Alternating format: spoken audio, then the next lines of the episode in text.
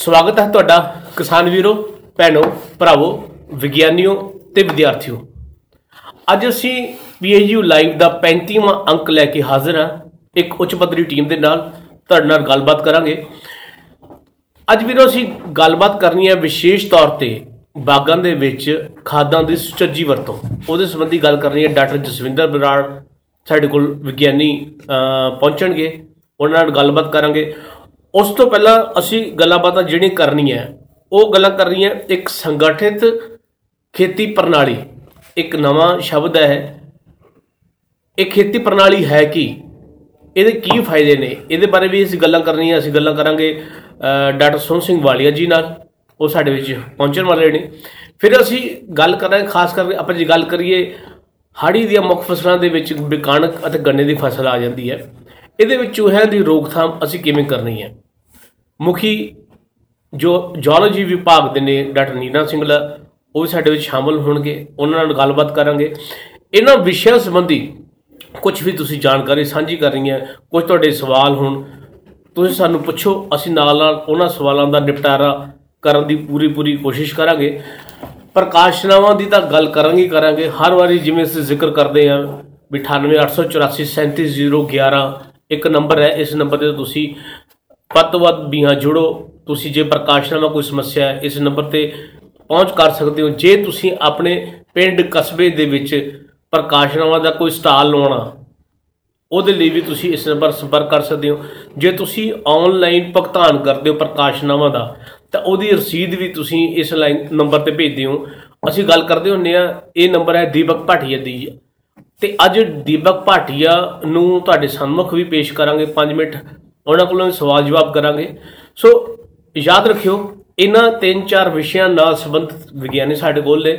ਤੁਸੀਂ ਕੁਝ ਵੀ ਤੁਹਾਡੇ ਸ਼ੰਕੇ ਹੋਣ ਸਾਡੇ ਤੱਕ ਪਹੁੰਚ ਕਰੋ। ਅਸੀਂ ਲਾਈਵ ਉਹਨਾਂ ਦਾ ਨਿਪਟਾਰਾ ਕਰਨ ਦੀ ਕੋਸ਼ਿਸ਼ ਕਰਾਂਗੇ।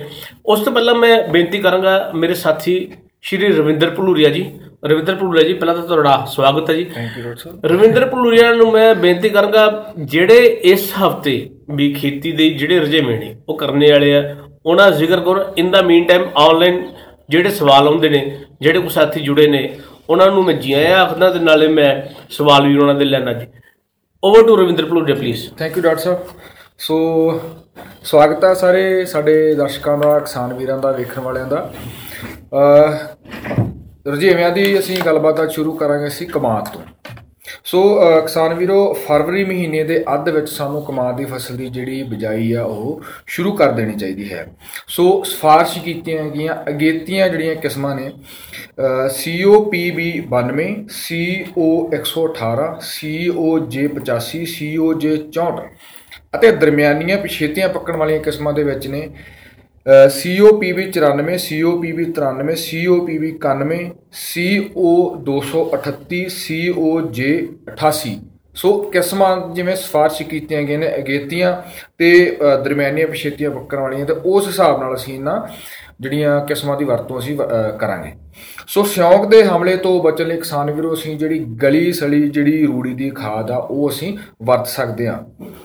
ਸਿਉਂਕ ਦੀ ਰੋਕਥਾਮ ਲਈ ਕਿਸਾਨ ਵੀਰੋ ਅਸੀਂ ਕੀ ਕਰਨਾ ਹੈ ਅਸੀਂ 200 ਮਿਲੀਲੀਟਰ ਕੋਰਾਜ਼ਨ SC 40 ਅ, 400 ਲੀਟਰ ਪਾਣੀ ਦੇ ਘੋਲ ਅ, ਘੋਲ ਅ, ਪਾਣੀ ਵਿੱਚ ਘੋਲ ਕੇ ਅਸੀਂ ਫੁਹਾਰੇ ਦੇ ਨਾਲ ਸਿਆੜਾਂ ਵਿੱਚ ਪਾਈਆਂ ਹੋਈਆਂ ਜਿਹੜੀਆਂ ਗੁੱਲੀਆਂ ਨੇ ਉਹਨਾਂ ਉੱਪਰ ਛਿੜਕਣਾ ਹੈ। ਇਸ ਤੋਂ ਬਿਨਾਂ ਅਸੀਂ ਕੀ ਕਰ ਸਕਦੇ ਹਾਂ ਫਸਲ ਦੀ ਬਿਜਾਈ ਤੋਂ 45 ਦਿਨ ਬਾਅਦ ਅ, 45 ਮਿਲੀਲੀਟਰ ਐਮੀਡਾ 골ਡ 17.8 SL ਨੂੰ 400 ਲੀਟਰ ਪਾਣੀ ਵਿੱਚ ਘੋਲ ਕੇ ਫੁਹਾਰੇ ਨਾਲ ਗੰਨੇ ਦੀਆਂ ਕਤਾਰਾਂ ਵਿੱਚ ਪਾ ਸਕਦੇ ਹਾਂ।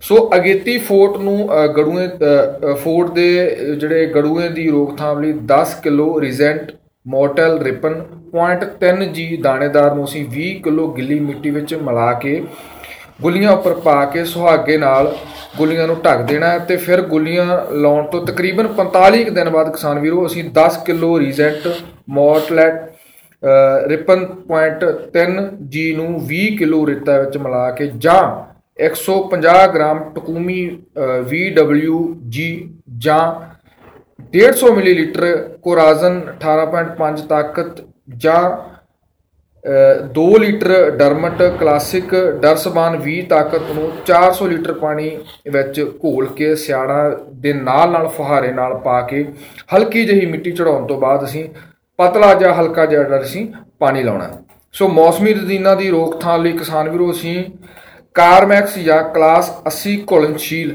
800 ਗ੍ਰਾਮ ਪ੍ਰਤੀ ਏਕੜ ਕਮਾਦ ਦੀ ਫਸਲ ਬੀਜਣ ਤੋਂ ਬਾਅਦ ਨਦੀਨ ਉਗਣ ਤੋਂ ਪਹਿਲਾਂ ਹੀ ਜਿਹੜਾ ਅਸੀਂ ਇਸ ਦਾ ਛਿੜਕਾਅ ਕਰ ਦੇਣਾ ਹੈ। ਸੋ ਗੰਨੇ ਦੀ ਬਿਜਾਈ ਤੋਂ ਕਿਸਾਨ ਵੀਰੋ 15 ਦਿਨ ਪਹਿਲਾਂ 8 ਟਨ ਰੂੜੀ ਜਾਂ ਪ੍ਰੈਸ ਮੱਡ ਪ੍ਰਤੀ ਏਕੜ ਹਿਸਾਬ ਨਾਲ ਜ਼ਮੀਨ ਵਿੱਚ ਚੰਗੀ ਤਰ੍ਹਾਂ ਅਸੀਂ ਮਿਲਾ ਦੇਣਾ ਜੇਕਰ ਰੂੜੀ ਜਾਂ ਪ੍ਰੈਸ ਮੱਡ ਪਾਈ ਪਹਿਲਾਂ ਹੀ ਪਾਈ ਹੋਵੇ ਤਾਂ ਨਾਈਟ੍ਰੋਜਨ ਦੀ ਜਿਹੜੀ ਖਾ- ਅ, ਜਿਹੜੀ ਮਾਤਰਾ ਉਹ ਅਸੀਂ 60 ਕਿਲੋ ਪ੍ਰਤੀ ਏਕੜ ਅ, ਦੇ ਹਿਸਾ- ਅ, ਅ, ਤੋਂ ਘਟਾ ਕੇ ਅਸੀਂ 40 ਕਿਲੋ ਜਿਹੜੀ ਕਰ ਦੇਣੀ ਆ। ਪਰੰਤੂ ਜਿਹੜੀਆਂ ਹਲਕੀਆਂ ਜ਼ਮੀਨਾਂ ਵਿੱਚ ਉਹਨਾਂ ਵਿੱਚ ਅਸੀਂ ਇਹ ਮਕਦਾਰ ਨਹੀਂ ਘਟਾਉਣੀ ਉਹਨਾਂ ਵਿੱਚ ਅਸੀਂ ਇਹ ਮਕਦਾਰ 60 ਕਿਲੋ ਪ੍ਰਤੀ ਏਕੜ ਦੇ ਹਿਸਾਬ ਨਾਲ ਹੀ ਰੱਖਣੀ ਆ। ਫਾਸਫੋਰਸ ਦੀ ਵਰਤੋਂ ਜਿਹੜੀ ਅਸੀਂ ਉਹ ਮਿੱਟੀ ਪਰਖ ਦੇ ਹਿਸਾਬ ਨਾਲ ਕਰਨੀ ਹੈ ਵੀ ਅ, ਅਸੀਂ ਮਿੱਟੀ ਪਰਖ ਕਰਾਉਣ ਤੋਂ ਬਾਅਦ ਜੇ ਸਾਡੀ ਲੋੜ ਹੈ ਤਾਂ ਅਸੀਂ ਫਾਸਫੋਰਸ ਦੀ ਵਰਤੋਂ ਕਰਾਂਗੇ। ਆਮ ਹਾਲਾਤਾਂ ਵਿੱਚ ਗੰਨੇ ਦੀ ਬਿਜਾਈ ਸਮੇਂ 65 ਕਿਲੋ ਯੂਰੀਆ ਜਿਹੜੀ ਅ, ਪ੍ਰਤੀ ਏਕੜ ਦੇ ਹਿਸਾਬ ਨਾਲ ਕਿਸਾਨ ਵੀਰੋ ਅਸੀਂ ਵਰਤਣੀ ਆ। ਇਸ ਤੋਂ ਇਲਾਵਾ ਬਿਜਾਈ ਸਮੇਂ 4 ਕਿਲੋ ਐਜ਼ੋਟੋ ਵੈਕਟਰ ਜਿਹਨੂੰ ਕਿਸੇ ਜਵਾਨੀ ਖਾਦ ਜਵਾਣੂ ਖਾਦ ਵੀ ਕਹਿੰਦੇ ਹਾਂ ਸੋ ਉਹ ਪ੍ਰਤੀ ਏਕੜ ਦੇ ਹਿਸਾਬ ਨਾਲ ਅਸੀਂ ਵਰਤਣਾ ਹੈ। ਸੋ ਹਰੇ ਚਾਰੇ ਵੱਲ ਜਾਂਦੇ ਹਾਂ ਕਿਸਾਨ ਵੀਰੋ। ਜ਼ਮੀਨ ਦੀ ਕਿਸਮ ਅਤੇ ਮੌਸਮ ਨੂੰ ਦੇਖਦੇ ਹੋਏ 15-20 ਦਿਨ ਦੇ ਫ਼ਰਕ ਤੇ ਬਰਸੀਮ ਅਤੇ ਲੂਸਣ ਦੀ ਫਸਲ ਨੂੰ ਪਾਣੀ ਦਿੰਦੇ ਰਹਿਣਾ। ਜੇਕਰ ਹਰਾ ਚਾਰਾ ਜ਼ਿਆਦਾ ਹੋਵੇ ਤਾਂ ਇਸ ਮਹੀਨੇ ਦੇ ਅਖੀਰ ਵਿੱਚ ਜਾਂ ਮਾਰਚ ਮਹੀਨੇ ਦੇ ਸ਼ੁਰੂ ਵਿੱਚ ਕਿਸਾਨ ਵੀਰੋ ਜਮੀ ਦੀ ਫਸਲ ਜਦੋਂ ਦੁੱਧੀ ਸਟੇਜ ਤੇ ਆ ਜਾਵੇ ਤਾਂ ਉਸ ਦਾ ਅਸੀਂ ਅਚਾਰ ਬਣਾ ਸਕਦੇ ਹਾਂ। ਕੱਦੂ ਜਾਤੀ ਦੀਆਂ ਅ, ਜਿਹੜੀਆਂ ਅ, ਫਸਲਾਂ ਵੱਲ ਆਉਣੇ ਆ, ਅਸੀਂ ਸਬਜ਼ੀਆਂ ਵੱਲ ਆਉਣੇ ਆ। ਅ, ਜਦੋਂ ਹੀ ਅ, ਕਿਸਾਨ ਵੀਰੋ ਕੋਰੇ ਦਾ ਖਤਰਾ ਖਤਮ ਹੋ ਜਾਵੇ ਸਾਨੂੰ ਲੱਗੇ ਵੀ ਕੋਰੇ ਦਾ ਅ, ਜਿਹੜਾ ਪ੍ਰਭਾਵ ਆ ਉਹ ਨਹੀਂ ਰਿਹਾ ਜਾਂ ਜਿਹਨੂੰ ਅਸੀਂ ਕਹਿ ਸਕਦੇ ਹਾਂ ਨਵੰਬਰ, ਦਸੰਬਰ ਵਿੱਚ ਬੀਜੀਆਂ ਗਈਆਂ। ਸਬਜ਼ੀਆਂ ਤੋਂ ਸਰਕੰਡਾ ਜਾਂ ਪਲਾਸਟਿਕ ਦੀ ਚਾਦਰ ਅਸੀਂ ਉਹ ਇਨ ਇਸ ਟਾਈਮ ਤੇ ਉਤਾਰ ਦੇਣੀ ਹੈ। ਸੋ, ਉਤਾਰਨ ਤੋਂ ਬਾਅਦ ਅਸੀਂ ਆਪਣੇ ਖੇਤ ਨੂੰ ਜਿਹੜਾ ਪਾਣੀ ਦੇਣਾ ਹੈ। ਸੋ, ਨਾਈਟ੍ਰੋਜਨ ਦੀ ਜਿਹੜੀ ਰਹਿੰਦੀ ਖੁਰਾਕ ਹੈ, ਉਹਦੀ ਖੁਰਾਕ ਹੈ ਜਿਹੜੀ, ਉਹ ਖੁਰਾਕ ਖਾਲੀਆਂ ਵਿੱਚ ਪਾ ਕੇ ਮਿੱਟੀ ਚੜਾ ਦੇਣੀ ਆ ਤੇ ਫਿਰ ਬੂਟਿਆਂ ਨੂੰ ਅਸੀਂ ਕਿਆਰੀਆਂ ਵਿੱਚ ਲਾ ਦੇਣਾ ਹੈ। ਫਿਰ ਹਫ਼ਤੇ ਵਿੱਚ ਇੱਕ ਵਾਰ ਰੇਤਲੀਆਂ ਜ਼ਮੀਨਾਂ ਤੇ ਭਾਰੀਆਂ ਜ਼ਮੀਨ ਜ਼ਮੀਨਾਂ ਵਿੱਚ 10 ਦਿਨਾਂ ਦੇ ਵਕਫੇ ਦੇ ਨਾਲ ਅਸੀਂ ਪਾਣੀ ਦਿੰਦੇ ਰਹਿਣਾ। ਸੋ ਅ, 45 kilo urea 155 kilo single super phosphate ਅਤੇ 40 ਕਿਲੋ ਮਿਊਰੇਟ ਆਫ ਪੋਟਾਸ਼ ਨੂੰ ਅਸੀਂ ਉੱਤਰ ਪਾਸੇ ਵੱਲ ਪਾ ਕੇ ਖਾਲੀਆਂ ਵਿੱਚ ਤਿਆਰ ਕਰਨਾ ਹੈ। ਸੋ ਅ, ਬੀਜ ਨਮੀ ਵਾਲੀ ਢੇਰੀ ਦੇ ਦੱਖਣੀ ਦਿਸ਼ਾ ਵਿੱਚ ਹੀ ਬੀਜੋ। ਇਸ ਮਹੀਨੇ ਦੇ ਦੂਸਰੇ ਪੰਦੜਵਾੜੇ ਖਰਬੂਜਾ ਹਦਵਾਣਾ, ਕੱਦੂ, ਹਲਵਾ ਕੱਦੂ ਦੀ ਨਰਸਰੀ ਨੂੰ ਪਹਿਲਾਂ ਤਿਆਰ ਕਰਕੇ ਖੇਤ ਵਿੱਚ ਕਿਸਾਨ ਵੀਰੋ ਲਾਉਣਾ ਚਾਹੀਦਾ ਹੈ। ਸੋ ਬੀਜਣ ਤੋਂ ਪਹਿਲਾਂ ਪਲਾਸਟਿਕ ਦੇ ਲਿਫਾਫੇ ਆ ਜਿਹੜੇ ਅਸੀਂ ਉਹਦੇ ਉੱਤੋਂ ਲਾ ਦੇਣੇ ਆ, ਜਿਹੜੇ ਸਣੇ ਪਲਾਸਟਿਕ ਦੇ ਲਿਫਾਫੇ ਅਸੀਂ ਬਜਾਈ ਨਹੀਂ ਕਰਨੀ, ਉਸ ਕਰਕੇ ਗਾਂ ਅੱਗੇ ਜਾ ਕੇ ਜਿਹੜੀ ਦਿੱਕਤ ਆਉਂਦੀ ਆ ਸੋ ਕੁਝ ਕਿਸਮਾਂ ਨੇ ਜਿਹੜੀਆਂ ਅਸੀਂ ਸਿਫਾਰਿਸ਼ ਕੀਤੀਆਂ ਹੋਈਆਂ, ਕਿਸਮਾਂ ਨੇ ਮੈਂ ਬੋਲ ਕੇ ਦੱਸ ਰਿਹਾ ਤੁਹਾਨੂੰ, ਉਹ ਅਸੀਂ ਵਰਤ ਸਕਦੇ ਆ ਸੋ ਘੀਆ ਕੱਦੂ ਦੀਆਂ ਕੁਝ ਕਿਸਮ, ਕਿਸਮਾਂ ਨੇ ਜਿਵੇਂ ਪੰਜਾਬ ਬਰਕਤ, ਪੰਜਾਬ ਕੋਮਲ, ਪੰਜਾਬ ਬਹਾਰ ਚੱਪੜ ਕੱਦੂ ਨੰਬਰ 1 ਖਰਬੂਜੇ ਦੀਆਂ ਕਿਸਾਨ ਵੀਰੋ ਕੁਝ ਕਿਸਮਾਂ ਨੇ। M H 27 M H 51 Punjab Sunehri Punjab hybrid ਅਤੇ ਹਰਾ ਮਧੂ। ਹਦਵਾਣੇ ਦੀ ਅਸੀਂ ਅ, ਜਿਹੜੀ ਸ਼ੂਗਰ ਬੇਬੀ ਕਿਸਮ ਅਸੀਂ ਵਰਤ ਸਕਦੇ ਹਾਂ। ਟਿੰਡੇ ਦੀ ਪੰਜਾਬ ਟਿੰਡਾ 1 ਅਤੇ ਐਸ 48 ਕਰੇਲੇ ਦੀ ਪੰਜਾਬ ਝਾੜ ਕਰੇਲਾ 1 ਪੰਜਾਬ ਕਰੇਲਾ 15 ਪੰਜਾਬ 14 ਅਤੇ ਪੰਜਾਬ ਕਰੇਲੀ ਨੰਬਰ 1 ਅਸੀਂ ਵਰਤ ਸਕਦੇ ਹਾਂ। ਸੋ ਪੇਠੇ ਦੀ PAG 3 ਅਤੇ ਹਲਵਾ ਕੱਦੂ ਦੀਆਂ PPH 1 PPH 2 ਅਤੇ ਪੰਜਾਬ ਸਮਾਰਟ ਪੰਜਾਬ ਮਗਜ ਕੱਦੂ ਦੋ ਜਿਹੜੀਆਂ ਕਿਸਮਾਂ ਜਿਹੜੀਆਂ ਬਹੁਤ ਢੁਕਵੀਆਂ ਹਨ। ਹੂੰ। ਸੋ ਮਿਰਚਾਂ ਤੇ ਸ਼ਿਮਲਾ ਮਿਰਚਾਂ ਵੱਲ ਆਉਣੇ ਕਿਸਾਨ ਵੀਰੋ। ਜਦੋਂ ਸਾਨੂੰ ਕੋਰੇ ਦਾ ਜਿਹੜਾ ਖਤਰਾ ਸਾਨੂੰ ਨਾ ਜਾਪੇ ਤਾਂ ਅਸੀਂ ਮਿਰਚ ਤੇ ਸ਼ਿਮਲਾ ਮਿਰਚ ਦੇ ਖੇਤਾਂ ਵਿੱਚੋਂ ਸਰਕੰਡਿਆ ਜਾਂ ਪਲਾਸਟਿਕ ਦੀਆਂ ਜਿਹੜੀਆਂ ਚਾਦਰਾਂ ਉਹ ਹਟਾ ਦੇਣੀਆਂ ਤੇ ਪਾਣੀ ਜਿਹੜਾ ਅਸੀਂ ਦੇ ਦੇਣਾ। ਸੋ ਇੱਕ ਹਫ਼ਤੇ ਬਾਅਦ 90 ਕਿਲੋ ਯੂਰੀਆ ਪ੍ਰਤੀ ਏਕੜ ਦੇ ਹਿਸਾਬ ਨਾਲ ਪਾ ਕੇ ਬੂਟਿਆਂ ਦੇ ਜਿਹੜੇ ਮੁੱਢਾਂ ਤੇ ਜਿਹੜੀ ਕਿਸਾਨ ਵੀਰੋ ਮਿੱਟੀ ਅਸੀਂ ਚੜਾ ਦੇਣੀ ਹੈ। ਮਿਰਚ ਤੇ ਸ਼ਿਮਲਾ ਮਿਰਚ ਦੀ ਜਿਹੜੀ ਪਨੀਰੀ ਤਿਆਰ ਕੀਤੀ ਗਈ ਹੈ, ਉਹ ਸਿਫਾਰਸ਼ ਕੀਤੇ ਫਾਸਲੇ ਤੇ ਖੇਤ ਵਿੱਚ ਹੀ ਲਗਾ ਦੇਣੀ ਹੈ। ਸ਼ਿਮਲਾ ਮਿਰਚ ਨੂੰ ਕਿਸਾਨ ਵੀਰੋ ਅਸੀਂ ਖਾਦਾਂ ਜਿਹੜੀਆਂ ਪਾਉਣੀਆਂ ਨੇ ਉਸ ਉਸ ਉਸ ਇਹਨਾਂ ਚੀਜ਼ਾਂ ਨੂੰ ਤੁਸੀਂ ਨੋਟ ਕਰ ਲਓ। ਸੋ ਸ਼ਿਮਲਾ ਮਿਰਚ ਨੂੰ ਅਸੀਂ 35 kilo urea 175 kilo super phosphate 20 kilo muriate of potash ਨੂੰ ਅਸੀਂ ਪ੍ਰਤੀ ਏਕੜ ਹਿਸਾਬ ਨਾਲ ਅਤੇ ਮਿਰਚ, ਪਹਿਲਾਂ ਮੈਂ ਸ਼ਿਮਲਾ ਮਿਰਚ ਦੀ ਗੱਲ ਕੀਤੀ ਕਿਸਾਨ ਵੀਰੋ, ਇਹ ਮਿਰਚ ਦੀ ਗੱਲ ਕਰ ਰਹੇ। ਹਾਂ ਸੋ ਮਿਰਚ ਦੀ ਫਸਲ ਨੂੰ ਅਸੀਂ 30 kilo urea 75 kilo super phosphate ਅਤੇ 20 ਕਿਲੋ ਮਿਊਰੇਟ ਆਫ ਪੋਟਾਸ਼ ਪ੍ਰਤੀ ਏਕੜ ਹਿਸਾਬ ਦੇ ਨਾਲ ਪਾਉਣਾ ਹੈ। ਦੋਗਲੀਆਂ ਕਿਸਮਾਂ ਵਾਸਤੇ ਕਿਸਾਨ ਵੀਰੋ ਨਾਈਟ੍ਰੋਜਨ ਜਿਹੜੀ ਖਾਦ ਆ ਉਹਦੀ ਵਧਾਈ ਮਾਤਰਾ ਜਿਹੜੀ ਸੀ ਵਧਾ ਸਕਦੇ ਹਾਂ। ਸੋ ਪਨੀਰੀ ਲਾਉਣ ਤੋਂ ਫੌਰਨ ਬਾਅਦ ਪਹਿਲਾਂ ਪਾਣੀ ਦੇ ਦਿਓ ਅਤੇ ਇੱਕ ਹਫ਼ਤੇ ਇੱਕ ਹਫ਼ਤੇ ਇੱਕ- ਇੱਕ ਪਾਣੀ ਹਫ਼ਤੇ ਤੋਂ ਕਿਸਾਨ ਵੀਰੋ ਬਾਅਦ ਦੇਣਾ ਸੀ। ਸੋ 7 ਤੋਂ 10 ਦਿਨਾਂ ਵਿੱਚ ਖੇਤੀ ਵਿੱਚ ਖਾਲੀ ਥਾਂ ਦੇ ਕੇ ਫਿਰ ਅਸੀਂ ਜਿਹੜੇ ਬੂਟੇ ਲਾ ਦੇਣੇ ਆ ਤਾਂ ਜੋ ਖੇਤ ਦੇ ਵਿੱਚ ਸਾਰੇ ਬੂਟੇ ਸਾਰੇ ਪੂਰੇ ਹੋ ਜਾਣ। ਸੋ ਇਹ ਸਨ ਕੁਝ ਫਰਵਰੀ ਮਹੀਨੇ ਦੇ ਰਜੇਵੇਂ ਹੁਣ ਮੈਂ ਬੇਨਤੀ ਕਰਾਂ ਡਾਕਟਰ ਸ਼ਰਮਾ ਨੂੰ ਕਿ ਉਹ ਪ੍ਰੋਗਰਾਮ ਅੱਗੇ ਲੈ ਕੇ ਜਾਣ। ਹਾਂ, ਅਹ, ਰਵਿੰਦਰ, ਤੁਸੀਂ ਮੇਰੇ ਸਾਥ ਹੀ ਰਹਿਣਾ। ਅਹ, ਇਹ ਜਿਵੇਂ ਪਹਿਲਾਂ ਗੱਲ ਕੀਤੀ ਸੀ ਲਾਈਵ ਪ੍ਰੋਗਰਾਮ ਹੈ। ਇਹਦੇ ਵਿੱਚ, ਅਹ, ਹੈਰੀ ਸਿੱਧੂ ਜੀ, ਗੁਰਪਿਆਰ ਮਾਨ ਜੀ, ਅਹ, ਭੱਟ ਸਾਹਿਬ ਇਹ ਜੁੜ ਚੁੱਕੇ ਨੇ। ਬਾਕੀ ਕੋਈ ਸਵਾਲ ਹੋਣ, ਤੁਸੀਂ ਸਾ- ਸਾਨੂੰ ਨਾਲ ਪੁੱਛਦੇ ਰਹਿਣਾ। ਸਵਾਲਾਂ ਤੋਂ ਨਾਲ ਉਦੋਂ ਮੈਂ ਵੇਟ ਕਰਾਂ ਰਵਿੰਦਰ ਇੱਕ ਮੈਂ ਤੁਹਾਡੇ ਕੋਲ ਪੁੱਛਣਾ ਸੀਗਾ। ਤੁਸੀਂ ਇਹ ਵੱਖ-ਵੱਖ ਵਿਸ਼ਿਆਂ ਦੀਆਂ ਗੱਲਾਂ ਕੀਤੀਆਂ। ਜੀ ਰਾਜ ਕਿ ਇਹ ਵਿਸ਼ਿਆਂ ਦੇ ਵਿੱਚ ਤੁਸੀਂ ਖੇਤਰ ਜਿਵੇਂ ਤੁਸੀਂ ਦੱਸੇ ਹੈ ਜੀ ਜੀ। ਕਿ ਇਹ ਸਾਰੇ ਖੇਤੀ ਜਿਵੇਂ ਕਿ ਹਰ ਇੱਕ ਬੰਦਾ ਮਾਸਟਰ ਨਹੀਂ ਹੋ ਸਕਦਾ ਹਰ ਇੱਕ ਵਿਸ਼ੇ ਦਾ। ਤੁਸੀਂ ਇਹ ਰੁਝੇਵੇਂ ਕਿਤੋਂ ਨਾ ਕਿਤੋਂ ਤੁਸੀਂ ਪੜ੍ਹੇ ਹੋਣਗੇ ਜਾਂ ਦੇਖੇ ਹੋਣਗੇ ਉਦੋਂ ਤੁਸੀਂ ਉਤਾਰਾ ਲਿਆ ਹੋਣਾ। ਉਹ ਕਿੱਥੇ ਪ੍ਰਕਾਸ਼ਿਤ ਹੁੰਦੇ ਆ ਜੀ? ਡਾਕਟਰ ਸਾਹਿਬ ਇਹ ਜਿਵੇਂ ਤੁਸੀਂ ਪ੍ਰਕਾਸ਼ਨਾਵਾਂ ਦੀ ਗੱਲ ਕਰਦੇ ਰਹੇ ਹੋ ਆਪਣਾ ਮੈਗਜ਼ੀਨ ਹੈ ਪੰਜਾਬ ਖੇਤੀਬਾੜੀ ਯੂਨੀਵਰਸਿਟੀ ਵੱਲੋਂ ਚੰਗੀ ਖੇਤੀ। ਹਾਂ ਸਾਡੇ ਪਾਠਕਾਂ ਦਿਖਾਓ ਸਕਦੇ ਹੋ। ਹਾਂ। ਇਸ ਚੰਗੀ ਖੇਤੀ ਦੇ ਵਿੱਚ ਇਹ ਰੁਝੇਵੇਂ ਜਿਹੜੇ ਅਸੀਂ ਅਖੀਰ ਦੇ ਵਿੱਚ ਜਿਹੜੇ ਅਸੀਂ ਦਿੱਤੇ ਹੁੰਦੇ ਨੇ ਜੋ ਕਿ ਆਉਣ ਵਾਲੇ ਸਮੇਂ ਦੇ ਵਿੱਚ ਕਿਸਾਨ ਵੀਰਾਂ ਨੂੰ ਅਸੀਂ ਸੁਚੇਤ ਕਰਦੇ ਅਹ ਜਿਹੜੀ ਕਿਵੇਂ ਖਾਦਾ ਪੀਣੇ ਜਿਵੇਂ ਮੈਂ ਗੱਲ ਕਰਦਾ ਹਰ ਵਾਰ ਗੱਲ ਕਰਦਾ ਵੀ ਕਿਸ ਤਰ੍ਹਾਂ ਜਿਹੜੀ ਫਸਲ ਬੀਜੀ ਹੈ ਕਿਸ ਕਿਹੜੀਆਂ ਕਿਹੜੀਆਂ ਕਿਸਮਾਂ ਸਾਡੀ ਯੂਨੀਵਰਸਿਟੀ ਨੇ ਸਿਫਾਰਿਸ਼ ਕੀਤੀਆਂ ਨੇ ਤੇ ਕਿਹੜੀਆਂ ਕਿਹੜੀਆਂ ਬਿਮਾਰੀਆਂ ਕੀੜੇ ਜੋ ਵੀ ਅਹ, ਆਉਣ ਵਾਲੇ ਮਹੀਨੇ ਦੇ ਵਿੱਚ ਅਗਲੇ ਮਹੀਨੇ ਦੇ ਵਿੱਚ ਜੋ ਜੋ ਰੁਝੇਵੇਂ ਨੇ ਕਿਸਾਨ ਵੀਰਾਂ ਦੇ ਅਹ, A to Z ਅਸੀਂ ਕਹਿ ਸਕਦੇ ਹਾਂ ਖੇਤੀ ਦੇ ਵਿੱਚ ਕਿੰਨਾ ਪਾਣੀ ਲਾਉਣਾ ਹੈ। ਸੋ ਇਹ ਚੰਗੀ ਖੇਤੀ ਜਿਹੜਾ ਮੈਗਜ਼ੀਨ ਹੈ ਇਸ ਦੇ ਵਿੱਚ ਜਿਹੜੇ ਪਬਲਿਸ਼ ਹੋਏ ਹੁੰਦੇ ਨੇ ਅਖੀਰ ਦੇ ਵਿੱਚ ਹੋਏ ਹੁੰਦੇ ਨੇ। ਸੋ ਪੰਜਾਬੀ ਦੇ ਵਿੱਚ ਹੋਏ ਨੇ ਬਹੁਤ ਹੀ ਸਰਲ ਭਾਸ਼ਾ ਦੇ ਵਿੱਚ ਹਰ ਬੰਦੇ ਨੂੰ ਜਿਹੜੇ ਸਮਝ ਆ ਸਕਣ। ਸੋ ਇਹ ਜਿਹੜਾ ਮੈਗਜ਼ੀਨ ਹੈ ਸਾਡਾ ਇਹ ਬਹੁਤ ਜ਼ਿਆਦਾ ਹੈਲਪਫੁਲ ਹੈਲਪਫੁਲ ਹੁੰਦਾ ਹੈ। ਸੋ ਇਹਨੂੰ ਅਸੀਂ ਸਬਸਕ੍ਰਾਈਬ ਵੀ ਕਰ ਸਕਦੇ ਹਾਂ ਤੁਹਾਡੇ ਘਰੇ ਪਹੁੰਚਦਾ ਹੋ ਜਾਏਗਾ ਤੇ ਇਹਦੀ ਸਾਲਾਨਾ ਮੇਰੇ ਖਿਆਲ ਡਾਕਟਰ ਮੈਂਬਰਸ਼ਿਪ ਸਾਲਾਨਾ ਮੈਂਬਰਸ਼ਿਪ ਹਾਂਜੀ 200 ਰੁਪਏ 200 ਰੁਪਿਆ ਸਾਲਾਨਾ ਮੈਂਬਰਸ਼ਿਪ ਹੁੰਦੀ ਹੈ। ਸੋ ਇਹਨੂੰ ਅਸੀਂ ਸਬਸਕ੍ਰਾਈਬ ਵੀ ਕਰ ਸਕਦੇ ਹਾਂ। ਤੇ ਇਹਨੂੰ ਅਸੀਂ ਜਿਵੇਂ ਇੱਥੇ ਅਸੀਂ ਬੈਠ ਕੇ ਗੱਲਬਾਤ ਕਰਦੇ ਹਾਂ ਅਸੀਂ ਅਸੀਂ ਤੁਹਾਨੂੰ ਬੋਲ ਕੇ ਦੱਸਦੇ ਹਾਂ। ਸੋ ਕਈ ਵਾਰ ਇਹ ਚੀਜ਼ ਹੋ ਜਾਂਦੀ ਹੈ ਵੀ ਅਸੀਂ ਬੋਲ ਕੇ ਅਹ, ਦੱਸਦੇ ਹਾਂ ਤੇ ਤੁਹਾਡੇ ਤੋਂ ਨੋਟ ਨਹੀਂ ਕਰ ਹੁੰਦਾ ਜਾਂ ਕੋਈ ਅਹ, ਕਹਿ ਸਕੋ ਵੀ ਦਿਮਾਗ ਵਿੱਚੋਂ ਜਿਵੇਂ ਕਹਿ ਸਕਦੇ ਸੀ ਗੱਲ ਨਿਕਲ ਜਾਂਦੀ ਹੈ। ਸੋ ਇਹ ਜਿਹੜਾ ਮੈਗਜ਼ੀਨ ਆ ਇਹਨੂੰ ਅਸੀਂ ਸਬਸਕ੍ਰਾਈਬ ਕਰ ਸਕਦੇ ਹਾਂ ਤੇ ਇਸ ਤੋਂ ਅਸੀਂ ਇਹ ਸਾਡੇ ਅਹ, ਘਰ ਰਹੇਗਾ ਤੇ ਇਹ ਰੁਝੇਵਿਆਂ ਦੇ ਨਾਲ ਨਾਲ ਹੋਰ ਵੀ ਇਹਦੇ ਵਿੱਚ ਬਹੁਤ ਹੀ ਵਡਮੁੱਲੀ ਜਾਣਕਾਰੀ ਹੁੰਦੀ ਹੈ। ਅਹ, ਜਿਹੜੇ ਅਹ, ਉਤਸ਼ਾਹ ਦੇਣ ਲਈ ਲੇਖ ਛਪਦੇ ਨੇ ਸਾਡੇ ਸਾਇੰਟਿਸਟ ਜਿਹੜੇ ਹੈਗੇ ਨੇ ਵਿਗਿਆਨੀ ਨੇ ਉਹਨਾਂ ਦੇ ਲੇਖ ਛਪਦੇ ਨੇ। ਸੋ ਇਹ ਬਹੁਤ ਹੀ ਇੱਕ ਲਾਹੇਵੰਦ ਇੱਕ ਬਹੁਤ ਹੀ ਜਿਹੜੀ ਸਸਤੇ ਅਹ, ਅਹ, ਭਾਅ ਦੇ ਵਿੱਚ ਜਿਹੜੀ ਇੱਕ ਬਹੁਤ ਵੱਡੀ ਜਾਣਕਾਰੀ ਤੁਹਾਡੇ ਘਰਾਂ ਤੱਕ ਮੁਹੱਈਆ ਕਰਾਈ ਜਾਂਦੀ ਹੈ। ਜੀ ਜੀ ਜੀ। ਅਹ ਬਹੁਤ ਖੂਬ ਰਵਿੰਦਰ ਅਹ ਤੁਸੀਂ ਬਹੁਤ ਵੀ ਵਧੀਆ ਜਾਣਕਾਰੀ ਦਿੱਤੀ ਸਾਡੇ ਪਾਠਕਾਂ ਨਾਲ ਸਾਂਝੀ ਕੀਤੀ ਕਿਉਂਕਿ ਜੇ ਦੂਜੇ ਦੇ ਮੂੰਹੋਂ ਆਪਾਂ ਸੁਣੀਏ ਤਾਂ ਉਹ ਜ਼ਿਆਦਾ ਪ੍ਰਭਾਵ ਕਰਦੀ ਹੈ ਉਹ ਗੱਲ। ਇਹ ਜਿਹੜਾ ਮੈਗਜ਼ੀਨ ਹੈ ਇਹ ਅਹ, ਚੰਗੀ ਖੇਤੀ ਪੰਜਾਬੀ ਦਾ ਹੈ, ਜੋ ਮਾਸਕ ਰਸਾਲਾ ਤੁਹਾਡਾ ਇਹ ਸਾਡਾ ਅੰਗਰੇਜ਼ੀ ਦਾ ਪ੍ਰੋਗਰੈਸਿਵ ਫਾਰਮਿੰਗ। ਇਹ ਜਿਹੜੀ ਇਹ ਫਰਵਰੀ ਦਾ ਇਸ਼ੂ ਆ ਚੁੱਕਾ ਹੈ ਤੇ ਜਿਹੜੇ ਸਾਡੇ ਪਾਠਕ ਨੇ ਜਿਹੜੇ ਇਹਨਾਂ ਮੈਗਜ਼ੀਨਾਂ ਨਾਲ ਪਹੁੰਚ ਕਰ ਚੁੱਕੇ ਨੇ ਅਸੀਂ ਉਹਨਾਂ ਨੂੰ ਇਹ ਮੈਗਜ਼ੀਨ ਪੋਸਟ ਕਰ ਚੁੱਕੇ ਹਾਂ। ਲਗਭਗ ਮੈਨੂੰ ਲੱਗਦਾ ਸਾਰਿਆਂ ਤੱਕ ਵੀ ਪਹੁੰਚ ਚੁੱਕਾ ਹੋਣਾ ਚਾਹੀਦਾ ਜੇ ਕਿਸੇ ਦੀ ਮੈਗਜ਼ੀਨਾਂ ਬਾਬਤ ਕੋਈ ਸਮੱਸਿਆ ਹੈ, ਉਹ ਮੈਂ ਅੱਗੇ ਵੀ ਰਿਪੀਟ ਕਰਦਾ ਰਹਿਣਾ 0161 ਇਹ ਰਜਿਸਟਰ ਨੰਬਰ ਹੈ। 2401 ਇਹ ਪੀਏਯੂ ਦੀ ਐਕਸਚੇਂਜ ਦਾ ਨੰਬਰ ਹੈ। ਇਹਨੂੰ ਕਹਿਣਾ ਤੁਸੀਂ 475 ਸਾਨੂੰ ਬਿਜ਼ਨਸ ਸੈਕਸ਼ਨ ਸੰਚਾਰ ਕੇਂਦਰ ਉਹਦੇ ਵਿੱਚ ਮਿਲਾ ਦਿਓ ਤੇ ਉੱਥੇ ਜੀ ਤੁਹਾਡੀ ਕੋਈ ਕਿਸੇ ਤਰ੍ਹਾਂ ਨਾਲ ਕੋਈ ਇਨਕੁਆਇਰੀ ਹੈ ਪ੍ਰਕਾਸ਼ਨਾਂ ਦੇ ਬਾਬਤ, ਤੁਸੀਂ ਉੱਥੇ ਸਾਡੇ ਨਾਲ ਸੰਪਰਕ ਕਰ ਸਕਦੇ ਹੋ। ਦੂਜਾ ਮੈਂ ਸ਼ੁਰੂਆਤ 'ਚ ਵੀ ਗੱਲ ਕੀਤੀ ਸੀ 98884 37011 ਸ਼੍ਰੀ ਦੀਪਕ ਭਾਟੀਆ ਜੀ ਦਾ ਨੰਬਰ ਹੈ। ਜੇ ਤੁਸੀਂ ਲੈਂਡਲਾਈਨ ਤੋਂ ਕੋਈ ਸਮੱਸਿਆ ਆ ਰਹੀ ਹੈ, ਤੇ ਤੁਸੀਂ ਇਹ ਉਹਦੇ ਮੋਬਾਈਲ ਨੰਬਰ ਤੇ ਤੁਸੀਂ ਉਹਨਾਂ ਨਾਲ ਸੰਪਰਕ ਕਰ ਸਕਦੇ ਹੋ। ਇਹ ਸਾਡੇ ਪ੍ਰਕਾਸ਼ਨਾਵਾਂ ਦਾ ਜੋ ਯੂਨਿਟ ਹੈ, ਉਹਦੇ ਵਿੱਚ ਤਾਇਨਾਤ ਨੇ। ਬੜੀ ਵਧੀਆ ਚੀਜ਼ ਹੈ, ਪ੍ਰਕਾਸ਼ਨਾਂ ਦੇ ਵੱਧ ਤੋਂ ਵੱਧ ਜੁੜੋ। ਪ੍ਰਕਾਸ਼ਨਾਂ ਦੇ ਬਾਬਤ ਅਸੀਂ ਗੱਲਬਾਤ ਕਰਨ ਦੇ ਲਈ ਅੱਜ ਵਿਸ਼ੇਸ਼ ਤੌਰ ਤੇ ਦੀਪਕ ਭਾਟੀਆ ਜੀ ਨੂੰ ਵੀ 5 ਮਿੰਟ ਲਈ ਬੁਲਾਇਆ ਵਾ। ਬਹੁਤ ਚੰਗਾ ਹੋਊਗਾ। ਅਹ ਰਵਿੰਦਰ ਤੁਸੀਂ ਇੱਕ ਮਿੰਟ ਰੁਕਣਾ ਜੀ। ਅਹ ਸਾਡੇ ਜੋ ਤੱਕ ਦੂਜੇ ਐਕਸਪਰਟ ਆਉਂਦੇ ਨੇ। ਉਦੋਂ ਪਹਿਲਾਂ ਅਸੀਂ ਗੱਲ ਕਰ ਰਹੀ ਗੱਲ ਇਹ ਕਰਨੀ ਹੈ ਸਾਡਾ ਇੱਕ YouTube ਜਿਹੜਾ PAU ਦਾ ਚੈਨਲ ਹੈ ਇੱਕ Facebook ਪੇਜ ਹੈ।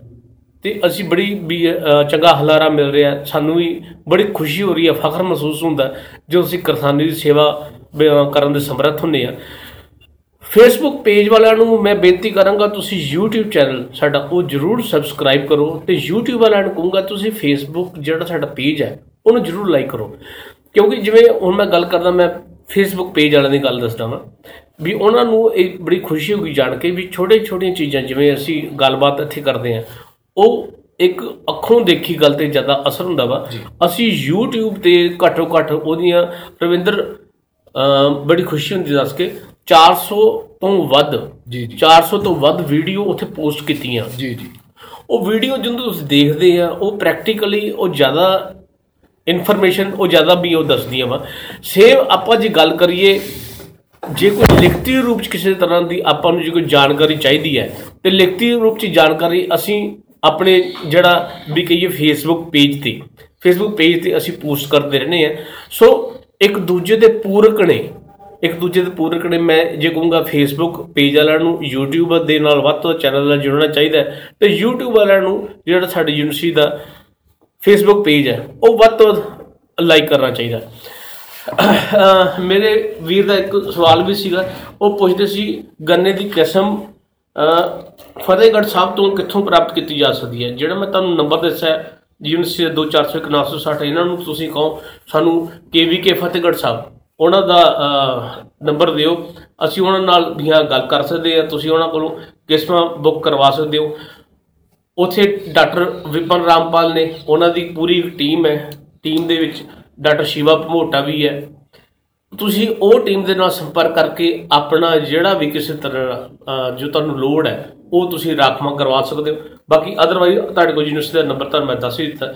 ਫਿਰ ਉਸ ਤੋਂ ਬਾਅਦ ਆਪਾਂ ਜੇ ਗੱਲ ਕਰੀਏ ਜੇ ਲਾਈਵ ਲਾਈਵ ਗੱਲ ਕਰਨੀ ਹੈ ਅਹ, ਇਸ ਵੇਲੇ ਅਹ, ਗੁਰਜੀਤ ਸਿੰਘ ਵਿਰਕ ਜੀ ਵੀ ਨਾਲ ਜੁੜ ਚੁੱਕੇ ਨੇ ਜਸਵਿੰਦਰ ਸੰਧੂ ਜੀ ਜੁੜ ਚੁੱਕੇ ਨੇ ਉਧਰੋਂ YouTube ਤੇ ਜੇ ਮੈਂ ਗੱਲ ਕਰਾਂ ਕਿਉਂਕਿ YouTube ਤੇ ਵੀ ਲਾਈਵ ਪ੍ਰੋਗਰਾਮ ਚੱਲ ਰਿਹਾ ਹੈ। ਅਹ ਮਲਕੀਤ ਸਿੰਘ ਵਿੱਕੀ ਜੀ, ਅਹ ਇਹ ਜੁੜ ਚੁੱਕੇ ਨੇ।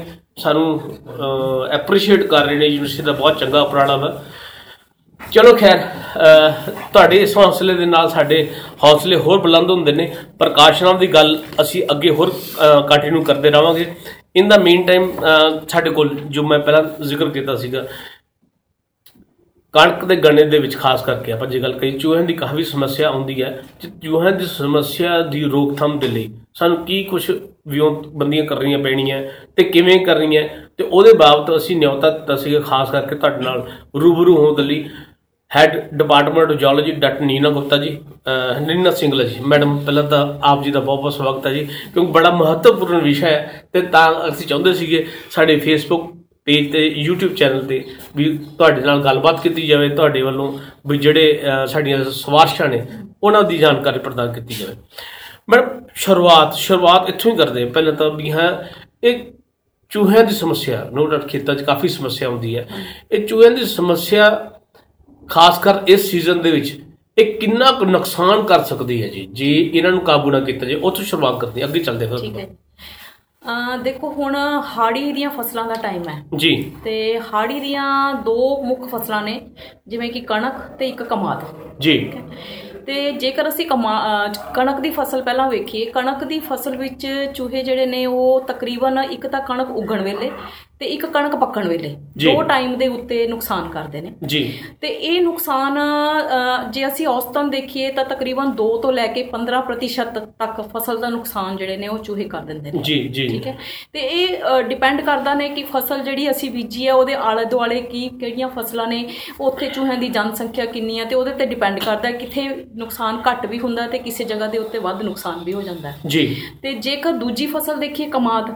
ਕਮਾਦ ਦੀ ਜਿਹੜੀ ਫਸਲ ਹੈ ਕਿਉਂਕਿ ਇੱਕ ਸਾਲਾਨਾ ਫਸਲ ਹੈ ਇਹ ਸਾਰਾ ਸਾਲ ਸਾਰਾ ਸਾਲ ਰਹਿੰਦੀ ਆ ਤੇ। ਚੂਹੇ ਜਿਹੜੇ ਨੇ ਆਪਣੀਆਂ ਪੱਕੀਆਂ ਖੱਡਾਂ ਬਣਾ ਕੇ ਇਸ ਫਸਲ ਦੇ ਵਿੱਚ ਰਹਿੰਦੇ ਨੇ ਤੇ ਉੱਥੋਂ ਹੀ ਆਲੇ ਦੁਆਲੇ ਦੀਆਂ ਫਸਲਾਂ ਵਿੱਚ ਜਾ ਕੇ ਨੁਕਸਾਨ ਕਰਦੇ ਨੇ ਅੱਛਾ ਉੱਥੇ ਨੁਕਸਾਨ ਦੇ ਚਾਂਸ ਜ਼ਿਆਦਾ। ਹਾਂਜੀ। ਆਲੇ ਦੁਆਲੇ ਦੀਆਂ ਫਸਲਾਂ 'ਚ ਜੀ। ਉਹ ਕਮਾਦ ਦੇ ਨਾਲ ਲੱਗੀਆਂ ਹੋਣ। ਉੱਥੇ ਜ਼ਿਆਦਾ ਨੁਕਸਾਨ ਹੁੰਦਾ। ਤੇ। ਕਮਾਦ ਦੇ ਵਿੱਚ ਤਾਂ ਨੁਕਸਾਨ ਕਰਦੇ ਨੇ ਜਦੋਂ। ਕਮਾਦ ਦੇ ਵਿੱਚ ਤੁਸੀਂ ਦੇਖੋ ਗੰਨਿਆਂ 'ਚ ਮਿੱਠਾ ਪੈਣਾ ਸ਼ੁਰੂ ਹੋ ਜਾਂਦਾ ਹੈ ਅਗਸਤ ਸਤੰਬਰ ਦੇ ਮਹੀਨੇ ਵਿੱਚ। ਉਦੋਂ ਉਸ ਮਹੀਨੇ ਦੇ ਵਿੱਚ ਇਹ ਗੰਨੇ ਦੀ ਫਸਲ ਦੇ ਵਿੱਚ ਨੁਕਸਾਨ ਕਰਦੇ ਨੇ। ਤੇ ਇੱਕ ਤਾਂ ਇਹ ਖੱਡਾਂ ਬਣਾਉਂਦੇ ਨੇ। ਖੇਤ ਦੇ ਵਿੱਚ ਤੇ ਖੱਡਾਂ ਬਣਾਉਣ ਦੇ ਨਾਲ ਕੀ ਹੁੰਦਾ ਕਿ ਚੂਹੇ ਜਿਹੜੇ ਨੇ ਬੂਟਿਆਂ ਦੀਆਂ ਜੜ੍ਹਾਂ ਕੱਟ ਦਿੰਦੇ ਨੇ। ਜਿਹਦੇ ਨਾਲ ਕਿ ਬੂਟੇ ਥੱਲੇ ਡਿੱਗ ਜਾਂਦੇ ਨੇ ਤੇ। ਜਿਹੜੇ ਡਿੱਗੇ ਹੋਏ ਬੂਟੇ ਨੇ ਉਸ ਨੂੰ ਫਿਰ ਚੂਹੇ ਜ਼ਿਆਦਾ ਨੁਕਸਾਨ ਕਰਦੇ ਨੇ ਸੋ ਕਮਾਦ ਦੀ ਫਸਲ ਵਿੱਚ ਚੂਹਿਆਂ ਦਾ ਜ਼ਿਆਦਾ ਨੁਕਸਾਨ ਦੇਖਿਆ ਗਿਆ ਹੈ ਤਕਰੀਬਨ 15% ਕਈ ਵਾਰੀ 25% ਤੱਕ ਵੀ ਕਮਾਦ ਦੀ ਫਸਲ ਵਿੱਚ ਚੂਹਿਆਂ ਦਾ ਨੁਕਸਾਨ ਜਿਹੜਾ ਉਹ ਦੇਖਿਆ ਗਿਆ ਜੀ। ਅੱਛਾ ਮੈਡਮ ਹੁਣ ਉਹਦੇ ਤੋਂ ਚਲੋ ਇਹ ਆਪਾਂ ਨੁਕਸਾਨ ਦਾ ਜਿਵੇਂ ਆਪਾਂ ਗੱਲ ਕਰੀਏ ਇਹ ਵੇਰੀ ਕਰ ਸਕਦਾ। ਬਦਲ ਸਕਦਾ ਫਸਲ ਤੋਂ ਫਸਲ ਦੇ ਹਾਲਾਤਾਂ ਤੋਂ ਹਾਲਾਤਾਂ ਦੇ ਹਿਸਾਬ ਨਾਲ। ਇਹਨਾਂ ਨੂੰ ਕਾਬੂ ਕਰਨ ਦੇ ਲਈ ਵਿਧੀਆਂ ਕਿਹੜੀਆਂ ਕਿਹੜੀਆਂ ਜਿਹੜੀਆਂ ਯੂਨੀਵਰਸਿਟੀ ਨੇ ਸਿਫਾਰਿਸ਼ ਕੀਤੀਆਂ ਜੀ ਜਿਹੜੀਆਂ ਕਾਰਗਰ ਸਿੱਧ ਹੋ ਰਹੀਆਂ ਇੱਕ ਤਾਂ ਮੈਂ ਕਹਾਂਗੀ ਕਿ ਅਸੀਂ ਸਿੱਧੇ ਪਹਿਲਾਂ ਇਹ ਨਹੀਂ ਕਹਿਣਾ ਵੀ ਜਦੋਂ ਸਾਡੇ ਚੂਹੇ ਚੂਹੇ ਹੋ ਗਏ ਜੀ ਖੇਤ ਦੇ ਵਿੱਚ ਤੇ ਅਸੀਂ ਸਿੱਧੇ ਫਾਰਮਰਸ ਦਾ ਰੁਝਾਨ ਹੁੰਦਾ ਕਿ ਅਸੀਂ ਦਵਾਈ ਕਿਹੜੀ ਪਾਈਏ ਜੀ। ਜ਼ਹਿਰੀਲਾ ਚੋਕ ਕਿਹੜਾ ਇਸਤੇਮਾਲ ਕਰੀਏ। ਤੇ ਸਾਨੂੰ ਇੱਕੋ ਦਮ ਜ਼ਹਿਰੀਲੇ ਚੋਕ ਤੇ ਨਹੀਂ ਆਉਣਾ ਚਾਹੀਦਾ। ਤੋਂ ਪਹਿਲਾਂ ਸਾਨੂੰ ਹੋਰ ਜਿਹੜੀਆਂ ਦੂਜੀਆਂ ਵਿਧੀਆਂ ਨੇ ਜਿਵੇਂ ਕਿ ਵਾਤਾਵਰਣ ਸੁਧਾਰ ਰਾਹੀਂ ਇੱਕ ਵਿਧੀ ਹੈ। ਉਹ ਵਿਧੀ ਨੂੰ ਪਹਿਲਾਂ ਅਪਣਾਉਣਾ ਚਾਹੀਦਾ। ਤੇ ਉਸ ਵਿਧੀ ਦੇ ਵਿੱਚ ਆਪਾਂ ਇਹ ਦੇਖਣਾ ਹੈ ਕਿ ਖੇਤਾਂ ਦੇ ਆਲੇ ਦੁਆਲੇ ਪੱਕੀਆਂ ਵੱਟਾਂ ਖਾਲਾਂ ਆਦਿ ਜਿਹਦੇ ਵਿੱਚ ਚੂਹਿਆਂ ਦੀਆਂ ਪੱਕੀਆਂ ਵੱਟਾਂ ਨਾ ਹੋਣ। ਜੇ ਪੱਕੀਆਂ ਵੱਟਾਂ ਹੈਗੀਆਂ ਤੇ ਸਾਨੂੰ ਉਹਨਾਂ ਨੂੰ ਢਾਹ ਕੇ ਦੁਬਾਰਾ ਬਣਾਉਣਾ ਚਾਹੀਦਾ। ਜੀ ਤੇ ਜਿਹੜੀਆਂ ਵੱਟਾਂ ਬਣਾਉਣੀਆਂ ਨੇ ਅਸੀਂ ਉਹ ਘੱਟ ਚੌੜੀਆਂ ਤੇ ਘੱਟ ਉੱਚੀਆਂ ਰੱਖਣੀਆਂ ਨੇ। ਕਿਉਂਕਿ ਜਿੰਨੀ ਇਹ ਜ਼ਿਆਦਾ ਚੌੜੀ ਤੇ ਉੱਚੀ ਵੱਟ ਹੋਗੀ ਉਸ 'ਚ ਚੂਹੇ ਜ਼ਿਆਦਾ ਆਪਣੀਆਂ ਖੱਡਾਂ ਬਣਾ ਕੇ ਰਹਿਣਗੇ ਜੀ ਫਿਰ ਖੇਤ ਦੇ ਵਿੱਚੋਂ ਘਾਹ ਫੂਸ ਤੇ ਨਦੀਨ ਇਹ ਸਮੇਂ-ਸਮੇਂ ਸਿਰ ਸਾਫ਼ ਕਰਦੇ ਰਹਿਣਾ ਚਾਹੀਦਾ। ਕਿਉਂਕਿ ਜਿੱਥੇ ਜ਼ਿਆਦਾ ਘਾਹ ਫੂਸ ਨਦੀਨ ਹੋਏਗਾ ਉੱਥੇ ਜ਼ਿਆਦਾ ਚੂਹਾ ਉਸ ਖੇਤ ਦੇ ਵਿੱਚ ਮਿਲੂਗਾ ਜੀ ਫਿਰ ਜਿਹੜੀ ਫਸਲ ਹੈ ਉਹਨੂੰ ਡਿੱਗਣ ਤੋਂ ਬਚਾਉਣਾ ਚਾਹੀਦਾ। ਜਿੱਦਾਂ ਕਮਾਦ ਦਾ ਮੈਂ ਦੱਸਿਆ ਕਿ ਚੂਹੇ ਖੱਡਾਂ ਬਣਾਉਂਦੇ ਨੇ ਤੇ ਬੂਟੇ ਕੱਟ ਦਿੰਦੇ ਨੇ। ਉਹਦੇ ਨਾਲ ਫਸਲ ਡਿੱਗ ਜਾਂਦੀ ਆ ਤੇ ਉਹ। ਡਿੱਗੀ ਹੋਈ ਫਸਲ ਨੂੰ ਜ਼ਿਆਦਾ ਨੁਕਸਾਨ ਹੁੰਦਾ ਹੈ ਤੇ ਉਹ ਕਮਾਦ ਦੀ ਫਸਲ ਵਿੱਚ ਸਾਨੂੰ ਮੇੜੇ ਬੰਨ ਦੇਣੇ ਚਾਹੀਦੇ ਆ ਫਾਰਮਰ ਬੰਨਦੇ ਵੀ ਆ ਮੇੜੇ। ਤਾਂ ਕਿ ਫਸਲ ਜਿਹੜੀ ਡਿੱਗੇ ਨਾ ਹਾਂਜੀ ਹਾਂਜੀ ਜੀ ਤੋਂ ਫਸਲ ਨੂੰ ਡਿੱਗਣ ਤੋਂ ਵੀ ਬਚਾਉਣਾ ਚਾਹੀਦਾ। ਠੀਕ ਹੈ ਤੇ ਇਸ ਤੋਂ ਬਾਅਦ ਆਲਾ ਦੁਆਲਾ ਆਪਾਂ ਨੂੰ ਦੇਖਣਾ ਚਾਹੀਦਾ ਜੇਕਰ ਜਿਹੜੀਆਂ ਜ਼ਮੀਨਾਂ ਦੇ ਨਾਲ ਜੰਗਲਾਤ ਲੱਗਦੇ ਨੇ ਰੇਲਵੇ ਲਾਈਨਾਂ ਜਾਂ ਨਹਿਰਾਂ ਲੱਗਦੀਆਂ ਨੇ। ਉੱਥੇ ਚੂਹੇ ਦੀ ਜ਼ਿਆਦਾ ਸਮੱਸਿਆ ਹੁੰਦੀ ਹੈ। ਤੇ ਇਹ ਜਿਹੜੀਆਂ ਖਾਲੀ ਪਈਆਂ ਜਗ੍ਹਾ ਨੇ ਆਲੇ ਦੁਆਲੇ ਜੀ। ਇਹਨਾਂ ਜਗ੍ਹਾ ਦੇ ਉੱਤੇ ਵੀ ਸਾਨੂੰ ਚੂਹੇ ਦੀ ਰੋਕਥਾਮ ਜਿਹੜੀ ਹੈ ਉਹ ਜ਼ਰੂਰ ਕਰਨੀ ਚਾਹੀਦੀ ਹੈ। ਜੀ ਜੀ ਜੀ। ਸੋ ਇਹ ਤਾਂ ਮਤਲਬ ਵਾਤਾਵਰਣ ਸੁਧਾਰ ਰਾਹੀਂ ਹੋ ਗਿਆ। ਜੀ। ਇਸ ਤੋਂ ਬਾਅਦ ਅਸੀਂ ਜਦੋਂ ਰੌਣੀ ਕਰਦੇ ਹਾਂ ਚੂਹਿਆਂ ਦੀ ਖੱਡਾਂ ਜਿਹੜੀਆਂ ਉਹਨਾਂ 'ਚ ਪਾਣੀ ਭਰ ਜਾਂਦਾ ਹੈ।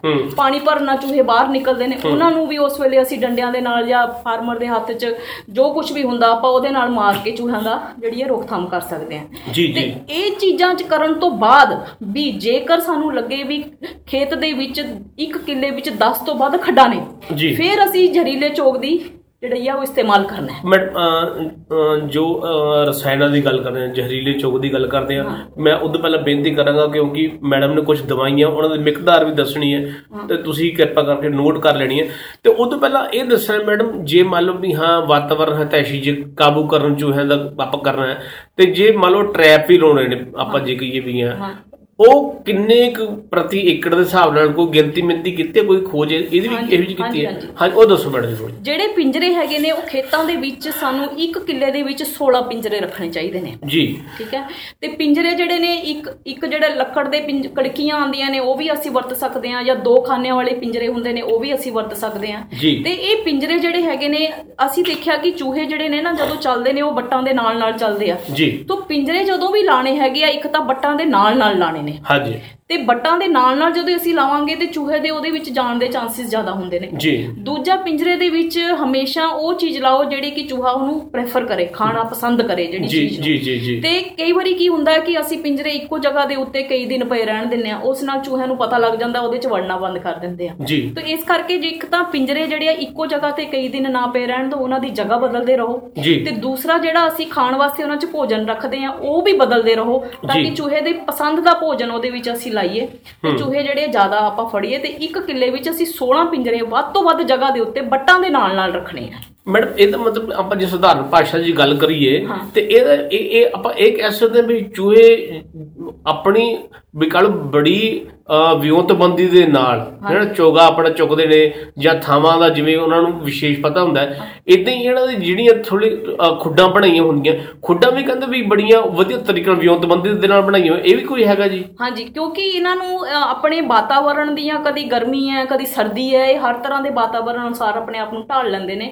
ਉਹ ਇਸੇ ਨਾਲ ਢਾਲਦੇ ਨੇ ਕਿ ਜਿਹੜੀਆਂ ਆਪਣੀਆਂ ਖੱਡਾਂ ਬਣਾਉਂਦੇ ਨੇ ਜ਼ਮੀਨ ਦੇ ਅੰਦਰ ਡੂੰਘੀਆਂ ਖੱਡਾਂ ਉੱਥੇ ਆਪਣਾ ਵਾਤਾਵਰਣ ਨੂੰ ਬਿਲਕੁਲ ਸੰਤੁਲਿਤ ਰੱਖ ਕੇ ਤਾਂ ਕਿ ਇਹਨਾਂ ਨੂੰ ਕੋਈ ਉਹਦੇ ਵਿੱਚ ਕੋਈ ਤਕਲੀਫ ਨਾ ਆਵੇ ਰਹਿਣ ਵਾਸਤੇ ਤੇ ਖੱਡਾਂ ਬਣਾਉਂਦੇ ਨੇ। ਇਹ ਜਿਹੜੀਆਂ ਖੱਡਾਂ ਨੇ ਮਤਲਬ ਹਰ ਇੱਕ ਚੂਹੇ ਜਿਹੜਾ ਕੁਝ ਚੂਹੇ ਜਿਹੜੀਆਂ ਖੱਡਾਂ ਉਹਨਾਂ ਦੀਆਂ ਜ਼ਿਆਦਾ ਡੂੰਘੀਆਂ ਨਹੀਂ ਹੁੰਦੀਆਂ ਉੱਪਰ ਹੀ ਹੁੰਦੀਆਂ ਨੇ ਖੱਡਾਂ। ਕੁਝ ਚੂਹੇ ਇਹੋ ਜਿਹੇ ਹੁੰਦੇ ਜਿਵੇਂ ਕਿ ਅੰਨਾ ਚੂਹਾ ਜਿਹੜਾ ਢੇਰੀਆਂ ਵਾਲਾ ਚੂਹਾ ਜਿਹਨੂੰ ਆਪਾਂ ਕਹਿ ਦਿੰਦੇ। ਆ ਉਹ ਬਹੁਤ ਡੂੰਘੀਆਂ ਖੱਡਾਂ ਬਣਾਉਂਦਾ। ਤੇ ਉਹ ਕਾਫੀ ਅੰਦਰ ਜਾ ਕੇ ਆਪਣੀਆਂ ਖੱਡਾਂ ਬਣਾਉਂਦਾ ਤੇ ਉੱਥੇ ਉਹਨੇ ਅਲੱਗ-ਅਲੱਗ ਚੈਂਬਰ ਬਣਾਏ ਹੁੰਦੇ ਆ ਕੋਈ ਭੋਜਨ ਭੰਡਾਰ ਕਰਨ ਦੇ ਚੈਂਬਰ ਬਣਾਏ ਕਿਤੇ ਬੱਚੇ ਦੇਣ ਦੇ ਕਿਤੇ ਸੌਣ ਦੇ। ਸੋ ਇਹ ਆਪਣੀਆਂ ਜਿਹੜੀਆਂ ਖੱਡਾਂ ਨੇ ਇਹਨਾਂ ਸਾਰਿਆਂ ਨੇ ਚੂਹਿਆਂ ਦੀਆਂ ਜਾਤੀਆਂ ਜਿੰਨੀਆਂ ਵੀ ਹੈਗੀਆਂ ਉਹਨਾਂ ਦੀਆਂ ਖੱਡਾਂ ਵੇਰੀ ਕਰਦੀਆਂ ਰਹਿੰਦੀਆਂ ਨੇ। ਕਿਸੇ ਦੀ ਬਹੁਤ ਡੂੰਘੀਆਂ ਹੁੰਦੀਆਂ ਨੇ ਕਿਸੇ ਦੀਆਂ ਜਿਹੜੀਆਂ ਉੱਪਰ ਹੀ ਹੁੰਦੀਆਂ ਨੇ। ਜੀ ਮੈਡਮ ਚੌਕ ਤੇ ਆਪਾਂ ਗੱਲ ਲੈਣੇ ਉਸ ਤੋਂ ਪਹਿਲਾਂ ਜਿਵੇਂ ਲਾਈਵ ਪ੍ਰੋਗਰਾਮ ਹੈ ਜਸਵਿੰਦਰ ਸੰਧੂ ਜੀ ਇਹ ਸਾਡੇ ਨਾਲ ਜੁੜ ਚੁੱਕੇ ਨੇ। ਹਾਫਜ਼ ਹਾਕਮ ਸਿੰਘ ਨਰਮਾਨ ਜੀ ਜਸਪਿੰਦਰ ਧਰਨੀ ਜੀ ਬਾਜਵਾ ਜੀ ਗੁਰਜੀਤ ਸਿੰਘ ਵਿਰਕ ਜੀ ਜਸਪਿੰਦਰ ਅ, ਧਰਨੀ ਜੀ। ਇਹਨਾਂ ਦਾ ਇੱਕ ਇਹ ਵੀ ਸੀਗਾ ਜਿਹੜੀ ਗੰਨੇ ਦੀ ਕਿਸਮ ਹੈ ਸੀਓਜੀ 85 ਇਹਦੇ ਵਿੱਚ ਸ਼ੂਗਰ ਕੰਟੈਂਟ ਜ਼ਿਆਦਾ ਹੁੰਦਾ ਹੈ ਇਸ ਕਰਕੇ ਜ਼ਿਆਦਾ ਪ੍ਰੋਣ ਹੈ। ਇਹਦੇ ਬਾਰੇ ਵੀ ਆਪਾਂ ਗੱਲ ਕਰਾਂਗੇ। ਆਪ ਜੀ ਸਾਰਿਆਂ ਦਾ ਸਵਾਗਤ ਹੈ। ਬਹੁਤ ਬਹੁਤ ਅ, ਧੰਨਵਾਦ ਤੁਹਾਡਾ। ਅ, ਤੇ ਸਾਰਿਆਂ ਨੂੰ ਸਤਿ ਸ੍ਰੀ ਅਕਾਲ। ਤੇ ਮੈਡਮ ਹੁਣ ਤੁਸੀਂ ਅੱਗੇ ਨੂੰ ਸ਼ੁਰੂ ਕਰੋ। ਹੁਣ ਜਿਹੜਾ ਜ਼ਹਿਰੀਲਾ ਚੋਕ ਬਣਾਉਣਾ ਉਹ ਉਹਦੇ ਲਈ ਦਵਾਈਆਂ ਸਿਫਾਰਿਸ਼ ਕਿਹੜੀਆਂ ਤੇ ਬਣਾਉਣਾ ਕਿਵੇਂ ਹੈ ਜੀ? ਉਹ ਦੱਸਿਓ ਜੀ। ਹਾਂਜੀ। ਜਿਹੜਾ ਜ਼ਹਿਰੀਲਾ ਚੋਗ ਹੈ ਚੂਹੇ ਮਾਰ ਜਿਹੜੀਆਂ ਜ਼ਹਿਰੀਲੀਆਂ ਦਵਾਈਆਂ ਨੇ ਉਹ ਦੋ ਤਰ੍ਹਾਂ ਦੀਆਂ ਦਵਾਈਆਂ ਦੀ ਆਪਾਂ ਸਿਫਾਰਿਸ਼ ਕਰਦੇ ਜੀ। ਇੱਕ ਤਾਂ ਹੈ ਜੀ ਜ਼ਿੰਕ ਫਾਸਫਾਈਡ ਜੀ। ਜ਼ਿੰਕ ਫਾਸਫਾਈਡ ਦਾ ਅਸੀਂ 2% ਚੋਗ ਤਿਆਰ ਕਰਦੇ ਹੂੰ। ਉਹ ਚੋਗ ਤਿਆਰ ਕਰਨ ਵਾਸਤੇ ਅਸੀਂ ਕਿਸੇ ਵੀ ਤਰ੍ਹਾਂ ਦੇ ਦਾਣੇ ਲੈ ਲੈਣੇ ਨੇ। ਜਿੱਦਾਂ। ਕਣਕ ਦੇ ਦਾਣੇ ਸਪੋਜ਼ ਅਸੀਂ ਲੈ ਲਏ ਉਹਨਾਂ ਦਾ ਅਸੀਂ ਦਰੜ ਲੈਣਾ ਸਾਬਤ ਦਾਣੇ ਨਹੀਂ ਲੈਣੇ। ਜੀ। ਦਰੜ ਲੈ ਕੇ ਜੇ 1 ਕਿਲੋ ਅਸੀਂ ਦਰੜ ਲੈਣਾ ਉਹਦੇ ਵਿੱਚ 20 ਗ੍ਰਾਮ ਕੋਈ ਵੀ ਖਾਣ ਵਾਲਾ ਤੇਲ ਪਾਣਾ ਤੇ 20 ਗ੍ਰਾਮ ਪੀਸੀ ਹੋਈ ਖੰਡ ਪਾਣੀ ਹੂੰ। ਤੇ ਇਹਨਾਂ ਤਿੰਨਾਂ ਚੀਜ਼ਾਂ ਨੂੰ ਅਸੀਂ ਚੰਗੀ ਤਰ੍ਹਾਂ ਰਲਾ ਲੈਣਾ। ਫਿਰ ਉਸ ਦੇ ਵਿੱਚ 25 ਗ੍ਰਾਮ ਜ਼ਿੰਕ ਫਾਸਫਾਈਡ ਦਵਾਈ ਪਾ ਕੇ ਮਿਕਸ ਕਰਨੀ ਆ ਜੀ ਜੀ ਜੀ ਠੀਕ ਹੈ। ਤੇ ਜਿਹੜੀ ਦੂਸਰੀ ਦਵਾਈ ਹੈਗੀ ਆ ਬ੍ਰੋਮੋਡੋਲੋਨ ਦਵਾਈ ਹੈਗੀ ਆ। ਇਹ ਬ੍ਰੋਮੋਡੋਲੋਨ ਦਵਾਈ ਦਾ ਚੋਕ ਤਿਆਰ ਕਰਨ ਵਾਸਤੇ ਵੀ ਅਸੀਂ ਤਿੰਨੋਂ ਚੀਜ਼ਾਂ ਉਹੀ ਲੈਣੀਆਂ ਨੇ ਦਾਣੇ। ਲੈਣੇ ਨੇ। ਤੇਲ ਲੈਣਾ ਤੇ ਖੰਡ ਲੈਣੀ ਆ। ਤੇ ਉਹਦੇ ਵਿੱਚ 20 ਗ੍ਰਾਮ ਦਵਾਈ ਪਾਣੀ ਹੈ ਸੋ ਇਹ ਜਿਹੜੀ ਮਿਕਦਾਰ ਹੈ ਇਹ ਸੇਮ ਹੋਣੀ ਚਾਹੀਦੀ ਆ ਆਮ ਤੌਰ ਤੇ ਫਾਰਮਰ ਕੀ ਕਰਦੇ ਨੇ ਕਿ ਜ਼ਿੰਕ ਫਾਸਫਾਈਡ ਦਾ ਚੋਕ ਬਣਾਉਂਦੇ ਨੇ ਅੰਦਾਜ਼ੇ ਨਾਲ ਦਾਣੇ ਲੈ ਲਏ ਅੰਦਾਜ਼ੇ ਨਾਲ ਦਵਾਈ ਪਾ ਲਈ। ਤੇ ਉਹ ਦਵਾਈ ਦੀ ਮਾਤਰਾ ਘੱਟ ਰਹਿ ਜਾਂਦੀ ਆ। ਹੂੰ। ਤੇ ਉਸ ਦੇ ਨਾਲ ਕੀ ਹੁੰਦਾ ਹੈ ਕਿ ਚੂਹਾ ਦਵਾਈ ਦੇ ਚੋਗ ਨੂੰ ਤਾਂ ਖਾ ਲੈਂਦਾ ਪਰ ਉਹ ਦਵਾਈ ਦੀ ਮਾਤਰਾ ਘੱਟ ਹੋਣ ਨਾਲ ਚੂਹਾ ਮਰਦਾ ਨਹੀਂ। ਪਰ ਉਸ ਨੂੰ ਦਵਾਈ ਦੇ ਜ਼ਹਿਰੀਲੇਪਨ ਦਾ ਪਤਾ ਲੱਗ ਜਾਂਦਾ ਹੈ। ਤੇ। ਉਸ ਨੂੰ ਦੁਬਾਰਾ ਦਵਾਈ ਨੂੰ ਖਾਣਾ ਉਹ ਛੱਡ ਦਿੰਦਾ ਹੈ। ਜੀ। ਜੀ ਤੇ ਇਹ ਬਹੁਤ ਵੱਡੀ ਸਮੱਸਿਆ ਆਉਂਦੀ ਆ ਆਮ ਕਿਸਾਨ ਇਹ ਕਹਿੰਦੇ ਨੇ ਜੀ ਅਸੀਂ ਦਵਾਈ ਪਾਉਂਦੇ ਆ ਚੂਹੇ ਖਾਂਦੇ ਨਹੀਂ। ਜੇ ਖਾਂਦੇ ਆ ਤਾਂ ਮਰਦੇ। ਨਹੀਂ ਉਹਦਾ ਕਾਰਨ ਇਹ ਹੁੰਦਾ ਕਿ ਅਸੀਂ ਦਵਾਈ ਦੀ ਮਾਤਰਾ ਚੋਗ ਦੇ ਵਿੱਚ ਪੂਰੀ ਨਹੀਂ ਪਾਉਂਦੇ। ਦੂਸਰਾ ਇਸ ਦਵਾਈ ਦੇ ਚੋਗ ਨੂੰ ਹਮੇਸ਼ਾ ਤਾਜ਼ਾ ਤਿਆਰ ਕਰਨਾ ਚਾਹੀਦਾ ਤੇ ਇਹਦੇ ਵਿੱਚ ਪਾਣੀ ਨਹੀਂ ਲੱਗਣਾ ਚਾਹੀਦਾ ਅਸੀਂ ਖੇਤ ਦੇ ਵਿੱਚ ਵੀ ਲੱਗਿਆ ਜਦੋਂ ਰੱਖਣੀ ਆ ਉਦੋਂ ਵੀ ਦੇਖਣਾ ਵੀ ਖੇਤ ਦੇ ਵਿੱਚ ਪਾਣੀ ਨਾ ਲੱਗਿਆ ਹੋਵੇ ਜੀ ਜਾਂ ਕਈ ਵਾਰੀ ਸਲਾਬਾ ਪੈ ਜਾਂਦਾ ਉੱਪਰੋਂ ਆਪਣੀ ਫੌਗ ਆ ਜਾਂਦੀ ਆ। ਮੋਇਸਚਰ ਹੋ ਜਾਂਦੀ ਆ ਤੇ ਇਹੋ ਜਿਹੇ ਮੌਸਮ ਦੇ ਵਿੱਚ ਸਾਨੂੰ ਕਾਲੀ ਦਵਾਈ ਦਾ ਇਸਤੇਮਾਲ ਨਹੀਂ ਕਰਨਾ ਚਾਹੀਦਾ ਜਿਹੜੀ ਜ਼ਿੰਕ ਫਾਸਫਾਈਡ ਦਵਾਈ ਜੀ। ਜੀ ਜੀ ਜੀ ਉਦੋਂ ਅਸੀਂ ਦੂਜੀ ਦਵਾਈ ਜਿਹੜੀ ਬ੍ਰੋਮੋਡੋਲੋਨ ਹੈ। ਉਦੋਂ ਸਾਨੂੰ ਯੂਜ਼ ਕਰਨੀ ਚਾਹੀਦੀ ਆ। ਤੇ ਜ਼ਿੰਕ ਫਾਸਫਾਈਡ ਦਵਾਈ 'ਚ ਪਾਣੀ ਨਹੀਂ ਲੱਗਣਾ ਚਾਹੀਦਾ ਜੇ ਪਾਣੀ ਲੱਗ ਗਏ ਤਾਂ ਵੀ ਦਵਾਈ ਦਾ ਅਸਰ ਜਿਹੜਾ ਉਹ ਖਤਮ ਹੋ ਜਾਂਦਾ ਕਿਉਂਕਿ ਇਹਦੇ ਵਿੱਚੋਂ ਫਾਸਫੀਨ ਗੈਸ ਨਿਕਲਦੀ ਹੈ। ਜਿਹੜੀ ਕਿ ਚੂਹੇ ਦੇ ਪੇਟ 'ਚ ਜਾ ਕੇ ਨਿਕਲਣੀ ਚਾਹੀਦੀ ਹੈ। ਜੀ। ਜੇ ਪਹਿਲਾਂ ਹੀ ਪਾਣੀ ਲੱਗ ਜਾਏਗਾ ਫਾਸਫੀਨ ਗੈਸ ਪਹਿਲਾਂ ਹੀ ਨਿਕਲ ਜਾਏਗੀ ਦਵਾਈ ਦਾ ਅਸਰ ਖਤਮ ਹੋ ਜਾਏਗਾ। ਠੀਕ ਹੈ ਤੇ ਉਸ ਦੇ ਨਾਲ ਚੂਹੇ ਜਿਹੜੇ ਮਰਨਗੇ ਨਹੀਂ ਪਰ ਉਹਨਾਂ ਨੂੰ ਦਵਾਈ ਦਾ ਪਤਾ ਲੱਗ ਜੂ ਤੇ ਉਹ ਦੁਬਾਰਾ ਫਿਰ ਉਸ ਦਵਾਈ ਨੂੰ ਨਹੀਂ ਖਾਣਗੇ। ਅੱਛਾ ਮ- ਇੱਕ ਇਹਦੇ ਚ ਮੈਂ ਚਲੋ ਤੁਹਾਡੇ ਮੂੰਹੋਂ ਵੀ ਇਹ ਚੀਜ਼ ਵੀ ਸਾਰਾ ਦਾ ਪਹੁੰਚਾਣੀ ਚਾਹੁੰਦਾ ਹਾਂ। ਜਿਹੜੀਆਂ ਇਹ ਦਵਾਈਆਂ ਜਿਵੇਂ ਤੁਸੀਂ ਫਾਸਫਾਈਡ ਦੀ ਗੱਲ ਕੀਤੀ ਜਾਂ ਦੂਜੇ ਦੀ ਗੱਲ ਕੀਤੀ ਇਹ ਵਰਕ ਕਿਵੇਂ ਕਰਦੇ ਆ? ਕਿਉਂਕਿ ਕਈ ਵਾਰ ਕੀ ਹੁੰਦਾ ਇਹ ਦਵਾਈ ਖਾ ਵੀ ਲੈਂਦੇ ਨੇ ਚੂਹੇ। ਪਰ ਉਸ ਤੋਂ 2 ਦਿਨ ਬਾਅਦ 3 ਦਿਨ ਬਾਅਦ ਰਿਜ਼ਲਟ ਨਿਕਲਦੇ ਨੇ। ਠੀਕ ਹੈ ਨਾ? ਇਹ ਦਵਾਈਆਂ ਦਾ ਐਕਸ਼ਨ ਉਹ ਕਿਵੇਂ ਹੁੰਦਾ? ਮਾੜਾ ਜਿਹਾ ਉਹ ਵੀ ਦੱਸਿਓ ਜੀ।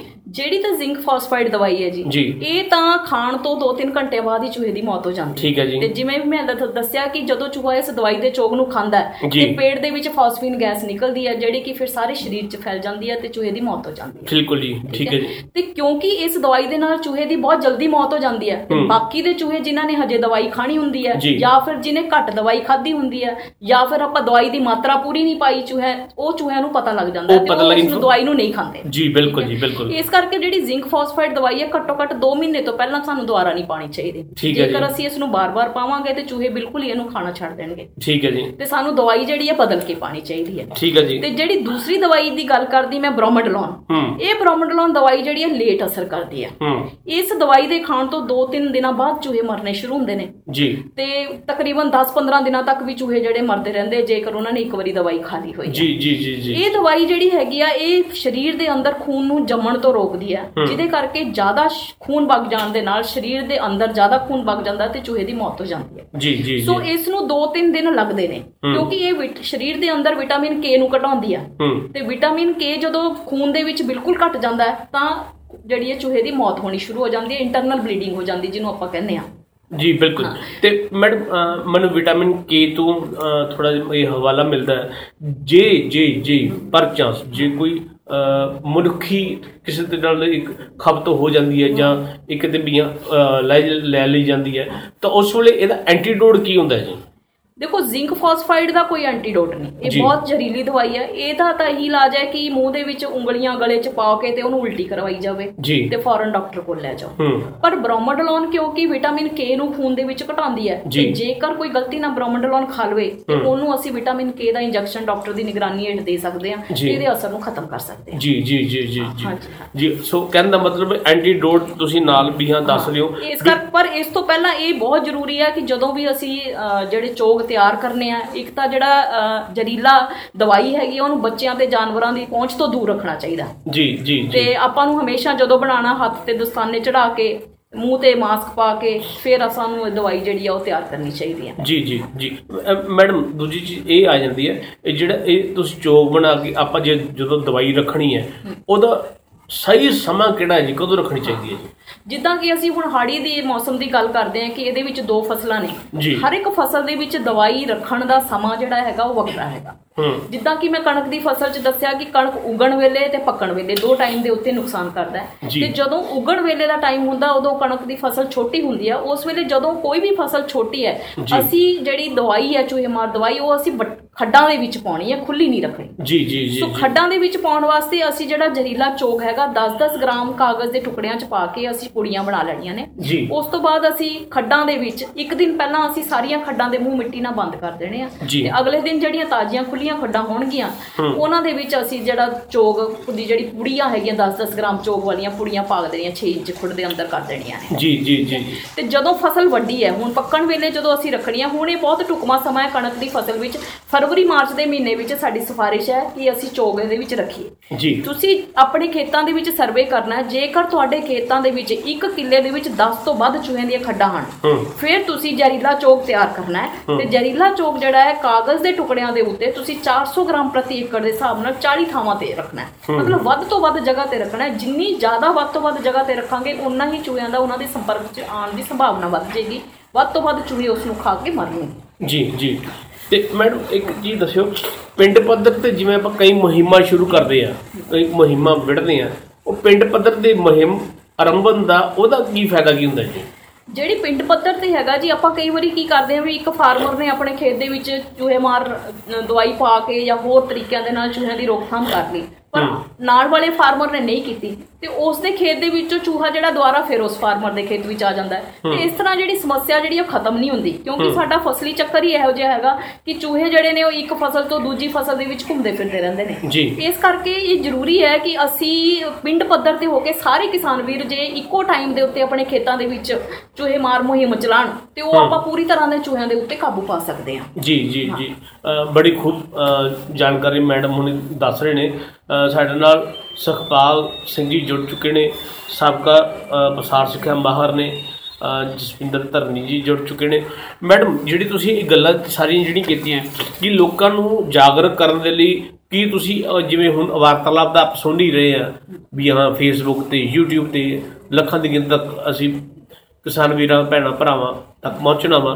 ਕਿ ਇਦਾਂ ਦੇ ਕੋਈ ਤੁਸੀਂ ਲੇਖ ਵੀ ਲਿਖਦੇ ਰਹਿੰਦੇ ਹੋ? ਆ ਜਿਹੜਾ ਫਰਵਰੀ ਦਾ ਅੰਕ ਹੈ। ਮੈਂ ਵੇਖਦਾ ਸੀਗਾ ਇਹਦੇ ਚ ਆ ਦੇਖਿਓ ਤੁਸੀਂ ਦੱਸੋ ਵੀ ਇਹ ਲੇਖ ਲਿਖਣ ਦਾ ਇਹਦਾ ਕੀ ਪ੍ਰਕਾਸ਼ਨ ਦਾ ਫਾਇਦਾ ਕੀ ਇਹਦੇ ਨਾਲੇ ਲੇਖ ਵੀ ਇਹਦੇ ਚ ਤੁਸੀਂ ਸਾਰਾ ਦਵਾਈਆਂ ਦੀ ਮਿਕਦਾਰ ਦਵਾਈਆਂ ਦਾ ਨਾਂ ਉਹਨਾਂ ਦੀ ਵਿਧੀ ਤਿਆਰ ਕਰਦੇ ਉਹ ਸਾਰਾ ਕੁਝ ਲਿਖਿਆ ਇਹਦੇ ਬਾਰੇ ਜ਼ਿਕਰ ਕਰੋ ਜੀ। ਦੇਖੋ ਅਸੀਂ ਹੁਣ ਸਾਰੀ ਜਗ੍ਹਾ ਨਹੀਂ ਪਹੁੰਚ ਸਕਦੇ ਤੇ ਅਸੀਂ ਲੇਖਾਂ ਦੇ ਰਾਹੀਂ ਜਾਂ ਜਿੱਦਾਂ ਅੱਜ ਅਸੀਂ ਫੇਸਬੁੱਕ ਨਾਲ ਤੁਹਾਡੇ ਸਾਰਿਆਂ ਨਾਲ ਜੁੜੇ ਆ ਜਾਂ YouTube ਚੈਨਲ ਨਾਲ ਜੁੜੇ ਆ ਅਸੀਂ ਇਹਨਾਂ ਲੇਖਾਂ ਰਾਹੀਂ ਤੁਹਾਡੇ ਤੱਕ ਪਹੁੰਚਣ ਦੀ ਕੋਸ਼ਿਸ਼ ਕਰਦੇ ਆ ਤੇ ਜੋ ਅਸੀਂ ਟੈਕਨੋਲੋਜੀਜ਼ ਜੋ ਅਸੀਂ ਸਿਫਾਰਸ਼ਾਂ ਜਿਹੜੀਆਂ ਨੇ ਤੁਹਾਡੇ ਫਾਇਦੇ ਵਾਸਤੇ ਅਸੀਂ ਡਿਵੈਲਪ ਕੀਤੀਆਂ ਨੇ ਅਸੀਂ ਉਹਨਾਂ ਨੂੰ ਤੁਹਾਡੇ ਤੱਕ ਪਹੁੰਚਾਉਣ ਵਾਸਤੇ ਇਹਨਾਂ ਲੇਖਾਂ ਦੀ ਜਿਹੜੀ ਬਹੁਤ ਹੀ ਜ਼ਿਆਦਾ ਅਹਿਮੀਅਤ ਹੈ। ਸੋ ਅਸੀਂ ਐਦਾਂ ਦੇ ਲੇਖ ਜਿਹੜੇ ਲਿਖਦੇ ਵੀ ਰਵਾਂਗੇ ਤੇ ਇਹਨਾਂ ਲੇਖਾਂ ਦੇ ਥੱਲੇ ਸਾਡਾ ਨੰਬਰ ਵੀ ਦਿੱਤਾ ਹੋਇਆ ਜਾਂ ਤੁਸੀਂ ਸਾਡਾ ਨੰਬਰ ਉਸ ਤਰ੍ਹਾਂ ਵੀ ਲੈ ਸਕਦੇ ਹੋ ਤੇ ਤੁਸੀਂ ਸਾਨੂੰ ਕਾਲ ਕਰਕੇ ਵੀ ਜੇ ਕੋਈ ਵੀ ਤੁਹਾਨੂੰ ਸਮੱਸਿਆ ਹੋਵੇ ਕਿਸੇ ਵੀ ਤਰੀਕੇ ਦੀ ਚੂਹਿਆਂ ਨਾਲ ਸੰਬੰਧੀ ਤੁਸੀਂ ਸਾਡੇ ਤੋਂ ਜਾਣਕਾਰੀ ਲੈ ਸਕਦੇ ਹੋ। ਤੇ ਮੈਡਮ ਤੁਸੀਂ ਆਪਣਾ ਫੋਨ ਨੰਬਰ ਦੱਸ ਹੀ ਦਿਓ ਜੀ। ਹਾਂਜੀ। ਇਹ ਮੁਖੀ ਨੇ ਮੈਡਮ ਨੀਨਾ ਸਿੰਗਲਾ ਜੀ ਜੀਓਲੋਜੀ ਵਿਭਾਗ ਦੇ। ਇਹ ਤੁਸੀਂ ਨੰਬਰ ਲਓਗੇ ਜੇ ਕਿਸੇ ਤਰ੍ਹਾਂ ਤੁਸੀਂ ਕੋਈ ਮੁਹਿੰਮ ਵਿੜਨੀ ਹੈ ਤਾਂ ਇਹਨਾਂ ਦੀ ਟੀਮ ਉੱਥੇ ਬੜੇ ਵਧੀਆ ਤਰੀਕੇ ਨਾਲ ਪਹੁੰਚ ਸਕਦੀ ਹੈ। ਇੱਥੇ ਗੱਲ ਵਰਣਨਯੋਗ ਹੈ ਭਾਰਤ ਸਰਕਾਰ ਵੱਲੋਂ ਪੰਜਾਬ ਦੇ ਵਿੱਚ ਜਿਹੜੇ ਰੇਲਵੇ ਸਟੇਸ਼ਨ ਹੈ ਉਹਨਾਂ ਦੇ ਵਿੱਚ ਵੀ ਹਾਂ, ਬਿਲਕੁਲ ਚੂਹੇ ਦਾ ਖਾਤਮਾ ਕਰਨ ਦੇ ਲਈ ਇਹਨਾਂ ਦੀ ਟੀਮ ਨੂੰ ਸੰਪਰਕ ਕੀਤਾ ਗਿਆ ਤੇ ਬੜਾ ਸਫਲਤਾਪੂਰਵਕ ਉਹਦੇ ਰਿਜ਼ਲਟ ਵੀ ਆਏ ਆ। ਵਧਾਈ ਦੇ ਪਾਤਰ ਤੁਹਾਡੀ ਅਸੀਂ ਰੀਸੈਂਟ ਵੀ ਅਸੀਂ ਸਰਵੇ ਕੀਤਾ ਸਾਨੂੰ ਉੱਥੇ ਇੱਕ ਵੀ ਚੂਹਾ ਨਜ਼ਰ ਨਹੀਂ ਆਇਆ ਰੇਲਵੇ ਸਟੇਸ਼ਨ ਇਹ ਇਹ ਮੈਡਮ ਇਹ ਤੁਹਾਡੀ ਮਕੀ ਕਿ ਤੁਸੀਂ ਜਿਵੇਂ ਤਨਦੇਹੀ ਨਾਲ ਸ਼ਿੱਦਤ ਦੇ ਨਾਲ ਤੁਸੀਂ ਚੂਹਾ ਮਗਰ ਲੱਗੇ ਹੋਏ ਹੋ ਉਹਨਾਂ ਤੋਂ ਸਾਨੂੰ ਛੁਟਕਾਰਾ ਦਵਾ ਰਹੇ ਹੋ ਕਿਸਾਨ ਵੀਰਾਂ ਨੂੰ ਛੁਟਕਾਰਿਆਂ ਦੀ ਟੀਮ ਦਵਾ ਰਹੀ ਹੈ। ਮੈਡਮ ਤੁਸੀਂ ਨੰਬਰ ਵੀ ਜ਼ਰੂਰ ਮੇਰਾ ਸਾਂਝਾ ਨੰਬਰ ਕਰੋ ਨੋਟ ਕਰ ਲਓ ਜੀ 9357 325 446 ਮੈਡਮ ਪੰਜਾਬੀ ਚ ਵੀ ਦੱਸ ਦਿਓ। ਮੈਨੂੰ ਦੱਸ ਹਾਂ। ਦਿਓ 93 9357 ਹਾਈ। 325 446 ਪੰਜਾਬੀ ਚ ਮੈਂ ਬੋਲਣ ਲੱਗੀ ਭੁੱਲ ਜਾਗੀ ਨਹੀਂ ਤਾਂ। 93573 25446 ਹਾਂਜੀ। ਮੈਂ ਦੁਬਾਰਾ ਫਿਰ ਨੋਟ ਕਰਦਾ 93573 25446 ਮੈਡਮ ਦਾ ਨੰਬਰ ਹੈ ਬਹੁਤ ਖੂਬ ਮੈਡਮ ਤੁਸੀਂ ਬੜੀ ਤੁਸੀਂ ਹੁਣੀ ਦੇਖ ਰਹੇ ਸੀ ਕਿ ਫਾਰਮਰ ਦਾ ਇੱਕ ਕੁਐਸਚਨ ਵੀ ਸੀਗਾ ਕਿ ਜਿਹੜੀ ਸੌਫਟ ਵੈਰਾਈਟੀ ਕਮਾਦ ਦੀ ਹੁੰਦੀ ਹੈ ਉਹਦੇ ਚੂਹਿਆਂ ਦਾ ਨੁਕਸਾਨ ਜ਼ਿਆਦਾ ਹਾਂ ਇਹ ਜਸਵਿੰਦਰ ਧਰਨ ਜੀ ਦਾ ਸਵਾਲ ਸੀਗਾ ਉਹ ਕਹਿੰਦੇ ਨੇ ਸ਼ੂਗਰ ਕੰਟੈਂਟ ਜਿਹੜੀ ਗੰਨੇ ਦੀ ਵੈਰਾਈਟੀ ਆ ਕੌਜ ਹਾਂਜੀ। 85 ਉਹਦੇ ਵਿੱਚ ਕੰਪੈਰੀਟਿਵਲੀ ਜ਼ਿਆਦਾ ਹੁੰਦਾ ਵੀ ਆ ਅਟੈਕ। ਇਹਦਾ ਚੂਹਿਆਂ ਦਾ। ਇਹਦੇ ਬਾਰੇ ਤੁਸੀਂ ਕੀ ਕਿਉਂਕਿ ਇਹ ਜਿਹੜੀ ਜ਼ਿਆਦਾ ਮਿੱਠੀ ਵੈਰਾਈਟੀ ਹੈ ਤੇ ਇਹਦਾ ਜਿਹੜਾ ਛਿਲਕਾ ਹੁੰਦਾ ਉਹ ਵੀ ਬੜਾ ਸੌਫਟ ਹੁੰਦਾ ਤੇ ਉਹਨੂੰ ਚੂਹਾ ਬਹੁਤ ਛੇਤੀ ਜਿਹੜਾ ਹੈ ਉਹਨੂੰ ਕੱਟ ਸਕਦਾ ਹੈਗਾ। ਤੇ ਉਸ ਨੂੰ ਵੈਸੇ ਤਾਂ ਚੂਹਾ ਸਾਰੀ ਹਾਰਡ ਵੈਰਾਈਟੀ ਨੂੰ ਵੀ ਕੱਟ ਦਿੰਦਾ ਪਰ ਜੇ ਅਸੀਂ ਕੰਪੈਰੀਜ਼ਨ ਕਰੀਏ ਤੇ ਜਿਹੜੀ ਸੌਫਟ ਰਿੰਡ ਵਾਲੀ ਵੈਰਾਈਟੀ ਆ ਉਹਨੂੰ ਚੂਹਿਆਂ ਦਾ ਜ਼ਿਆਦਾ ਨੁਕਸਾਨ ਦੇਖਿਆ ਗਿਆ। ਜੀ ਜੀ ਤੇ ਕਮਾਦ ਵਿੱਚ ਅਸੀਂ ਇਹਨਾਂ ਨੂੰ ਥੋੜਾ ਦੱਸਣਾ ਭੁੱਲ ਗਏ ਵੀ ਕਮਾਦ ਦੇ ਵਿੱਚ ਵੀ ਟਾਈਮ ਹੈਗਾ ਜੇ ਤਾਂ ਮੈਂ ਥੋੜਾ ਹਾਂਜੀ, ਹਾਂਜੀ, please, ਵੀ ਜਾਣਕਾਰੀ ਬਹੁਤ ਦੇ। ਵਿੱਚ ਜਿਹੜਾ ਹੈਗਾ ਉਹ ਵੀ ਚੂਹਿਆਂ ਦੀ ਰੋਕਥਾਮ ਬਹੁਤ ਜ਼ਰੂਰੀ ਹੈ ਕਮਾਦ ਦੇ ਵਿੱਚ ਕਰਨੀ ਕਿਉਂਕਿ ਕਮਾਦ ਦੇ ਵਿੱਚ ਜਦੋਂ ਅਸੀਂ ਆਸੇ-ਪਾਸੇ ਝੋਨਾ ਲੱਗਿਆ ਹੁੰਦਾ ਤੇ ਸਾਰੇ ਚੂਹੇ ਕਮਾਦ ਦੇ ਖੇਤ ਵਿੱਚ ਚਲੇ ਜਾਂਦੇ ਆ। ਜੀ ਤੇ ਉਸ ਤੋਂ ਬਾਅਦ ਜਦੋਂ ਆਪਾਂ ਝੋਨਾ ਕੱਟਦੇ ਆ ਝੋਨਾ ਲੱਗਿਆ ਹੁੰਦਾ ਸਤੰਬਰ ਦੇ ਵਿੱਚ ਤੇ ਕਮਾਦ ਦੇ ਵਿੱਚੋਂ ਹੀ ਝੋਨੇ ਦੀ ਖੇਤ ਦੇ ਵਿੱਚ ਆ ਕੇ ਚੂਹੇ ਨੁਕਸਾਨ ਕਰਦੇ ਨੇ ਜੀ। ਫਿਰ ਜਦੋਂ ਅਸੀਂ ਝੋਨਾ ਕੱਟ ਲੈਂਦੇ ਆ ਤੇ ਚੂਹੇ ਫੇਰ ਕਮਾਦ ਦੇ ਵਿੱਚ ਚਲੇ ਜਾਂਦੇ ਨੇ ਜੀ ਫਿਰ ਜਦੋਂ ਅਸੀਂ ਕਣਕ ਬੀਜਦੇ ਆ ਕਮਾਦ ਚੋਂ ਆ ਕੇ ਕਣਕ 'ਚ ਨੁਕਸਾਨ ਕਰਦੇ ਆ ਕਣਕ ਦੀ ਵਾਢੀ ਤੋਂ ਬਾਅਦ ਫਿਰ ਉਹ ਕਮਾਦ ਦੇ ਵਿੱਚ ਚਲੇ ਜਾਂਦੇ ਨੇ ਸੋ ਜੀ। ਕਮਾਦ ਦੇ ਵਿੱਚ ਇਹਨਾਂ ਟਾਈਮਿੰਗਸ ਦੇ ਉੱਤੇ ਜਦੋਂ ਅਸੀਂ ਝੋਨਾ ਲਾਇਆ ਹੋਇਆ ਹੈ, ਪਾਣੀ ਲੱਗਾ ਹੋਇਆ ਹੈ ਜੁਲਾਈ ਅਗਸਤ ਦੇ ਮਹੀਨਿਆਂ ਵਿੱਚ ਤੇ ਇਸੇ ਤਰ੍ਹਾਂ ਜਦੋਂ ਅਸੀਂ ਝੋਨਾ ਕੱਟ ਲੈਂਦੇ ਆ ਅਕਤੂਬਰ ਨਵੰਬਰ ਦੇ ਮਹੀਨੇ ਵਿੱਚ ਉਸ ਵੇਲੇ ਅਸੀਂ ਕਮਾਦ ਦੇ ਵਿੱਚ ਜ਼ਰੂਰ ਚੂਹੇ ਮਾਰ ਜਿਹੜੀ ਰੋਕਥਾਮ ਜਿਹੜੀ ਕਰਨੀ ਹੈ ਦੋ ਤਰੀਕੇ ਦੀਆਂ ਜਿਹੜੀਆਂ ਮੈਂ ਦਵਾਈਆਂ ਦੱਸੀਆਂ ਨੇ ਇੱਕ ਜ਼ਿੰਕ ਫਾਸਫਾਈਡ ਤੇ ਬ੍ਰੋਮੋਡਰੋਨ ਤੇ ਜਦੋਂ ਵੀ ਅਸੀਂ ਕਮਾਦ ਦੇ ਵਿੱਚ ਕਿਉਂਕਿ ਚੂਹੇ ਦੀ ਜਨਸੰਖਿਆ ਜ਼ਿਆਦਾ ਹੁੰਦੀ ਆ ਤੇ ਅਸੀਂ ਪਹਿਲਾਂ ਜ਼ਿੰਕ ਫਾਸਫੇਟ ਦਵਾਈ ਦਾ ਚੋਕ ਰੱਖਣਾ ਹੈ ਤੇ ਉਸ ਤੋਂ 15 ਦਿਨਾਂ ਬਾਅਦ ਬਚੇ ਹੋਏ ਚੂਹਿਆਂ ਨੂੰ ਮਾਰਨ ਵਾਸਤੇ ਅਸੀਂ ਬ੍ਰੋਮੋਡੋਲੋਨ ਦਵਾਈ ਦੀ ਵਰਤੋਂ ਕਰਨੀ ਹੈ।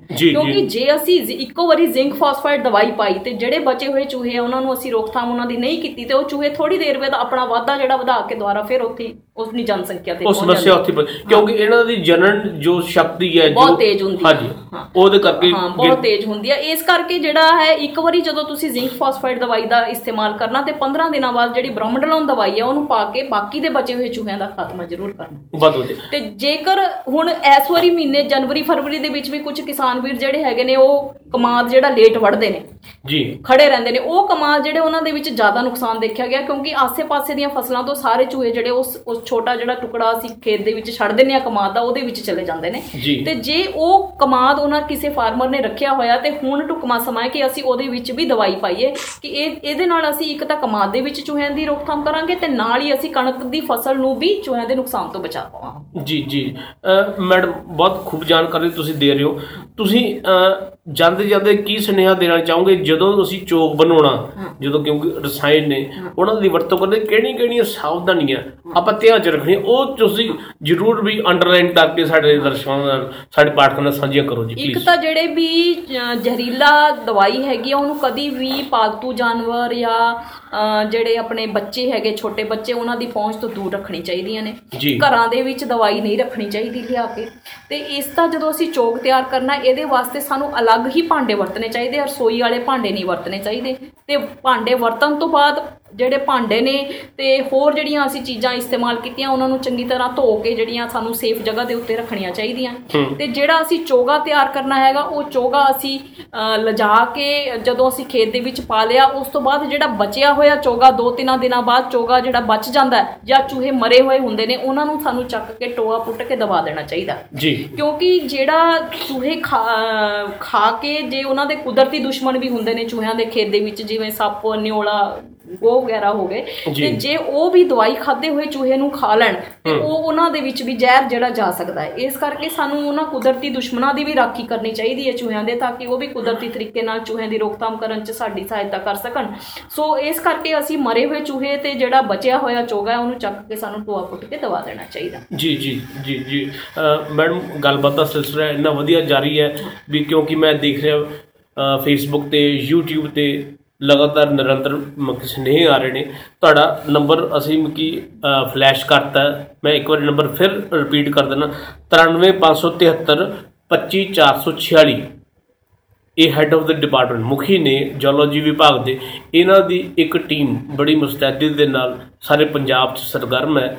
ਹੁਣ ਜਿਵੇਂ ਮੈਡਮ ਨੇ ਪਹਿਲਾਂ ਇਹ ਦੱਸਿਆ, ਮੈਂ ਚਾਹੂੰਗਾ ਵੀ ਉਹਦੇ ਬਾਰੇ ਵੀ ਇੱਕ ਮਿੰਟ ਚ ਸੰਖੇਪ ਚ ਜ਼ਰੂਰ ਦੱਸਣ ਜਿਹੜਾ ਭਾਰਤ ਸਰਕਾਰ ਦਾ ਤੁਹਾਨੂੰ ਜਿਹੜੇ ਰੇਲਵੇ ਟਰੈਕ ਨੇ ਜਿਹੜੇ ਰੇ- ਰੇਲਵੇ ਸਟੇਸ਼ਨ ਨੇ, ਉਹਨਾਂ 'ਚ ਕਾਫੀ ਵੱਡੀ ਅ, ਸਮੱਸਿਆ ਜੋ ਹੈ ਕਿਉਂਕਿ ਉਹ ਖੋਖਲਾ ਕਰ ਦਿੰਦੇ ਨੇ ਟਰੈਕ ਨੂੰ। ਉਹਦੇ ਬਾਰੇ ਤੁਸੀਂ ਇੱਕ ਮਿੰਟ ਚ ਮੈਡਮ ਦੱਸਿਓ ਜ਼ਰੂਰ। ਦੇਖੋ ਅਸੀਂ ਰੇਲਵੇ ਸਟੇਸ਼ਨਾਂ ਦੇ ਵਿੱਚ ਤੁਸੀਂ ਪਹਿਲਾਂ ਦੇਖਦੇ ਰਹੋਗੇ ਲੁਧਿਆਣੇ ਰੇਲਵੇ ਸਟੇਸ਼ਨ ਜਾਂ ਹੋਰ ਤੁਸੀਂ ਕਿਤੇ ਵੀ ਇੱਧਰ ਫਿਰੋਜ਼ਪੁਰ ਕਪੂਰਥਲਾ ਜਲੰਧਰ ਰੇਲਵੇ ਸਟੇਸ਼ਨ ਤੇ ਤੁਸੀਂ ਜਾ ਕੇ ਵੇਖਿਆ ਹੋਵੇਗਾ ਕਿ ਚੂਹੇ ਜਿਹੜੇ ਨੇ ਆਮ ਹੀ ਰੇਲਵੇ ਲਾਈਨਾਂ ਦੇ ਵਿੱਚ ਫਿਰਦੇ ਰਹਿੰਦੇ ਸੀਗੇ। ਉਹ ਚੂਹੇ ਜਿਹੜੇ ਨੇ ਰੇਲਵੇ ਲਾਈਨਾਂ ਦੇ ਥੱਲੇ ਆਪਣੀਆਂ ਖੱਡਾਂ ਬਣਾ ਲੈਂਦੇ ਨੇ। ਉਹ ਜਦੋਂ ਖੱਡਾਂ ਬਣਾਉਂਦੇ ਨੇ ਜ਼ਮੀਨ ਪੋਲੀ ਹੋ ਜਾਂਦੀ ਆ ਤੇ ਉਹਦੇ ਨਾਲ ਕੀ ਹੋ ਸਕਦਾ ਵੀ ਕਦੀ ਵੀ ਰੱਬ ਨਾ ਕਰੇ ਕਿ ਟ੍ਰੇਨ ਉੱਤੋਂ ਲੰਘ ਰਹੀ ਹੋਵੇ ਤੇ ਟ੍ਰੇਨ ਜਿਹੜੀ ਆਪਣੀ ਥੱਲੇ ਰੇਲਵੇ ਲਾਈਨ ਹੈਗੀ ਉਹ ਥੱਲੇ ਬੈਠ ਸਕਦੀ ਹੈ ਤੇ ਉਹਦੇ ਨਾਲ ਕੋਈ ਵੀ ਐਕਸੀਡੈਂਟ ਹੋ ਸਕਦੇ ਨੇ ਤੇ। ਉਹਨਾਂ ਉਹਨਾਂ ਇਹੋ ਜਿਹੇ ਐਕਸੀਡੈਂਟਸ ਤੋਂ ਬਚਣ ਵਾਸਤੇ ਬਹੁਤ ਜ਼ਰੂਰੀ ਹੈ ਕਿ ਰੇਲਵੇ ਸਟੇਸ਼ਨ ਜਿਹੜੇ ਹੈਗੇ ਉੱਥੇ ਚੂਹਿਆਂ ਦੀ ਪ੍ਰੋਪਰ ਰੋਕਥਾਮ ਹੋਣੀ ਚਾਹੀਦੀ ਆ। ਤੇ ਜ਼ਿਆਦਾਤਰ ਉੱਥੇ ਰੇਲਵੇ ਸਟੇਸ਼ਨ ਤੇ ਅਸੀਂ ਦੇਖਿਆ ਕਿ ਚੂਹਿਆਂ ਦੀ ਜਿਹੜੀ ਜਨਸੰਖਿਆ ਕਿਉਂ ਜ਼ਿਆਦਾ ਹੁੰਦੀ ਹੈ ਕਿ ਕਿਉਂਕਿ ਉੱਥੇ ਜਿਹੜੇ ਵੈਂਡਰਸ ਹੈਗੇ ਨੇ ਉਹ ਘੁੰਮਦੇ ਰਹਿੰਦੇ ਨੇ ਕੁਛ ਨਾ ਕੁਛ ਵੇਚਣ ਵਾਲੇ ਖਾਣ ਪੀਣ ਵਾਲੇ ਰੇਲਵੇ ਸਟੇਸ਼ਨਾਂ ਦੇ ਉੱਤੇ। ਜਾਂ ਆਪਾਂ ਵੀ ਉਹਦੇ ਵਾਸਤੇ ਬਹੁਤ ਹੱਦ ਤੱਕ ਜ਼ਿੰਮੇਵਾਰ ਹੁੰਨੇ ਆ ਕਿ ਅਸੀਂ ਜਿੱਦਾਂ ਰੇਲਵੇ ਟ੍ਰੇਨ ਦੇ ਵਿੱਚ ਜਾ ਰਹੇ ਆ, ਅਸੀਂ ਕੁਝ ਖਾਣੇ ਆ, ਬਾਹਰ ਸੁੱਟ ਦਿੰਨੇ ਆ ਚੱਕ ਕੇ।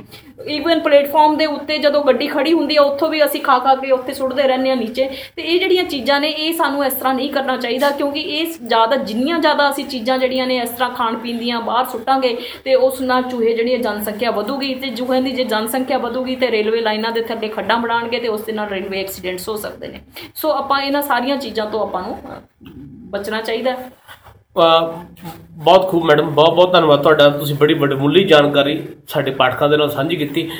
ਜੇ ਚੂਹੇ ਸੰਬੰਧੀ ਹੋਰ ਜਾਣਕਾਰੀ ਤੁਸੀਂ ਸੰਖੇਪ ਚ ਆਪਾਂ ਕਹੀਏ ਵਿਸਤਾਰ ਚ ਲੈਣੀ ਚਾਹੁੰਦੇ ਹੋ ਜਾਂ ਕੋਈ ਮੁਹਿੰਮ ਆਰੰਭ ਕਰਨੀ ਚਾਹੁੰਦੇ ਹੋ ਤੇ ਮੈਡਮ ਦੀ ਟੀਮ ਦੀਆਂ ਸੇਵਾਵਾਂ ਲੈਣੀਆਂ ਤੁਸੀਂ ਇਹਨਾਂ ਨਾਲ ਸੰਪਰਕ ਕਰ ਸਕਦੇ ਹੋ। ਮੈਡਮ ਬਹੁਤ ਬਹੁਤ ਸ਼ੁਕਰੀਆ ਤੁਹਾਡਾ ਜੀ ਤੁਸੀਂ ਸਾਡੇ ਪਾਠਕਾਂ ਨਾਲ ਬੜੀ ਵੱਡਮੁੱਲੀ ਜਾਣਕਾਰੀ ਸਾਂਝੀ ਕੀਤੀ। ਧੰਨਵਾਦ। ਸੋ ਵੀਰੋ ਅੱਜ ਅਸੀਂ ਉਸ ਤੋਂ ਇਲਾਵਾ ਗੱਲ ਕਰਨੀ ਹੈ ਇੱਕ ਸੰਗਠਿਤ ਖੇਤੀ ਪ੍ਰਣਾਲੀ ਦੀ ਹੈ। ਇਹ ਨਵਾਂ ਸ਼ਬਦ ਹੋਊਗਾ ਤੁਹਾਡੇ ਲਈ। ਪਰ ਅ, ਬੜਾ ਵਧੀਆ ਇਹ ਪ੍ਰਣਾਲੀ ਹੈ। ਇਹਦੇ ਚ ਆਪਾਂ ਜੇ ਕਹੀਏ ਪੋਸ਼ਣ ਦੇ ਪੱਖੋਂ ਉਸ ਪਾਸੋਂ ਪਾਸੋਂ ਵੀ ਇਹ ਕਾਫੀ ਜ਼ਿਆਦਾ ਇੱਕ ਚੰਗੀ ਪ੍ਰਣਾਲੀ ਹੈ। ਉਸ ਤੋਂ ਇਲਾਵਾ ਜੇ ਆਪਾਂ ਗੱਲ ਕਰੀਏ ਇਹਦੇ ਫਲਾਂ ਸਬਜ਼ੀਆਂ ਉਹ ਸਾਰੀਆਂ ਚੀਜ਼ਾਂ ਵਿੱਚ ਅ, ਅਨੁਕੂਲ ਤਰੀਕੇ ਨਾਲ ਪਾਈਆਂ ਜਾਂਦੀਆਂ। ਜੰਗਲਾਤ ਦਾ ਵੀ ਇਹਦੇ ਵਿੱਚ ਅ, ਜ਼ਿਕਰ ਆਉਂਦਾ ਹੈ। ਬੜੇ ਛੋਟੇ ਜਿਹੇ ਰਕਬੇ 'ਚ ਹੀ ਤੁਸੀਂ ਮਾਡਲ ਵੀ ਹਾਂ ਤਿਆਰ ਕਰ ਸਕਦੇ ਹੋ। ਉਸ ਤੋਂ ਇਲਾਵਾ ਮੱਛੀ ਪਾਲਣ ਵਗੈਰਾ ਜੇ ਆਪਾਂ ਛੋਟੇ ਛੋਟੇ ਧੰਦੇ ਜਿਹੜੇ ਸਹਾਇਕ ਧੰਦੇ ਨੇ, ਉਹ ਇੱਕ ਦੂਜੇ ਦੇ ਨਾਲ ਉਹ ਜੁੜਦੇ ਨੇ। ਇੱਕ ਦੂਜੇ ਤੋਂ ਜਿਹੜੀ ਵੇਸਟ ਹੈ, ਉਹ ਦੂਜੇ ਸਿਸਟਮ ਦੇ ਵਿੱਚ ਉਹ ਚੰਗੇ ਪਾਸੋਂ ਕੰਮ ਆਉਂਦੀ ਹੈ। ਅੱਜ ਤੋਂ 4 ਮਹੀਨੇ ਪਹਿਲਾਂ ਵੀ ਅਸੀਂ ਗੱਲ ਕੀਤੀ ਸੀ, ਅੱਜ ਵੀ ਅਸੀਂ ਇੱਕ ਵਿਸ਼ੇਸ਼ ਤੌਰ ਤੇ ਵੀ ਹਾਂ, ਨਿਯੁਕਤ ਦਿੱਤਾ ਸੀ, ਡਾਕਟਰ ਸੋਹਣ ਸਿੰਘ ਵਾਲੀਆ ਜੀ ਨੂੰ। ਡਾਕਟਰ ਸਾਹਿਬ ਅਹ ਤੁਹਾਡਾ ਸਵਾਗਤ ਹੈ ਜੀ ਸਾਡੇ ਇਸ ਛੋਟੇ ਜਿਹੇ ਸਟੂਡੀਓ ਦੇ ਵਿੱਚ। ਸਾਡੇ ਪਾਠਕਾਂ ਨੂੰ ਸਭ ਤੋਂ ਪਹਿਲਾਂ ਇਹ ਦੱਸੋ ਜਿਹੜੀ ਇਹ ਸੰਗਠਿਤ ਖੇਤੀ ਪ੍ਰਣਾਲੀ ਹੈ ਜੀ। ਇਹ ਪ੍ਰਣਾਲੀ ਹੈ ਕੀ ਹੈ ਜੀ? ਪਹਿਲਾਂ ਉੱਥੋਂ ਹੀ ਸ਼ੁਰੂਆਤ ਕਰਦੇ ਹਾਂ ਡਾਕਟਰ ਅਨਿਲ ਜੀ ਤੁਸੀਂ ਬਹੁਤ ਹੀ ਵਧੀਆ ਸਵਾਲ ਤੁਸੀਂ ਪੁੱਛਿਆ। ਜੀ। ਅੱਜ ਕੱਲ ਸਮੇਂ ਦੀ ਲੋੜ ਵੀ ਹੈ। ਜੀ। ਸੰਗਠਿਤ ਖੇਤੀ ਪ੍ਰਣਾਲੀ ਤੋਂ ਭਾਵ ਆ। ਕਿ ਅਸੀਂ ਆਪਣੀ ਜੋ ਫਸਲਾਂ ਦੇ ਨਾਲ ਨਾਲ ਜੀ। ਜਦੋਂ ਅਸੀਂ ਸਹਾਇਕ ਧੰਦੇ ਵੀ ਨਾਲ ਅਪਣਾਉਨੇ ਆ ਜੀ। ਤੇ ਇਹਦੇ ਵਿੱਚ ਅਸੀਂ ਇੱਕ ਹੋਰ ਵੀ ਮਤਲਬ ਕਰਦੇ ਆ ਕਿ ਜਿਹੜੀ ਸਾਡੀ ਇੱਕ ਧੰਦੇ ਦੀ ਸਾਡੀ ਜਿਹੜੀ ਆਊਟਪੁੱਟ ਆ ਜਿਹਨੂੰ ਅਸੀਂ ਵੇਸਟ ਕਹਿੰਦੇ ਆ ਹੂੰ। ਉਹਨੂੰ ਅਸੀਂ ਐਜ਼ ਇਨਪੁੱਟ ਯੂਜ਼ ਕਰਦੇ ਆ ਦੂਸਰੇ ਧੰਦੇ ਦੇ ਵਿੱਚ। ਜੀ। ਮੇਨ ਮਕਸਦ ਇਹਦਾ ਇਹ ਆ ਕਿ ਅਸੀਂ ਜਿਹੜੀ ਆਪਣੀ ਫਾਰਮ ਦੀ ਜਿਹੜੀ ਸਾਡੀ ਇਨਪੁੱਟ ਕਾਸਟ ਆ ਜਿਹੜੀ ਸਾਡੀ ਲਾਗਤ ਮੁੱਲ ਆ ਉਹਨੂੰ ਘਟਾ ਲਈਏ। ਜੀ। ਤੇ ਇਹਦੇ ਨਾਲ ਜਦੋਂ ਸਾਡਾ ਲਾਗਤ ਮੁੱਲ ਘਟ ਜਾਂਦਾ ਤੇ ਸਾਡੀ ਜਿਹੜੀ ਸ਼ੁੱਧ ਆਮਦਨ ਆ ਜਿਹੜਾ ਸਾਡਾ ਮੁਨਾਫਾ ਉਹ ਸਾਡਾ ਵਧ ਜਾਂਦਾ। ਜੀ। ਤੇ ਦੂਸਰਾ ਇਹਦਾ ਆਬਜੈਕਟਿਵ ਇਹ ਆ ਕਿ ਜਿਹੜੇ ਸਾਡੇ ਕਿਸਾਨ ਨੇ ਉਹ ਆਪਣੇ ਪਰਿਵਾਰ ਨੂੰ ਸੰਤੁਲਿਤ ਭੋਜਨ ਦੇ ਸਕਣ। ਸੰਤੁਲਿਤ ਭੋਜਨ ਦੇ ਵਿੱਚ ਤੁਸੀਂ ਦੇਖੋ ਆਪਣੇ ਕੋਲ ਅਨਾਜ ਆ ਗਿਆ।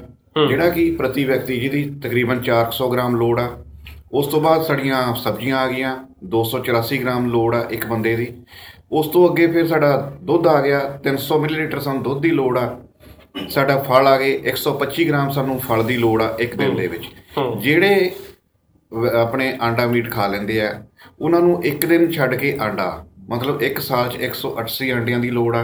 ਹੂੰ। ਤੇ ਜਿਹੜੇ ਨਾਨ ਵੈਜ ਖਾ ਲੈਂਦੇ ਆ ਉਹ ਤਕਰੀਬਨ ਹਫ਼ਤੇ 'ਚ ਦੋ ਤਿੰਨ ਵਾਰ ਨਾਨ ਵੈਜ ਦਾ ਵੀ ਉਹ ਇਹ ਸੰਤੁਲਿਤ ਖੁਰਾਕ ਦਾ ਇੱਕ ਸਾਡਾ ਪੋਰਸ਼ਨ ਬਣਦਾ ਜਿਹੜੇ ਕਿ ਛੋਟੇ ਕਿਸਾਨ ਨੇ ਸਾਡੇ ਉਹ ਆਪਣੇ ਪਰਿਵਾਰ ਨੂੰ ਪੂਰੀ ਸੰਤੁਲਿਤ ਜਿਹੜੀ ਖੁਰਾਕ ਦੇ ਸਕਦੇ ਆ ਤੇ ਪਰਿਵਾਰ ਦਾ ਉਹ ਚੰਗੇ ਜਿਹੜੇ ਉਹਨਾਂ ਦੇ ਬੱਚੇ ਨੇ ਉਹ ਵੀ ਕਾਫੀ ਸਿਹਤਮੰਦ ਹੋ ਸਕਦੇ ਨੇ। ਡਾਕਟਰ ਸਾਹਿਬ ਤੁਸੀਂ ਦੇਖੋ ਕਿੰਨੀ ਖੂਬਸੂਰਤ ਗੱਲ ਹੈ ਇਹ ਸੰਤੁਲਿਤ ਖੁਰਾਕ ਦੀ ਗੱਲ ਕਰਦੇ ਨੇ ਵੀ ਇੱਕ ਦਿਨ ਬਾਅਦ ਇੱਕ ਆਂਡਾ ਮਿਲ ਜੇ ਉਹਨੂੰ ਫਲ ਫਰੂਟ ਮਿਲ ਜਾਣ ਸਬਜ਼ੀਆਂ ਮਿਲ ਜਾਣ। ਇਹ ਕੀ ਤੁਸੀਂ ਸਾਰਾ ਇਹ ਕੱਲ ਤਜਰਬੇ ਤੋਂ ਬਾਅਦ ਆંકੜਿਆਂ ਨਾਲ ਜਿਹੜੇ ਤੁਸੀਂ ਦੱਸ ਰਹੇ ਹੋ ਇਹ ਤਜਰਬੇ ਕੀਤੇ ਨੇ ਤੁਸੀਂ ਯੂਨੀਵਰਸਿਟੀ ਦੇ ਜੀ? ਜੀ ਬਿਲਕੁਲ। ਸਾਡਾ ਨਾ ਯੂਨੀਵਰਸਿਟੀ ਦੇ ਵਿੱਚ ਇੱਕ ਸੰਗਠਿਤ ਖੇਤੀ ਪ੍ਰਣਾਲੀ ਦਾ ਮਾਡਲ ਬਣਾਇਆ ਹੋਇਆ। ਇਹਦਾ ਕੰਮ ਅਸੀਂ 2011 ਤੋਂ ਆਰੰਭਿਆ ਸੀ। ਜੀ। ਤੇ ਹੁਣ ਸਾਡਾ ਬਹੁਤ ਹੀ ਵਧੀਆ ਇਹ ਮਤਲਬ ਚੰਗਾ ਮੁਨਾਫਾ ਦੇ ਨਾਲ ਸਾਡਾ ਇਹ ਜਿਹੜਾ ਪ੍ਰੋਜੈਕਟ ਸਾਡਾ ਮਾਡਲ ਆ ਇਹ ਸਾਡਾ ਤਿਆਰ ਆ। ਤੇ ਬਹੁਤ ਸਾਰੇ ਕਿਸਾਨ ਵੀ ਸਾਡੇ ਇੱਥੇ ਵਿਜ਼ਿਟ ਵੀ ਕਰਦੇ ਆ ਵੀ ਜਦੋਂ ਵੀ ਤੁਸੀਂ ਆਪਣੇ ਮਾਧਿਅਮ ਰਾਹੀਂ ਵੀ ਕਿਸਾਨਾਂ ਨੂੰ ਇਹ ਸੁਨੇਹਾ ਜ਼ਰੂਰ ਦਿਓ ਕਿ ਜਿਹੜਾ ਵੀ ਕੋਈ ਯੂਨੀਵਰਸਿਟੀ ਦੇ ਵਿੱਚ ਆਉਂਦਾ ਤੇ ਉਹ ਸਾਡਾ ਇਹ ਮਾਡਲ ਇੱਕ ਵਾਰੀ ਜ਼ਰੂਰ ਦੇਖ ਕੇ ਜਾਵੇ ਤੇ ਉਹ ਆਪਣੇ ਖੇਤਾਂ ਦੇ ਵਿੱਚ ਇਹੀ ਅਪਣਾਵੇ। ਤੇ ਡਾਕਟਰ ਸਾਹਿਬ ਤੁਸੀਂ ਨਾਲ ਇਸ ਮਾਡਲ ਹੁਣ ਤੁਸੀਂ ਗੱਲ ਸ਼ੁਰੂ ਕੀਤੀ ਹੈ। ਹੁਣ ਉਹਨੂੰ ਤੁਸੀਂ ਵਿਸਥਾਰ ਚ ਐਕਸਪਲੇਨ ਵੀ ਕਰਨਾ ਸ਼ੁਰੂਆਤ ਤੁਸੀਂ ਇੱਥੋਂ ਕਰਨੀ ਹੈ ਵੀ ਇਹ ਮਾਡਲ ਕਿੰਨੇ ਥਾਂ ਚ ਬਣਿਆ ਤੇ ਉਹਦੇ ਵਿੱਚ ਕਿਹੜੇ ਕਿਹੜੇ ਸਬ ਯੂਨਿਟ ਆ। ਜਿਹਦੇ ਵਿੱਚ ਤੁਸੀਂ ਉਹ ਨਾਲ ਵੀ ਦੇ ਰੱਖੇ ਆ ਜੀ। ਉਹ ਦੱਸਿਓ ਜੀ ਜੀ। ਇਹ ਜਿਹੜਾ ਸਾਡਾ ਸੰਗਠਿਤ ਖੇਤੀ ਪ੍ਰਣਾਲੀ ਦਾ ਮਾਡਲ ਆ ਇਹ 1 ਹੈਕਟੇਅਰ ਦਾ ਮਾਡਲ ਆ। ਤੇ ਇਹਦੇ ਚ ਅਸੀਂ ਜ਼ਿਆਦਾਤਰ ਜਿਹੜਾ ਏਰੀਆ ਉਹ ਅਸੀਂ ਫਸਲਾਂ ਥੱਲੇ ਲੈ ਕੇ ਆਂਦਾ। ਤਕਰੀਬਨ 1.5 ਕਿੱਲਾ ਸਾਡਾ ਫਸਲਾਂ ਥੱਲੇ ਆ। ਤੇ ਇਹਦੇ ਚ ਫਿਰ ਅਸੀਂ ਅੱਧੇ ਕਿੱਲੇ ਦੇ ਚ ਅਸੀਂ ਬਾਗ ਲਾਇਆ ਹੋਇਆ। ਜੀ। ਬਾਗ ਦੇ ਵਿੱਚ ਅਸੀਂ ਇੱਥੇ ਲੁਧਿਆਣੇ ਦੇ ਵਿੱਚ ਅਸੀਂ ਅੱਧੇ ਕਿੱਲੇ ਦੇ ਵਿੱਚੋਂ ਫਿਰ ਅਸੀਂ ਇਹਨੂੰ ਦੋ ਹਿੱਸਿਆਂ ਚ ਵੰਡ ਲਿਆ। ਹੂੰ। ਇੱਕ ਤਾਂ ਅਸੀਂ ਅਮਰੂਦ ਦੇ ਬੂਟੇ ਲਾਏ ਨੇ। ਇੱਕ ਅਸੀਂ ਨਿੰਬੂ ਦੇ ਬੂਟੇ ਲਾਏ ਆ। ਜੀ। ਤੇ ਇਹਨਾਂ ਦੇ ਵਿੱਚ ਵੀ ਅਸੀਂ ਇਹ ਕੀਤਾ ਕਿਉਂਕਿ ਜਿਹੜੇ ਫਲ ਨੇ ਉਹ ਤਕਰੀਬਨ 3 ਸਾਲ ਬਾਅਦ ਆਪਣਾ ਜਿਹੜੇ ਫਲਦਾਰ ਬੂਟੇ ਆ ਉਹ ਫਲ ਦੇਣਾ ਸ਼ੁਰੂ ਕਰਦੇ ਆ। ਜੀ। ਤੇ ਉਹ ਅਸੀਂ ਟਾਈਮ ਨੂੰ ਦੇਖਦੇ ਹੋਏ ਵੀ 3 ਸਾਲ ਬਾਅਦ ਸਾਨੂੰ ਫਲ ਆਉਣਗੇ। ਜਿਹੜਾ ਉਹਨਾਂ ਦੇ ਕਤਾਰਾਂ ਦੇ ਵਿੱਚ ਜਗ੍ਹਾ ਬਚੀ ਉਹਦੇ 'ਚ ਅਸੀਂ ਸਬਜ਼ੀਆਂ ਲਾਉਣੀਆਂ ਸ਼ੁਰੂ ਕੀਤੀਆਂ। ਜੀ। ਔਰ ਸਬਜ਼ੀਆਂ ਦਾ ਤੁਸੀਂ ਇਹ ਦੇਖੋ ਡਾਕਟਰ ਸਾਹਿਬ ਜੀ। ਕਿ ਇਹ ਸਬਜ਼ੀਆਂ ਸਾਡੀਆਂ ਨਿਰੰਤਰ ਹੁਣ ਵੀ ਜਾਰੀ ਨੇ। ਫਲ ਵੀ ਸਾਨੂੰ ਆਉਂਦੇ ਆ ਉਸ ਜਗ੍ਹਾ ਤੋਂ ਅਸੀਂ ਸਬਜ਼ੀਆਂ ਵੀ ਨਾਲ ਨਾਲ ਲਈ ਜਾਂਦੇ ਆ। ਜੀ। ਤੇ ਇਹਦੇ 'ਚ ਫਿਰ ਅਸੀਂ ਦੋ ਕਨਾਲ ਦਾ ਅਸੀਂ ਇੱਕ ਮੱਛੀ ਦਾ ਤਲਾਬ ਬਣਾਇਆ ਹੋਇਆ। ਜੀ। ਜਿਹੜਾ ਤਲਾਬ ਆ ਉਹਦੇ 'ਚ ਜਿਸ ਤਰ੍ਹਾਂ ਮੈਂ ਪਹਿਲਾਂ ਗੱਲ ਕੀਤੀ ਆ ਕਿ ਅਸੀਂ ਕੋਈ ਵੀ ਜਿਹੜੀ ਬਾਹਰੀ ਉਹਨੂੰ ਫੀਡ ਨਹੀਂ ਪਾਉਂਦੇ ਮੱਛੀਆਂ ਨੂੰ। ਉਹ ਸਿਰਫ ਜਿਹੜੇ ਸਾਡੀ ਡੇਰੀ ਫਾਰਮਿੰਗ ਦਾ ਸਾਡਾ ਨਹਾਉਣ ਧੋਣ ਦਾ ਗਾਈਆਂ ਦਾ ਸਿਰਫ ਉਹਨਾਂ ਦਾ ਜਿਹੜਾ ਨਹਾਉਣ ਧੋਣ ਦਾ ਪਾਣੀ ਆ ਉਹੀ ਸਾਡਾ ਤਲਾਬ ਦੇ ਵਿੱਚ ਜਾਂਦਾ ਜਿਹੜਾ ਕਿ ਉਹਨਾਂ ਨੂੰ as a source of feed ਉਹਨਾਂ ਦਾ। ਮੱਛੀਆਂ ਦਾ ਸਿਰਫ ਇਹੀ ਆ। ਬਾਹਰੀ ਖੁਰਾਕ ਕੋਈ ਨਹੀਂ। ਮਤਲਬ ਸਾਨੂੰ ਫ੍ਰੀ ਦੀਆਂ ਮੱਛੀਆਂ ਆਉਂਦੀਆਂ ਨੇ ਜੀ। ਹੂੰ ਹੂੰ ਹੂੰ।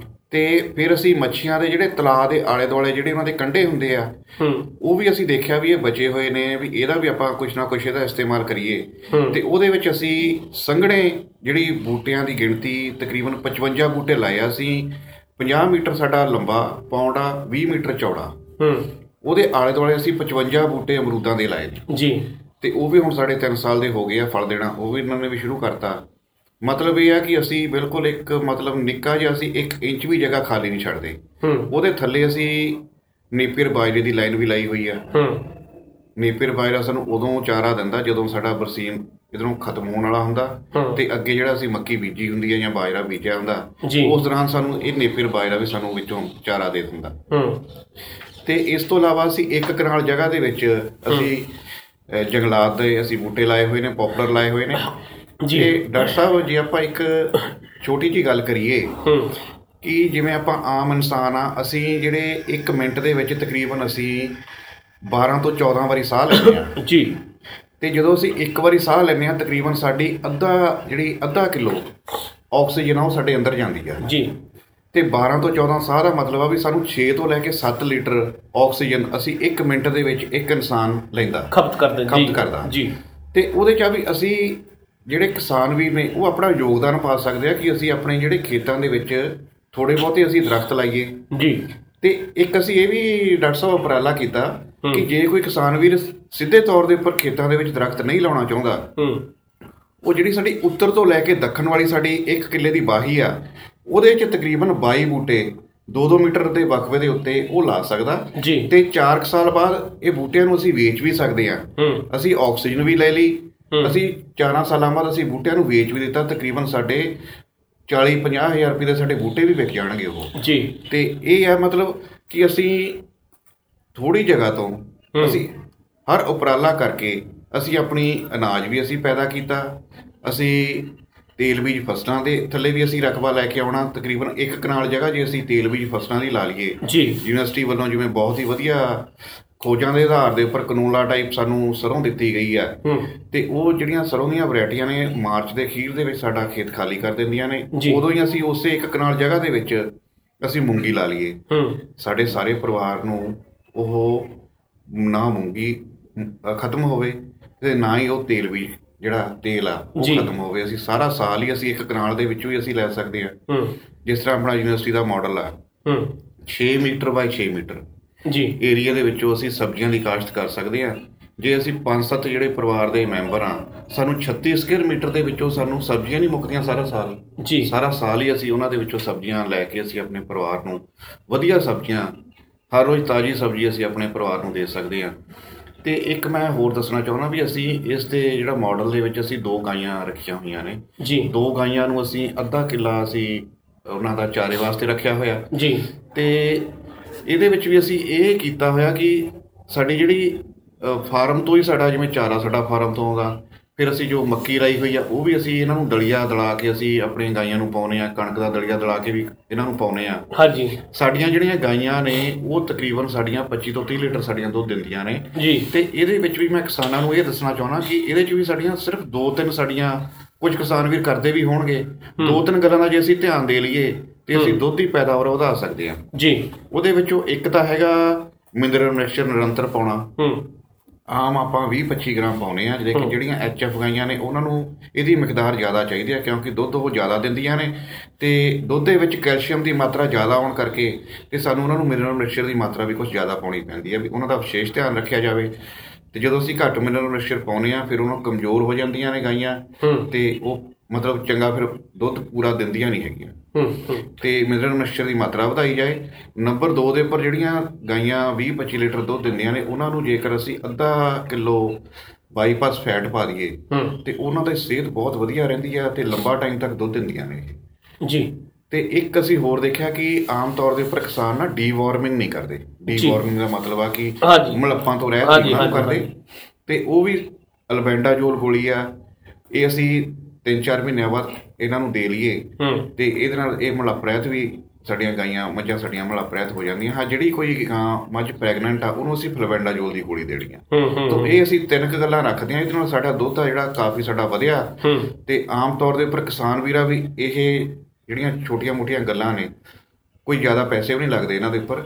ਇਹਨਾਂ ਨੂੰ ਅਪਣਾ ਕੇ ਉਹ ਆਪਣਾ ਦੁੱਧ ਦੀ ਪੈਦਾਵਾਰ ਵਧਾ ਸਕਦੇ ਆ ਤੇ ਅਸੀਂ ਜਿਹੜਾ ਤਾਂ ਟੋਟਲ ਮੈਂ ਡਾਕਟਰ ਸਾਹਿਬ ਮੈਂ ਤੁਹਾਡੇ ਕੋਲ ਜੋ ਇਹਦਾ ਨਿਚੋੜ ਜੀ। ਟੋਟਲ ਆਪਾਂ ਨੈਟ ਪ੍ਰੋਫਿਟ। ਵੀ ਇਸ ਥਾਂ ਤੋਂ ਦੂਜਿਆਂ ਦੇ ਨਾਲ ਜੇ ਆਪਾਂ ਕਹੀਏ ਰਵਾਇਤੀ ਢੰਗ ਦੇ ਨਾਲ ਖੇਤੀ ਕਰੀਏ ਉਹਦੇ ਕਿੰਨਾ ਨਿਕਲਦਾ ਤੇ ਇਧਰ ਕਿੰਨਾ ਨਿਕਲਦਾ ਉੱਥੇ ਜ਼ਰੂਰ ਉਹਨਾਂ ਉਦੋਂ ਪਹਿਲਾਂ ਮੈਂ ਥੋੜਾ ਜਿਹਾ ਇਹਨੂੰ ਜੋੜਨ ਦੇ ਲਈ ਕਿਉਂਕਿ ਲਾਈਵ ਵੀ ਇਹ ਪ੍ਰੋਗਰਾਮ ਚੱਲ ਰਿਹਾ ਰਣਵੀਰ ਗਿੱਲ ਜੀ ਇਹ ਵੀ ਜੁੜ ਚੁੱਕੇ ਨੇ ਵੀਰ ਉਹ ਜਿਵੇਂ ਆਪਾਂ ਗੱਲ ਕਰਦੇ ਹਾਂ ਨਾ ਜੋਤ ਦੇ ਨਾਲ ਜੋਤ ਜਗਦੀ ਹੈ। ਹੁਣ ਆਹ ਪ੍ਰੋਗਰਾਮ ਲਾਈਵ ਕਰਦੇ ਹਾਂ। ਹੁਣ ਇਹਦੇ ਵਿੱਚ ਸਾਡੇ ਜਿਹੜੇ ਵੀਰ ਨੇ ਸਾਡੇ ਜਿਹੜੇ ਪੂਰਕ ਨੇ ਜਿਹੜੇ ਅਹ, ਖੇਤੀਬਾੜੀ ਵਿਕਾਸ ਅਫਸਰ ਨੇ ਬੜਿਆਂ ਨੇ ਇਹ ਲਿੰਕ ਅੱਗੋਂ ਸ਼ੇਅਰ ਕਰ ਦੇਣਾ। ਇਦਾਂ ਹੀ ਬੜੇ ਹੋਰ ਅਹ, ਸਾਡੇ ਸਾਡੇ ਸਾਥੀ ਨੇ ਵਿਦੇਸ਼ਾਂ 'ਚ ਵੀ ਬੈਠੇ ਨੇ। ਉਹ ਵਿਦੇਸ਼ਾਂ ਦੇ ਜਿਨ੍ਹਾਂ ਦਾ ਸੰਪਰਕ ਇੱਥੇ ਦਾ ਇਹ ਜਿਹਨੇ ਜੜਾਂ ਆਪਾਂ ਕਹੀਏ ਇੱਥੇ ਜੁੜੀਆਂ ਵਾਂ, ਤਾਂ ਉਹ ਵੀ ਲਿੰਕ ਆਪਣੇ ਅਹ, ਜਾਂ ਫੇਸਬੁੱਕ ਪੇਜ ਤੇ ਉਹ ਸ਼ੇਅਰ ਕਰ ਰਹੇ ਆ। ਹੁਣ ਵੀ ਬੈਠੇ ਆ। 14 ਬੰਦੇ ਅਹ, ਇਸ ਨੂੰ ਸ਼ੇਅਰ ਕਰ ਚੁੱਕੇ ਆ। ਪਤਾ ਨਹੀਂ ਹੋਰ ਕਿੰਨਾ ਨੇ ਸ਼ੇਅਰ ਕਰਨਾ ਹੈ। ਬੜੀ ਵੱਡਮੁੱਲੀ ਜਾਣਕਾਰੀ ਡਾਕਟਰ ਸਾਹਿਬ ਦੇ ਰਹੇ ਆ। ਡਾਕਟਰ ਸਾਹਿਬ ਦਾ ਜਿਹੜਾ ਇਹ ਮਾਡਲ ਦੀ ਗੱਲ ਕਰਦੇ ਆ। ਹੋਰ ਕੋਈ ਇਸ ਬਾਬਤ ਤੁਹਾਨੂੰ ਕੋਈ ਇਨਫੋਰਮੇਸ਼ਨ ਚਾਹੀਦੀ ਹੈ ਉਹ ਆਪਾਂ ਨੂੰ ਤੁਸੀਂ ਲਾਈਵ ਸਾਡੇ ਕੋਲ ਪੁੱਛੋ। ਵਾਕਈ ਯਕੀਨ ਮੰਨਿਓ ਬਹੁਤ ਸੋਹਣਾ ਮਾਡਲ ਆ ਇਹਦੀ ਜਿਹੜੀ ਵੀ ਪੈਦਾਵਾਰ ਚਾਹੇ ਆਪਾਂ ਗੱਲ ਕਰੀਏ ਸਬਜ਼ੀਆਂ ਦੀ ਫਲਾਂ ਦੀ ਜਾਂ ਈਵਨ ਕਣਕ ਦੀ ਗੱਲ ਕਰੀਏ ਉਹ ਬਹੁਤ ਵਧੀਆ ਪੈਦਾਵਾਰ ਇਹਨਾਂ ਦੇ ਮਾਡਲ ਤੋਂ ਤਿਆਰ ਹੋ ਰਹੀ ਹੈ। ਇਸ ਬਾਬਤ ਸਵਾਲ ਜ਼ਰੂਰ ਕਰਿਓ। ਉਸ ਤੋਂ ਪਹਿਲਾਂ ਅ, ਡਾਕਟਰ ਸਾਹਿਬ ਮੈਂ ਤੁਹਾਨੂੰ ਕਹਿੰਦਾ ਵੀ ਹਜੇ ਰਵਾਇਤੀ ਢੰਗ ਦੇ ਨਾਲ ਜੇ ਇੰਨੇ ਰਕਬੇ 'ਚ ਆਪਾਂ ਜੇ ਵੀ ਉਹ ਅ, ਕਣਕ ਝੋਡਾ ਕੱਢਣਾ ਉਹ ਕਿੰਨਾ ਨਿਕਲਦਾ ਤੇ ਤੁਸੀਂ ਜੇ ਕੁੱਲ ਮਿਲਾ ਕੇ ਆਪਾਂ ਜੇ ਕਹੀਏ ਨੈਟ ਪ੍ਰੋਫਿਟ ਇਸ ਮਾਡਲ 'ਚ ਉਹ ਕਿੰਨਾ ਨਿਕਲਣਾ ਉਹਦੇ ਬਾਰੇ ਜ਼ਿਕਰ ਕਰਿਓ। ਜੀ ਤੇ ਅਖੀਰ ਦੇ ਉੱਤੇ ਗੱਲ ਆਪਣੀ ਮੁਨਾਫੇ ਦੀ ਆ ਜਾਂਦੀ ਹੈ ਮੁਨਾਫਾ ਜਦੋਂ ਅਸੀਂ ਜ਼ਿਆਦਾ ਅਸੀਂ ਕੰਮ ਕਰਦੇ ਆ। ਕਿਉਂਕਿ ਸਾਡਾ ਇਹਦੇ ਚ ਕੰਮ ਵੀ ਅਸੀਂ ਹਰ ਰੋਜ਼ ਸਾਨੂੰ ਮੁਨਾਫਾ ਵੀ ਆਉਂਦਾ ਤੇ ਸਾਡੀ ਆਮਦਨ ਵੀ ਸਾਡੀ ਰੋਜ਼ਾਨਾ ਆਉਂਦੀ ਹੈ ਜੀ। ਤੇ ਇਹਦੇ ਚ ਸਾਡਾ ਪਿਛਲੇ 4 ਸਾਲ ਦੇ ਅਸੀਂ ਲੇਖਾ ਜੋਖਾ ਕਰੀਏ ਸਾਨੂੰ 4 ਲੱਖ ਤੋਂ ਵੱਧ ਸਾਨੂੰ ਜਿਹੜਾ ਸ਼ੁੱਧ ਮੁਨਾਫਾ ਆਇਆ। ਜੀ। ਤੇ 1 ਹੈਕਟੇਅਰ ਦੇ ਵਿੱਚੋਂ 2.5 ਕਿੱਲਿਆਂ ਦੇ ਵਿੱਚੋਂ ਜੀ। ਜਿਹੜਾ ਕਿ ਝੋਨਾ ਕਣਕ ਫਸਲੀ ਚੱਕਰ ਨਾਲੋਂ ਸਾਡਾ ਕਾਫੀ ਵੱਧ ਆ। ਜੇ ਆਪਾਂ ਕਹੀਏ ਵੀ ਦੁੱਗਣਾ ਤੋਂ ਵੀ ਜ਼ਿਆਦਾ ਸਾਨੂੰ ਮੁਨਾਫਾ ਮਿਲ ਜਾਂਦਾ। ਜੀ। ਤੇ ਲੇਕਿਨ ਹਾਂ ਇਹ ਆ ਵੀ ਇੱਕ ਅਸੀਂ ਮੈਂ ਤੁਹਾਨੂੰ ਹੋਰ ਦੱਸਣਾ ਚਾਹੁੰਦਾ ਅਸੀਂ ਇੱਕ ਨਾ ਬਾਇਓ ਹੈਜ ਲਾਈ ਹੈ ਇਹਦੇ ਆਲੇ ਦੁਆਲੇ। ਜੀ। ਬਾਇਓ ਹੈਜ ਦੇ ਵਿੱਚ ਅਸੀਂ ਕਰੌਂਦਾ ਦੇ ਬੂਟੇ ਲਾਏ ਨੇ। ਹੂੰ। ਤੇ ਸੰਘਣੇ ਬੂਟੇ ਲਾਏ ਆ ਸਾਡਾ ਮਕਸਦ ਤਾਂ ਇਹ ਸੀ ਵੀ ਬਾਹਰੋਂ ਕੋਈ ਜਾਨਵਰ ਨਾ ਆਵੇ ਬਾਹਰੋਂ ਕੋਈ ਬੰਦਾ ਨਾ ਸਾਡੇ ਵਿੱਚ ਅੰਦਰ ਵੜੇ ਫਾਰਮ ਦੇ ਵਿੱਚ। ਜੀ। ਤੇ ਉਹਦਾ ਸਾਨੂੰ ਫਾਇਦਾ ਇਹ ਹੋਇਆ ਵੀ ਹੁਣ ਸਾਡੀ ਜਿਹੜੀ ਇਹ ਕਰੌਂਦੇ ਦੀ ਵਾੜ ਆ ਉਹ ਸਾਡੀ ਕਾਫੀ ਸੰਘਣੀਆਂ ਆਪਸ ਵਿੱਚ ਜੁੜ ਚੁੱਕੀ ਆ। ਹੂੰ। ਤੇ ਬਾਹਰੋਂ ਕੋਈ ਬੰਦਾ ਜਾਂ ਕੋਈ ਜਾਨਵਰ ਨਹੀਂ ਆ ਸਕਦਾ। ਤੇ ਲੇਕਿਨ ਇਹਦੇ ਚੋਂ ਸਾਨੂੰ ਫਾਇਦਾ ਇਹ ਹੋਇਆ ਵੀ ਅਸੀਂ ਜਿਹੜਾ ਕਰਾਉਂਦਾ ਅਚਾਰ ਵਾਸਤੇ ਵਰਤ ਲੈਨੇ ਆ ਹੂੰ। ਇਹਦੇ ਚੋਂ ਡਾਕਟਰ ਸਾਹਿਬ ਅਸੀਂ ਪਿਛਲੇ ਸਾਲ ਤਕਰੀਬਨ 5 ਕੁਇੰਟਲ ਕਰਾਉਂਦਾ ਉਹ ਅਸੀਂ ਸੇਲ ਕੀਤਾ। ਵਾਹ ਜੀ ਵਾਹ ਵਾਰ ਦੀ ਵਾਰ ਤੇ ਨਾਲੇ 5 ਕੁਇੰਟਲ ਕਰਾਉਂਦਾ। ਵਾਹ ਜੀ ਵਾਹ। ਉਹ ਅਸੀਂ 50 ਰੁਪਏ ਦੇ ਹਿਸਾਬ ਨਾਲ ਸੇਲ ਕੀਤਾ ਸੀ। ਹੂੰ। ਤੇ ਤੁਸੀਂ ਦੇਖੋ ਸਾਡਾ 20 22000 ਰੁਪਏ ਸਾਡਾ ਕਰਾਉਂਦਿਆਂ ਤੋਂ ਹੀ ਆ ਗਿਆ। ਵੈਰੀ ਗੁੱਡ ਤੇ ਹਰ ਚੀਜ਼ ਦਾ ਹਰ ਚੀਜ਼ ਤੋਂ ਅਸੀਂ ਆਪਣਾ ਪੈਸੇ ਕਮਾਉਨੇ ਆ ਸਾਨੂੰ ਸਬਜ਼ੀ ਫਲ ਸਾਨੂੰ ਹਰ ਰੋਜ਼ ਮਤਲਬ ਪਰਿਵਾਰ ਨੂੰ ਜਿਹੜਾ ਕਿਸਾਨ ਦਾ ਪਰਿਵਾਰ ਆ ਉਹਨੂੰ ਹਰ ਰੋਜ਼ ਵਧੀਆ ਸਬਜ਼ੀ ਵਧੀਆ ਫਲ ਵਧੀਆ ਦੁੱਧ ਉਹਨੂੰ ਆਪਣੇ ਫਾਰਮ ਤੋਂ ਹੀ ਮਿਲ ਸਕਦਾ। ਮੈਂ ਤਾਂ ਕਿਸਾਨ ਵੀਰਾਂ ਨੂੰ ਇਹ ਬੇਨਤੀ ਕਰਦਾ ਹਾਂ ਹਰ ਵਾਰੀ ਕਿ ਕਿਸਾਨ ਵੀਰ ਹਰ ਚੀਜ਼ ਆਪਣੇ ਫਾਰਮ ਤੇ ਪੈਦਾ ਕਰ ਸਕਦੇ ਨੇ। ਸਿਰਫ ਤੇ ਸਿਰਫ ਜੇ ਬਾਹਰੋਂ ਉਹਨਾਂ ਨੇ ਕੋਈ ਚੀਜ਼ ਲੈਣੀ ਆ ਸਿਰਫ ਨਮਕ ਬਾਹਰੋਂ ਲੈਣ ਬਾਕੀ ਹਰ ਚੀਜ਼ ਉਹ ਆਪਣੇ ਫਾਰਮ ਦੇ ਉੱਪਰ ਪੈਦਾ ਕਰਕੇ। ਆਪਣੇ ਪਰਿਵਾਰ ਨੂੰ ਵਧੀਆ ਖਾਣ ਵਾਲੀਆਂ ਚੀਜ਼ਾਂ ਮੁਹੱਈਆ ਕਰਾ ਸਕਦੇ ਆ ਤੇ ਆਪਣੇ ਮੁਨਾਫੇ ਦੇ ਵਿੱਚ ਵੀ ਉਹ ਚੌਖਾ ਵਾਧਾ ਕਰ ਸਕਦੇ ਆ। ਅ, ਡਾਕਟਰ ਸਾਹਿਬ ਬਹੁਤ ਵਧੀਆ ਬਹੁਤ ਵਧੀਆ ਅ, ਤੁਸੀਂ ਗੱਲਾਂ ਦੱਸ ਰਹੇ ਹੋ ਕਿਉਂਕਿ ਹਰ ਇੱਕ ਆਪਾਂ ਜੇ ਕਹੀਏ ਜੀ ਇਨਸਾਨ ਉਹ ਵਾਤਾਵਰਨ ਦੇ ਲਈ ਬਹੁਤ ਚਿੰਤਤ ਆ। ਤੁਸੀਂ ਇੰਨਾ ਵਧੀਆ ਚੀਜ਼ ਦੱਸ ਰਹੇ ਹੋ ਮਨ ਕਰਦਾ ਵੀ ਹਾਂ ਤੁਹਾਡਾ ਜਿਹੜਾ ਇਹ ਮਾਡਲ ਤਿਆਰ ਕੀਤਾ ਹੈ ਇਹ ਹੁਣੇ ਵੇਖਣ ਜਾਈਏ। ਲਾਸਟ ਜਾਂਦੇ ਹੋਏ ਤੁਸੀਂ ਇਹ ਮਾਡਲ ਜਿਹੜਾ ਵਾਤਾਵਰਨ ਕਿੰਨਾ ਕੁ ਹਤੈਸ਼ੀ ਹੈ ਉਹਦੇ ਬਾਰੇ ਜ਼ਿਕਰ ਕਰੋ ਤੇ ਆਪਣਾ ਫੋਨ ਨੰਬਰ ਵੀ ਜ਼ਰੂਰ ਦੱਸਿਓ। ਜੀ।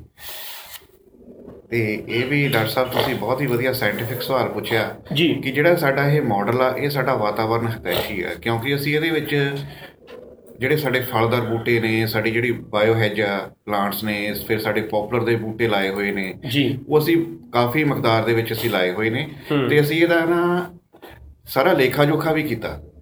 ਤੇ ਸਾਡਾ ਨਾ ਇਹਦੇ ਚ 네ਗੇਟਿਵ ਵੈਲਿਊ ਆਉਂਦੀ ਹੈ ਜੀ। ਅਸੀਂ ਮਤਲਬ ਆਕਸ- ਆਕਸੀਜਨ ਅਸੀਂ ਵੱਧ ਮਾਤਰਾ ਦੇ ਵਿੱਚ ਅਸੀਂ ਆਪਣੇ ਵਾਤਾਵਰਣ ਨੂੰ ਦਿੰਨੇ ਆ ਤੇ ਅਸੀਂ ਕਾਰਬਨ ਡਾਈਆਕਸਾਈਡ ਅਸੀਂ ਕਿਉਂਕਿ ਬੂਟੇ ਨੇ ਜਿਹੜੇ ਉਹ ਫੋਟੋਸਿੰਥੇਸਿਸ ਕਰਕੇ ਕਾਰਬਨ ਡਾਈਆਕਸਾਈਡ ਲੈਂਦੇ ਆ।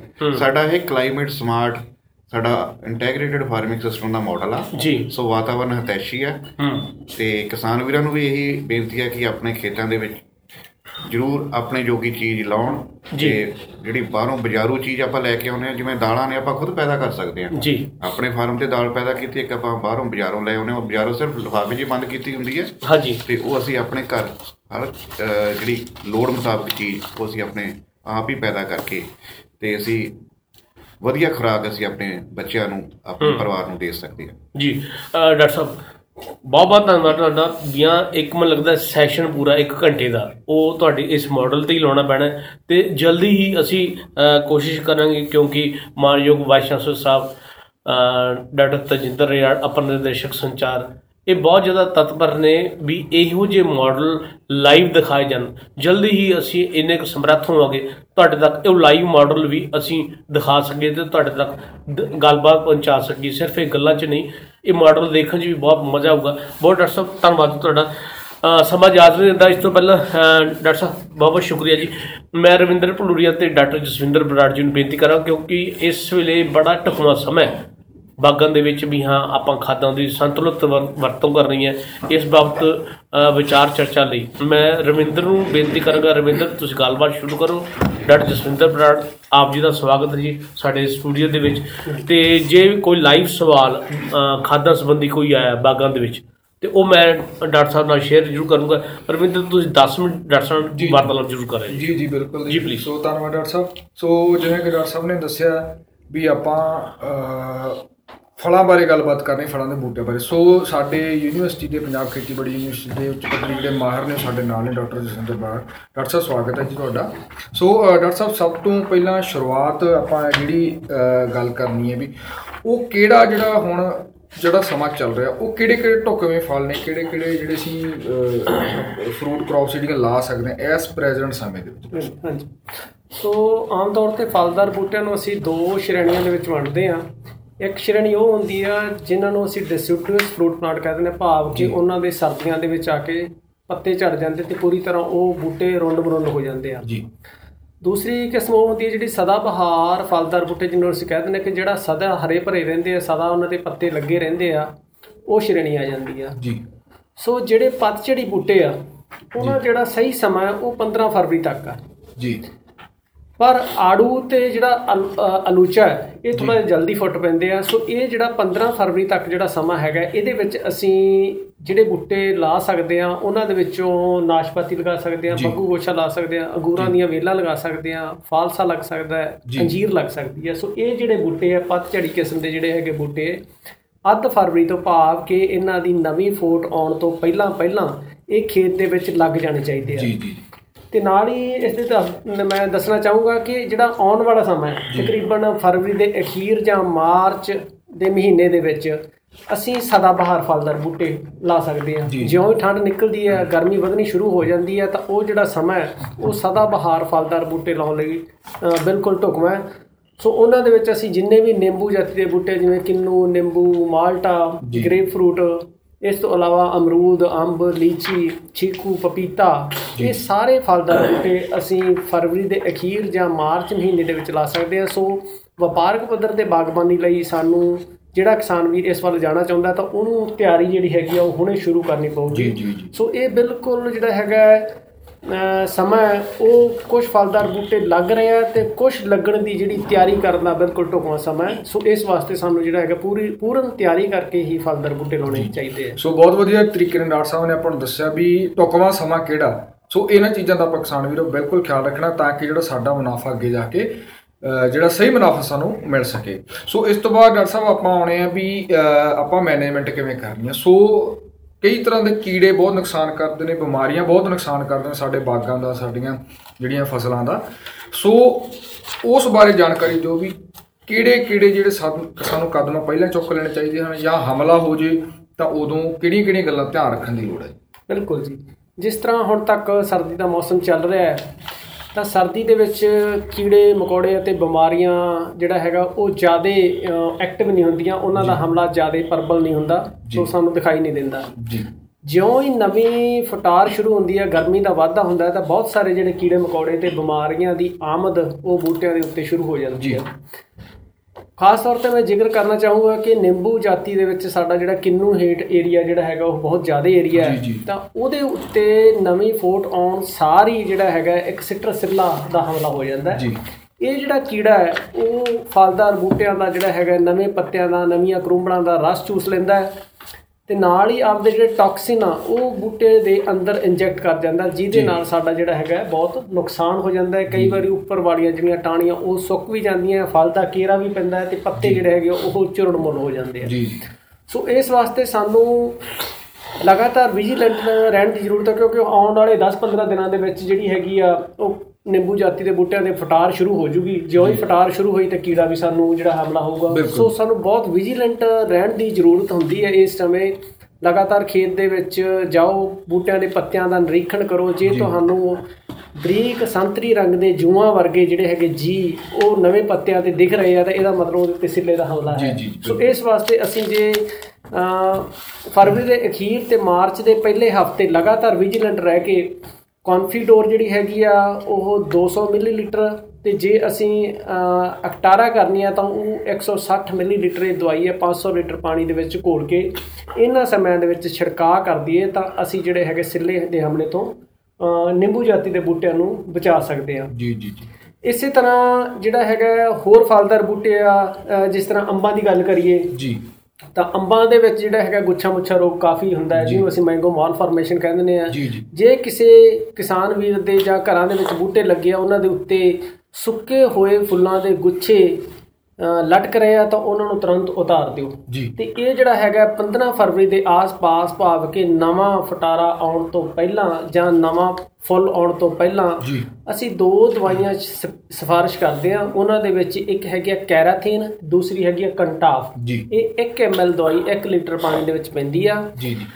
ਇਸ ਰੇਸ਼ੋ ਦੇ ਹਿਸਾਬ ਨਾਲ ਉਹਦਾ ਜਿਹੜਾ ਹੈਗਾ ਘੋਲ ਬਣਾ ਕੇ ਫੁੱਲ ਆਉਣ ਤੋਂ ਪਹਿਲਾਂ ਭਾਵ ਕਿ ਅੱਧ ਕੁ ਫਰਵਰੀ ਦੇ ਵਿੱਚ ਸਪਰੇਅ ਕਰ ਦਿਓ ਫਿਰ ਫੁੱਲਾਂ ਵੇਲੇ ਇੱਕ ਸਪਰੇਅ ਕਰ ਦਿਓ ਤੇ ਇੱਕ ਜਦੋਂ ਫਲ ਬਣ ਜਾਂਦਾ ਉਦੋਂ ਸਪਰੇਅ ਕਰ ਦਿਓ ਤਾਂ ਇਹਦੇ ਉੱਤੇ ਜਿਹੜੀ ਚਿੱਟੋ ਰੋਗ ਹੁੰਦੀ ਆ ਇਹ ਜਿਹੜਾ ਚਿੱਟੋ ਰੋਗ ਦਾ ਟਾਈਮ ਹੁੰਦਾ ਇਹ ਉਹ ਜਿਹੜਾ ਰੋਗ ਆ ਉਹ ਇਹਨਾਂ ਦਵਾਈਆਂ ਦੇ ਨਾਲ ਖਤਮ ਹੋ ਸਕਦਾ ਹੈ। ਜੀ। ਇਸ ਤੋਂ ਇਲਾਵਾ ਜੇ ਇਹ ਦਵਾਈਆਂ ਨਹੀਂ ਮਿਲਦੀਆਂ ਤਾਂ ਅਸੀਂ ਵੈਟੇਬਲ ਸਲਫਰ ਆ ਉਹ 2.5 ਗ੍ਰਾਮ ਪਰ ਲੀਟਰ ਦੇ ਹਿਸਾਬ ਨਾਲ ਪਾ ਕੇ ਵੀ ਛਿੜਕਾਅ ਕਰ ਸਕਦੇ ਜਿਨ੍ਹਾਂ ਦੇ ਨਾਲ ਅਸੀਂ ਅੰਬਾਂ ਦੇ ਵਿੱਚ ਚਿੱਟੋ ਰੋਗ ਦੀ ਜਿਹੜੀ ਹੈਗੀ ਆ ਉਹ ਰੋਕਥਾਮ ਕਰ ਸਕਦੇ ਹਾਂ। ਜੀ ਸਾਹਿਬ ਮ, ਬੜੀ ਵਧੀਆ ਤੁਹਾਡੀ ਵਿਚਾਰ ਚਰਚਾ ਚੱਲ ਰਹੀ ਹੈ। ਅ, ਰਵਿੰਦਰ ਮੈਂ 1 ਮਿੰਟ ਲਈ ਸਿਰਫ ਪੌਜ਼ ਲਵਾਂਗਾ ਕਿਉਂਕਿ ਲਾਈਵ ਪ੍ਰੋਗਰਾਮ ਚੱਲ ਰਿਹਾ ਹੈ।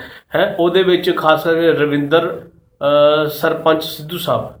ਇਹਨਾਂ ਦਾ ਕਣਕਾਂ ਬਾਬਤ ਕੁਝ ਸਵਾਲ ਸੀਗਾ। ਅ, ਹੋਰ ਵੀ ਮੇਰੇ ਵੀਰਾਂ ਦਾ ਇਹ ਸਵਾਲ ਹੋ ਸਕਦਾ। ਤੁਸੀਂ ਦੋ ਨੰਬਰ ਜ਼ਰੂਰ ਨੋਟ ਕਰਨੇ ਆ। ਤੁਸੀਂ ਉੱਥੇ ਸੰਪਰਕ ਕਰੋ। ਇੱਕ ਤਾਂ ਸਭ ਤੋਂ ਪਹਿਲਾਂ ਤੁਸੀਂ ਯਾਦ ਰੱਖਣਾ 0161 ਲੁਧਿਆਣੇ ਦਾ ਕੋਡ ਨੰਬਰ ਹੈ। 2401 960 ਫਿਰ ਮੈਂ ਕਹੂੰਗਾ ਸਭ ਤੋਂ ਜ਼ਿਆਦਾ ਇੰਪੋਰਟੈਂਟ ਨੰਬਰ ਇਹੀ ਹੈ। 2401 960 ਇਸ ਨੰਬਰ ਤੇ ਸੰਪਰਕ ਕਰਕੇ ਪੀਏਯੂ ਦੀ ਐਕਸਚੇਂਜ ਦਾ ਨੰਬਰ ਹੈ। ਤੁਸੀਂ ਉਹਨਾਂ ਨੂੰ ਕਹਿਣਾ 417 ਪੌਦਾ ਰੋਗ ਹਸਪਤਾਲ। ਇਹ ਯੂਨੀਵਰਸਿਟੀ ਦੀ ਨਵੀਕਲੀ ਇੱਕ ਅਹ, ਵਿਕਲਪ ਵੀ ਹੈ ਅਹ, ਪਹੁੰਚ ਕੀਤੀ ਹੋਈ ਹੈ ਉਹ ਕਿਸਾਨਾਂ ਤੱਕ ਵੀ ਅਪੜਨ ਦੇ ਲਈ। ਤੇ ਉਹਦੇ 417 ਤੇ ਤੁਸੀਂ ਆਪਾਂ ਜੇ ਕਹੀਏ ਉੱਥੋਂ ਤੁਸੀਂ ਇਸ ਦਾ ਨਿਪਟਾਰਾ ਕਰ ਸਕਦੇ ਹੋ ਜਾਂ ਤੁਸੀਂ ਜੇ ਮੋਬਾਈਲ ਫੋਨ ਨੰਬਰ ਲੈਣਾ ਉਹ 94630 48181 ਇਹ ਉੱਥੋਂ ਦੇ ਇੰਚਾਰਜ ਜਿਹੜੇ ਡਾਕਟਰ ਐਸ ਕੇ ਥਿੰਦ ਉਹਨਾਂ ਜੀ ਦਾ ਨੰਬਰ ਹੈ। ਮੈਂ ਨੰਬਰ ਫਿਰ ਰਿਪੀਟ ਕਰ ਦਿੰਦਾ 94630 48181 ਜੀ। ਇੱਕ ਨੰਬਰ ਹੋਰ ਮੈਂ ਡਾਕਟਰ ਐਸ ਐਸ ਮਿਨਹਾਸ ਦਾ। ਉਹ ਅਹ, ਮੈਂ ਤੁਹਾਡੇ ਨਾਲ ਸਾਂਝਾ ਕਰਨਾ ਚਾਹਨਾ 81463 78885 ਡਾਕਟਰ ਐਸ ਐਸ ਮਿਨਾਸ ਕਣਕਾਂ ਦੇ ਬਾਬਤ ਅਗਰੋਨਮੀ ਦੀ ਜਿਵੇਂ ਤੁਸੀਂ ਅਹ, ਕਣਕ ਦੇ ਪੀਲੇ ਪੈਣ ਦੀ ਹੈ ਕਾਰਨ ਕੀ ਨੇ ਉਹਦਾ ਹੱਲ ਕੀ ਹੈ ਉਹ ਤਾਂ ਤੁਸੀਂ ਵਿਚਾਰ ਚ ਅਹ, ਵਿਸਥਾਰ ਚ ਵਿਚਾਰ ਚਰਚਾ ਕਰ ਸਕਦੇ ਹੋ। ਡਾਕਟਰ ਐਸ ਐਸ ਮਿਨਾਸ 81463 78885 ਠੀਕ ਹੈ ਜੀ ਇਹ ਨੰਬਰ ਤਾਂ ਹੋ ਗਏ ਚਲੋ ਅਹ, ਅਰਵਿੰਦਰ ਸਿੱਧੂ ਜਾਂ ਉਹ ਹੋਰ ਸਾਥੀਆਂ ਨੂੰ ਜਿਨ੍ਹਾਂ ਨੂੰ ਲੋੜ ਪੈਂਦੀ ਹੈ। ਹੁਣ ਸਾਡੇ ਨਾਲ ਪਿਛਲੀ ਪਿਛਲੀ ਵਾਰੀ ਵੀ ਜੁੜੇ ਸੀਗੇ ਤੇ ਅਹ, ਰਾਜਵਿੰਦਰ ਸਿੰਘ ਭੁੱਲਰ ਜੀ ਆਪ ਜੀ ਦਾ ਸਵਾਗਤ ਹੈ। ਅਹ, ਸਾਡੇ ਪੀਏਯੂ ਪਰਿਵਾਰ ਵੱਲੋਂ ਆਪ ਜੀ ਨੂੰ ਸਾਰਿਆਂ ਨੂੰ ਸਤਿ ਸ੍ਰੀ ਅਕਾਲ। ਅਹ, ਭੁੱਲਰ ਸਾਹਿਬ ਰਾਜਵਿੰਦਰ ਭੁੱਲਰ ਇਹ ਮਾਨਸਾ ਤੋਂ ਅਹ, ਟਿੱਪਣੀ ਕਰਦੇ ਨੇ ਸਰਦੂਲਗੜ੍ਹ ਤੋਂ। ਇਹ ਅਹ, ਡਾਕਟਰ ਜਸਵਿੰਦਰ ਬਰਾੜ ਜੀ ਨੂੰ ਫਤਿਹ ਬੁਲਾਉਣੀ ਚਾਹੁੰਦੇ ਜੀ ਕਬੂਲ ਕਰੇ ਜੀ। ਰੱਬ ਸਾਹਿਬ ਸਤਿ ਸ਼੍ਰੀ ਅਕਾਲ। ਹਾਂਜੀ ਤੇ ਬਾਕੀ ਹੋਰ ਸਾਡੇ ਸਾਥੀ ਜੁੜ ਚੁੱਕੇ ਨੇ। ਬੜੀ ਖੁਸ਼ੀ ਵਾਲੀ ਗੱਲ ਹੈ। ਰਵਿੰਦਰ ਤੁਸੀਂ ਕੰਟੀਨਿਊ ਕਰੋ ਜੋ। ਕੋਈ ਹੋਰ ਮੈਂ ਤਾਂ ਗੱਲ ਕਰਾਂਗਾ ਤੁਹਾਡੇ ਨਾਲ। ਠੀਕ ਹੈ ਸੋ ਡਾਕਟਰ ਸਾਹਿਬ ਜਿਹੜੀ ਆਪਾਂ ਗੱਲ ਕਰ ਰਹੇ ਸੀ ਤੁਸੀਂ ਰੋਕਥਾਮ ਅਸੀਂ ਕਿਵੇਂ ਕਰ ਸਕਦੇ ਹਾਂ? ਸੋ ਤੁਸੀਂ ਆਪਾਂ ਅੰਬ ਦੀ ਗੱਲ ਕਰ ਰਹੇ ਸੀ ਮੇਰੇ ਖਿਆਲ ਜੀ। ਹਾਂਜੀ ਹਾਂਜੀ। ਸੋ- ਸੋ ਇਸ ਤੋਂ ਇਲਾਵਾ ਮੈਂ ਇੱਕ ਜਿਹੜਾ ਹੁਣ ਸਾਡੇ ਬਾਗਾਂ ਦੇ ਵਿੱਚ ਬਹੁਤ ਹੀ ਇੰਪੋਰਟੈਂਟ ਆਪਰੇਸ਼ਨ ਆ ਜਿੱਥੋਂ ਤੱਕ ਬਿਮਾਰੀਆਂ ਦੀ ਗੱਲ ਕਰੀਏ ਤਾਂ ਜੀ। ਨਿੰਬੂ ਜਾਤੀ ਦੇ ਵਿੱਚ ਫਾਈਟੋਫਥੋਰਾ ਦੀ ਬਹੁਤ ਪ੍ਰੋਬਲਮ ਰਹਿੰਦੀ ਹੈ ਜਿਹਨੂੰ ਅਸੀਂ ਅ, ਜੜ੍ਹਾਂ ਦਾ ਗਾਲਾ ਵੀ ਕਹਿ ਦਿੰਨੇ ਆ ਗੂੰਦੀਆਂ ਰੋਗ ਵੀ ਕਹਿ ਦਿੰਨੇ ਆ ਉਹਦੇ ਵਿੱਚ ਕੀ ਹੁੰਦਾ ਹੈ ਜਾਂ ਜੜ੍ਹਾਂ ਗਲ ਜਾਂਦੀਆਂ ਬੂਟੇ ਦੀਆਂ ਟਾਹਣੀਆਂ ਤੋਂ ਮੁੱਢਾਂ ਤੋਂ ਸ਼ਾਖਾਵਾਂ ਤੋਂ ਗੂੰਦ ਜਾਂ ਤੇਲ ਵਰਗਾ ਪਦਾਰਥ ਨਿਕਲ ਲੱਗ ਜਾਂਦਾ ਹੈ ਪੱਤੇ ਜਿਹੜੇ ਪੀਲੇ ਪੈ ਜਾਂਦੇ ਤੇ ਬੂਟਾ ਸੁੱਕਣਾ ਸ਼ੁਰੂ ਹੋ ਜਾਂਦਾ ਹੈ। ਜੀ ਜੀ। ਸੋ ਇਸ ਦੀ ਰੋਕਥਾਮ ਦਾ ਜਿਹੜਾ ਉਹ ਹੁਣ ਬਿਲਕੁਲ ਢੁਕਵਾਂ ਸਮਾਂ ਆਉਣ ਵਾਲਾ ਅੱਧ ਫਰਵਰੀ ਦੇ ਵਿੱਚ ਅਸੀਂ ਫਰਵਰੀ ਮਾਰਚ ਦੇ ਵਿੱਚ ਕਹਿੰਦੇ ਆ ਕਿ ਜੇ ਅਸੀਂ ਬੂਟਿਆਂ ਦੀ ਟ੍ਰੀਟਮੈਂਟ ਕਰ ਲਈਏ ਉਹਨਾਂ ਨੂੰ ਅਸੀਂ ਦਵਾਈ ਪਾ ਲਈਏ ਤਾਂ ਇਹ ਜਿਹੜੀ ਰੋਕਥਾਮ ਤੋਂ ਬਚਿਆ ਜਾ ਸਕਦਾ ਹੈ। ਸੋ ਉਸ ਬਾਰੇ ਮੈਂ ਦੱਸਣਾ ਚਾਹੂੰਗਾ ਕਿ ਸੋਡੀਅਮ ਹਾਈਪੋਕਲੋਰਾਈਡ 50 ਮਿਲੀਲੀਟਰ ਜਿਹੜੀ ਹੈਗੀ ਆ ਉਹ 10 ਲੀਟਰ ਪਾਣੀ ਦੇ ਵਿੱਚ ਘੋਲ ਲੈਣੀ ਆ। ਦੁਬਾਰਾ ਫਿਰ ਮੈਂ ਦੱਸ ਦਿੰਦਾ ਸੋਡੀਅਮ ਹਾਈਪੋਕਲੋਰਾਈਡ 5% ਤਾਕਤ ਵਾਲਾ ਇਹ ਜਿਹੜਾ ਹੈਗਾ ਕੈਮੀਕਲ ਹੁੰਦਾ ਹੈ। ਜੀ। ਬੜਾ ਸਸਤਾ ਹੈ, ਤਕਰੀਬਨ 30-40 ਰੁਪਏ ਲੀਟਰ ਤੁਹਾਨੂੰ ਜਿਹੜਾ ਹੈਗਾ ਈਜ਼ੀਲੀ ਅਵੇਲੇਬਲ ਆ। ਤੇ ਇਹ ਜਿਹੜਾ ਹੈਗਾ ਸੋਡੀਅਮ ਹਾਈਪੋਕਲੋਰਾਈਡ ਇਹ 50 ml 10 ਲੀਟਰ ਪਾਣੀ ਦੇ ਵਿੱਚ ਘੋਲ ਕੇ ਬੂਟਿਆਂ ਦੇ ਥੱਲੇ ਜ਼ਮੀਨ ਦੇ ਵਿੱਚ ਜੀ। ਮਤਲਬ ਕਿ ਪਾ ਦੇਣਾ ਤੇ ਇੱਕ ਉਹਦੇ ਮੁੱਢਾਂ ਤੇ ਜਾਂ ਮੁੱਖ ਤਣਿਆਂ ਦੇ ਉੱਤੇ ਆਪਾਂ ਸਪਰੇਅ ਵੀ ਕਰ ਦੇਣੀ ਆ। ਜੀ ਜੀ। ਸੋ ਇਹਦਾ ਜਿਹੜਾ ਫਰਵਰੀ ਮਾਰਚ ਦਾ ਕੰਮ ਹੈ ਇਹਦੇ ਨਾਲ ਜਿਹੜੀ ਇਹ ਫਾਈਟੋਫਥੋਰਾ ਨਾਂ ਦੀ ਬਿਮਾਰੀ ਆ ਇਹ ਬੂਟਿਆਂ ਦੇ ਵਿੱਚੋਂ ਚੱਕੀ ਜਾਂਦੀ ਆ। ਜੀ। ਸੋ ਇਹਦਾ ਜਿਹੜਾ ਬਿਲਕੁਲ ਢੁਕਵਾਂ ਸਮਾਂ ਹੈ ਇਸ ਵਾਸਤੇ ਅਸੀਂ ਬੂਟੇ ਨੂੰ ਥੱਲੋਂ ਸਾਫ਼ ਕਰ ਲੈਣਾ ਹੈ। ਵੱਤਰ ਕੰਡੀਸ਼ਨ ਹੋਣੀਆਂ ਚਾਹੀਦੀਆਂ ਬਹੁਤ ਜ਼ਿਆਦਾ ਗਿੱਲ ਜਾਂ ਬਹੁਤ ਜ਼ਿਆਦਾ ਸੁੱਕ ਬੂਟੇ ਦੇ ਥੱਲੇ ਨਹੀਂ ਹੋਣੀ ਚਾਹੀਦੀ। ਫਿਰ ਇਹ ਦਵਾਈ ਦਾ ਛਿੜਕਾਅ ਬੂਟੇ ਦੇ ਥੱਲੇ ਮਿੱਟੀ ਦੇ ਉੱਪਰ ਕਰਨਾ ਹੈ। ਮੁੱਖ ਸ਼ਿਖਾਵਾਂ ਤੇ ਮੁੱਢ ਦੇ ਉੱਤੇ ਵੀ ਇਹ ਸਪਰੇਅ ਕਰ ਦੇਣਾ ਹੈ। ਸੋ ਇਹ ਜਿਹੜਾ ਹੈਗਾ ਬਿਲਕੁਲ ਢੁਕਵਾਂ ਸਮਾਂ। ਸੋ ਜਿੰਨਾ ਕਿਸਾਨ ਵੀਰਾਂ ਦੀ ਇਹ ਜਿਹੜੀ ਸਮੱਸਿਆ ਹੈ ਉਹ ਅਸੀਂ ਸੋਡੀਅਮ ਹਾਈਪੋਕਲੋਰਾਈਡ ਨਾਲ ਜਿਹੜਾ ਹੈਗਾ ਉਹਦੀ ਟ੍ਰੀਟਮੈਂਟ। ਕਰ ਸਕਦੇ ਹਾਂ। ਇਹਦਾ ਬਿਲਕੁਲ ਢੁਕਵਾਂ ਸਮਾਂ ਹੁਣ ਚੱਲ ਰਿਹਾ ਹੈ। ਜੀ ਜੀ। ਸੋ ਅ, ਡਾਕਟਰ ਸਾਹਿਬ ਨਾਲ ਲੱਗਦੀ ਗੱਲ ਹੀ ਹੁਣ ਆਉਣੇ ਆਪਾਂ ਨਦੀਨਾਂ ਵੱਲ। ਸੋ ਅ, ਸੰਖੇਪ ਦੇ ਵਿੱਚ ਦੱਸਿਓ ਵੀ ਅਸੀਂ ਨਦੀਨਾਂ ਦੀ ਰੋਕਥਾਮ ਜਿਹੜੇ ਸਪਰੇਆਂ ਵਗੈਰਾ ਜਾਂ ਕੈਮੀਕਲ ਜਿਹੜੇ ਬਿਨਾਂ ਵਰਤ ਕੇ ਨਦੀਨਾਂ ਦੀ ਰੋਕਥਾਮ ਸਾਡੇ ਬਾਗਾਂ ਦੇ ਵਿੱਚ ਅਸੀਂ ਕਰ ਸਕਦੇ ਹਾਂ ਡਾਕਟਰ ਸਾਹਿਬ? ਹਾਂ ਬਿਲਕੁਲ। ਬਾਗਾਂ ਦੇ ਵਿੱਚ ਅਸੀਂ ਬਹੁਤ ਜ਼ਿਆਦਾ ਕੈਮੀਕਲ ਜਿਹੜੇ ਹੈਗੇ ਨਦੀਨ ਨਾਸ਼ਕਾਂ ਦੀ ਵਰਤੋਂ ਨਹੀਂ ਕਰਨੀ। ਸੋ ਉਸ ਵਾਸਤੇ ਪੰਜਾਬ ਐਗਰੀਕਲਚਰ ਯੂਨੀਵਰਸਿਟੀ ਨੇ ਕਾਫੀ ਟੈਕਨੋਲੋਜੀਜ਼ ਡਿਵੈਲਪ ਕੀਤੀਆਂ ਹੋਈਆਂ ਕਿ ਅਸੀਂ ਬਾਗਾਂ ਦੇ ਵਿੱਚ ਥੱਲਿਓਂ ਬੂਟਿਆਂ ਦੇ ਥੱਲਿਓਂ ਬਾਗਾਂ ਨੂੰ ਕਿਸ ਤਰ੍ਹਾਂ ਸਾਫ਼ ਰੱਖ ਸਕਦੇ ਹਾਂ ਨਦੀਨ ਮੁਕਤ ਕਿਸ ਤਰ੍ਹਾਂ ਰੱਖ ਸਕਦੇ ਹਾਂ। ਸੋ ਪਹਿਲੀ ਗੱਲ ਤਾਂ ਇਹ ਹੈ ਕਿ ਕਿਸੇ ਵੀ ਬਾਗ ਨੂੰ ਬਹੁਤ ਜ਼ਿਆਦਾ ਡੂੰਘਾ ਜਾਂ ਤਵੀਆਂ ਦੇ ਨਾਲ ਜਾਂ ਹਲਾਂ ਦੇ ਨਾਲ ਨਹੀਂ ਵਾਹੁਣਾ। ਰੋਟਾਵੇਟਰ ਦੀ ਵਰਤੋਂ ਕੀਤੀ ਜਾ ਸਕਦੀ ਹੈ ਪਰ ਕੋਸ਼ਿਸ਼ ਕਰੋ ਘੱਟ ਤੋਂ ਘੱਟ ਬਾਗਾਂ ਦੀ ਜਿਹੜੀ ਥੱਲੜੀ ਜ਼ਮੀਨ ਆ ਉਹਨੂੰ ਡਿਸਟਰਬ ਕਰੋ। ਜੀ। ਕਿਉਂਕਿ ਜੇ ਅਸੀਂ ਡੂੰਘਾ ਵਾਵਾਂਗੇ ਤਾਂ ਜੜਾਂ ਵੱਡੀਆਂ ਜਾਣਗੀਆਂ ਬੂਟੇ ਦਾ ਨੁਕਸਾਨ ਹੋਊਗਾ ਉਹਨੂੰ ਬਿਮਾਰੀਆਂ ਜ਼ਮੀਨ ਦੇ ਵਿੱਚ ਲੱਗਣ ਵਾਲੀਆਂ ਬਿਮਾਰੀਆਂ ਚਿੰਬੜ ਜਾਣਗੀਆਂ ਤੇ ਇਹ ਜਿਹੜਾ ਹੈਗਾ ਸਾਡਾ ਪਰਮਾਨੈਂਟ ਲਾਸ ਹੋ ਸਕਦਾ ਹੈ। ਸੋ ਇਸ ਕਰਕੇ ਹੁਣ ਖਾਦਾ ਪਾਉਣ ਦਾ ਸਮਾਂ ਹੈ। ਇੱਕ ਵਾਰੀ ਤਾਂ ਸਾਨੂੰ ਬੂਟਿਆਂ ਦੇ ਥੱਲਿਓਂ ਗੋਡੀ ਕਰਨੀ ਪਊਗੀ ਬਾਗਾਂ ਨੂੰ ਸਾਫ਼ ਕਰਨਾ ਪਊਗਾ ਖਾਦਾ ਪਾ ਕੇ ਉਸ ਤੋਂ ਬਾਅਦ ਅਸੀਂ ਇਹਨੂੰ ਹਲਕੇ ਪਾਣੀ ਲਵਾਉਣੇ ਆ। ਜੀ। ਤਾਂ ਜਿਉਂ ਗਰਮੀ ਵੱਧਦੀ ਆ ਤਾਂ ਨਦੀਨਾਂ ਦੀ ਜਿਹੜੀ ਹੈਗੀ ਆ ਆਮਦ ਆ ਜਾਂ ਉਹਨਾਂ ਦੀ ਭਰਮਾਰ ਉਹਦੇ ਵਿੱਚ ਵੀ ਵਾਧਾ ਹੁੰਦਾ ਹੈ। ਸੋ ਉਸ ਵਾਸਤੇ ਅਸੀਂ ਇੱਕ ਝੋਨੇ ਦੀ ਪਰਾਲੀ ਦੀ ਜਿਹੜੀ ਹੈਗੀ ਆ ਕਾਫੀ ਫਲਦਾਰ ਬੂਟਿਆਂ ਦੇ ਵਿੱਚ ਸਿਫਾਰਿਸ਼ ਕੀਤੀ ਹੈ ਉਹਦੇ ਬਾਰੇ ਮੈਂ ਦੱਸਣਾ ਚਾਹੂੰਗਾ ਖਾਸ ਤੌਰ ਤੇ ਜਿਹੜਾ ਹੁਣ ਸਮਾਂ ਮਾਰਚ ਦੇ ਵਿੱਚ ਅਸੀਂ ਕਹਿੰਦੇ ਆ ਕਿ ਮਾਰਚ ਮਹੀਨੇ ਦੇ ਵਿੱਚ ਆੜੂ ਤੇ ਅਲੂਚਾ। ਉਹਦੇ ਵਿੱਚ ਮਾਰਚ ਮਹੀਨੇ ਅਸੀਂ ਜਿਹੜੀ ਹੈਗੀ ਆ ਤਕਰੀਬਨ 4.5 ਟਨ ਜਿਹੜੀ ਹੈਗੀ ਆ ਉਹ ਝੋਨੇ ਦੀ ਪਰਾਲੀ ਬੂਟਿਆਂ ਦੇ ਥੱਲੇ ਪ੍ਰਤੀ ਏਕੜ ਦੇ ਹਿਸਾਬ ਨਾਲ ਵਿਛਾ। ਦਈਏ ਤਾਂ ਸਾਡਾ ਜਿਹੜਾ ਹੈਗਾ ਆੜੂ ਦਾ ਬਾਗ ਉਹ ਨਦੀਨ ਮੁਕਤ ਰਹਿੰਦਾ ਜੀ। ਫਲਾਂ ਦਾ ਸਾਈਜ਼ ਵੱਧਦਾ ਉਹਦੀ ਕੁਆਲਿਟੀ ਵੀ ਵੱਧਦੀ ਹੈ। ਜੀ ਜੀ। ਸੋ ਜੇ ਅਸੀਂ ਨਾਖਾਂ ਦੇ ਵਿੱਚ ਝੋਨੇ ਦੀ ਪਰਾਲੀ ਵਿਛਾਉਣੀ ਹੈ ਤਾਂ ਉਹ ਅਸੀਂ ਤਕਰੀਬਨ ਅ, 5.5 ਟਨ ਪ੍ਰਤੀ ਏਕੜ ਦੇ ਹਿਸਾਬ ਨਾਲ ਉਹਦੀ ਸਿਫਾਰਿਸ਼ ਕੀਤੀ ਹੈ ਤੇ। ਉਹ ਅਸੀਂ ਅਪ੍ਰੈਲ ਮਹੀਨੇ ਦੇ ਵਿੱਚ ਬੂਟਿਆਂ ਦੇ ਥੱਲੇ ਵਿਛਾਉਣੀ ਹੈ। ਜੀ ਜੀ।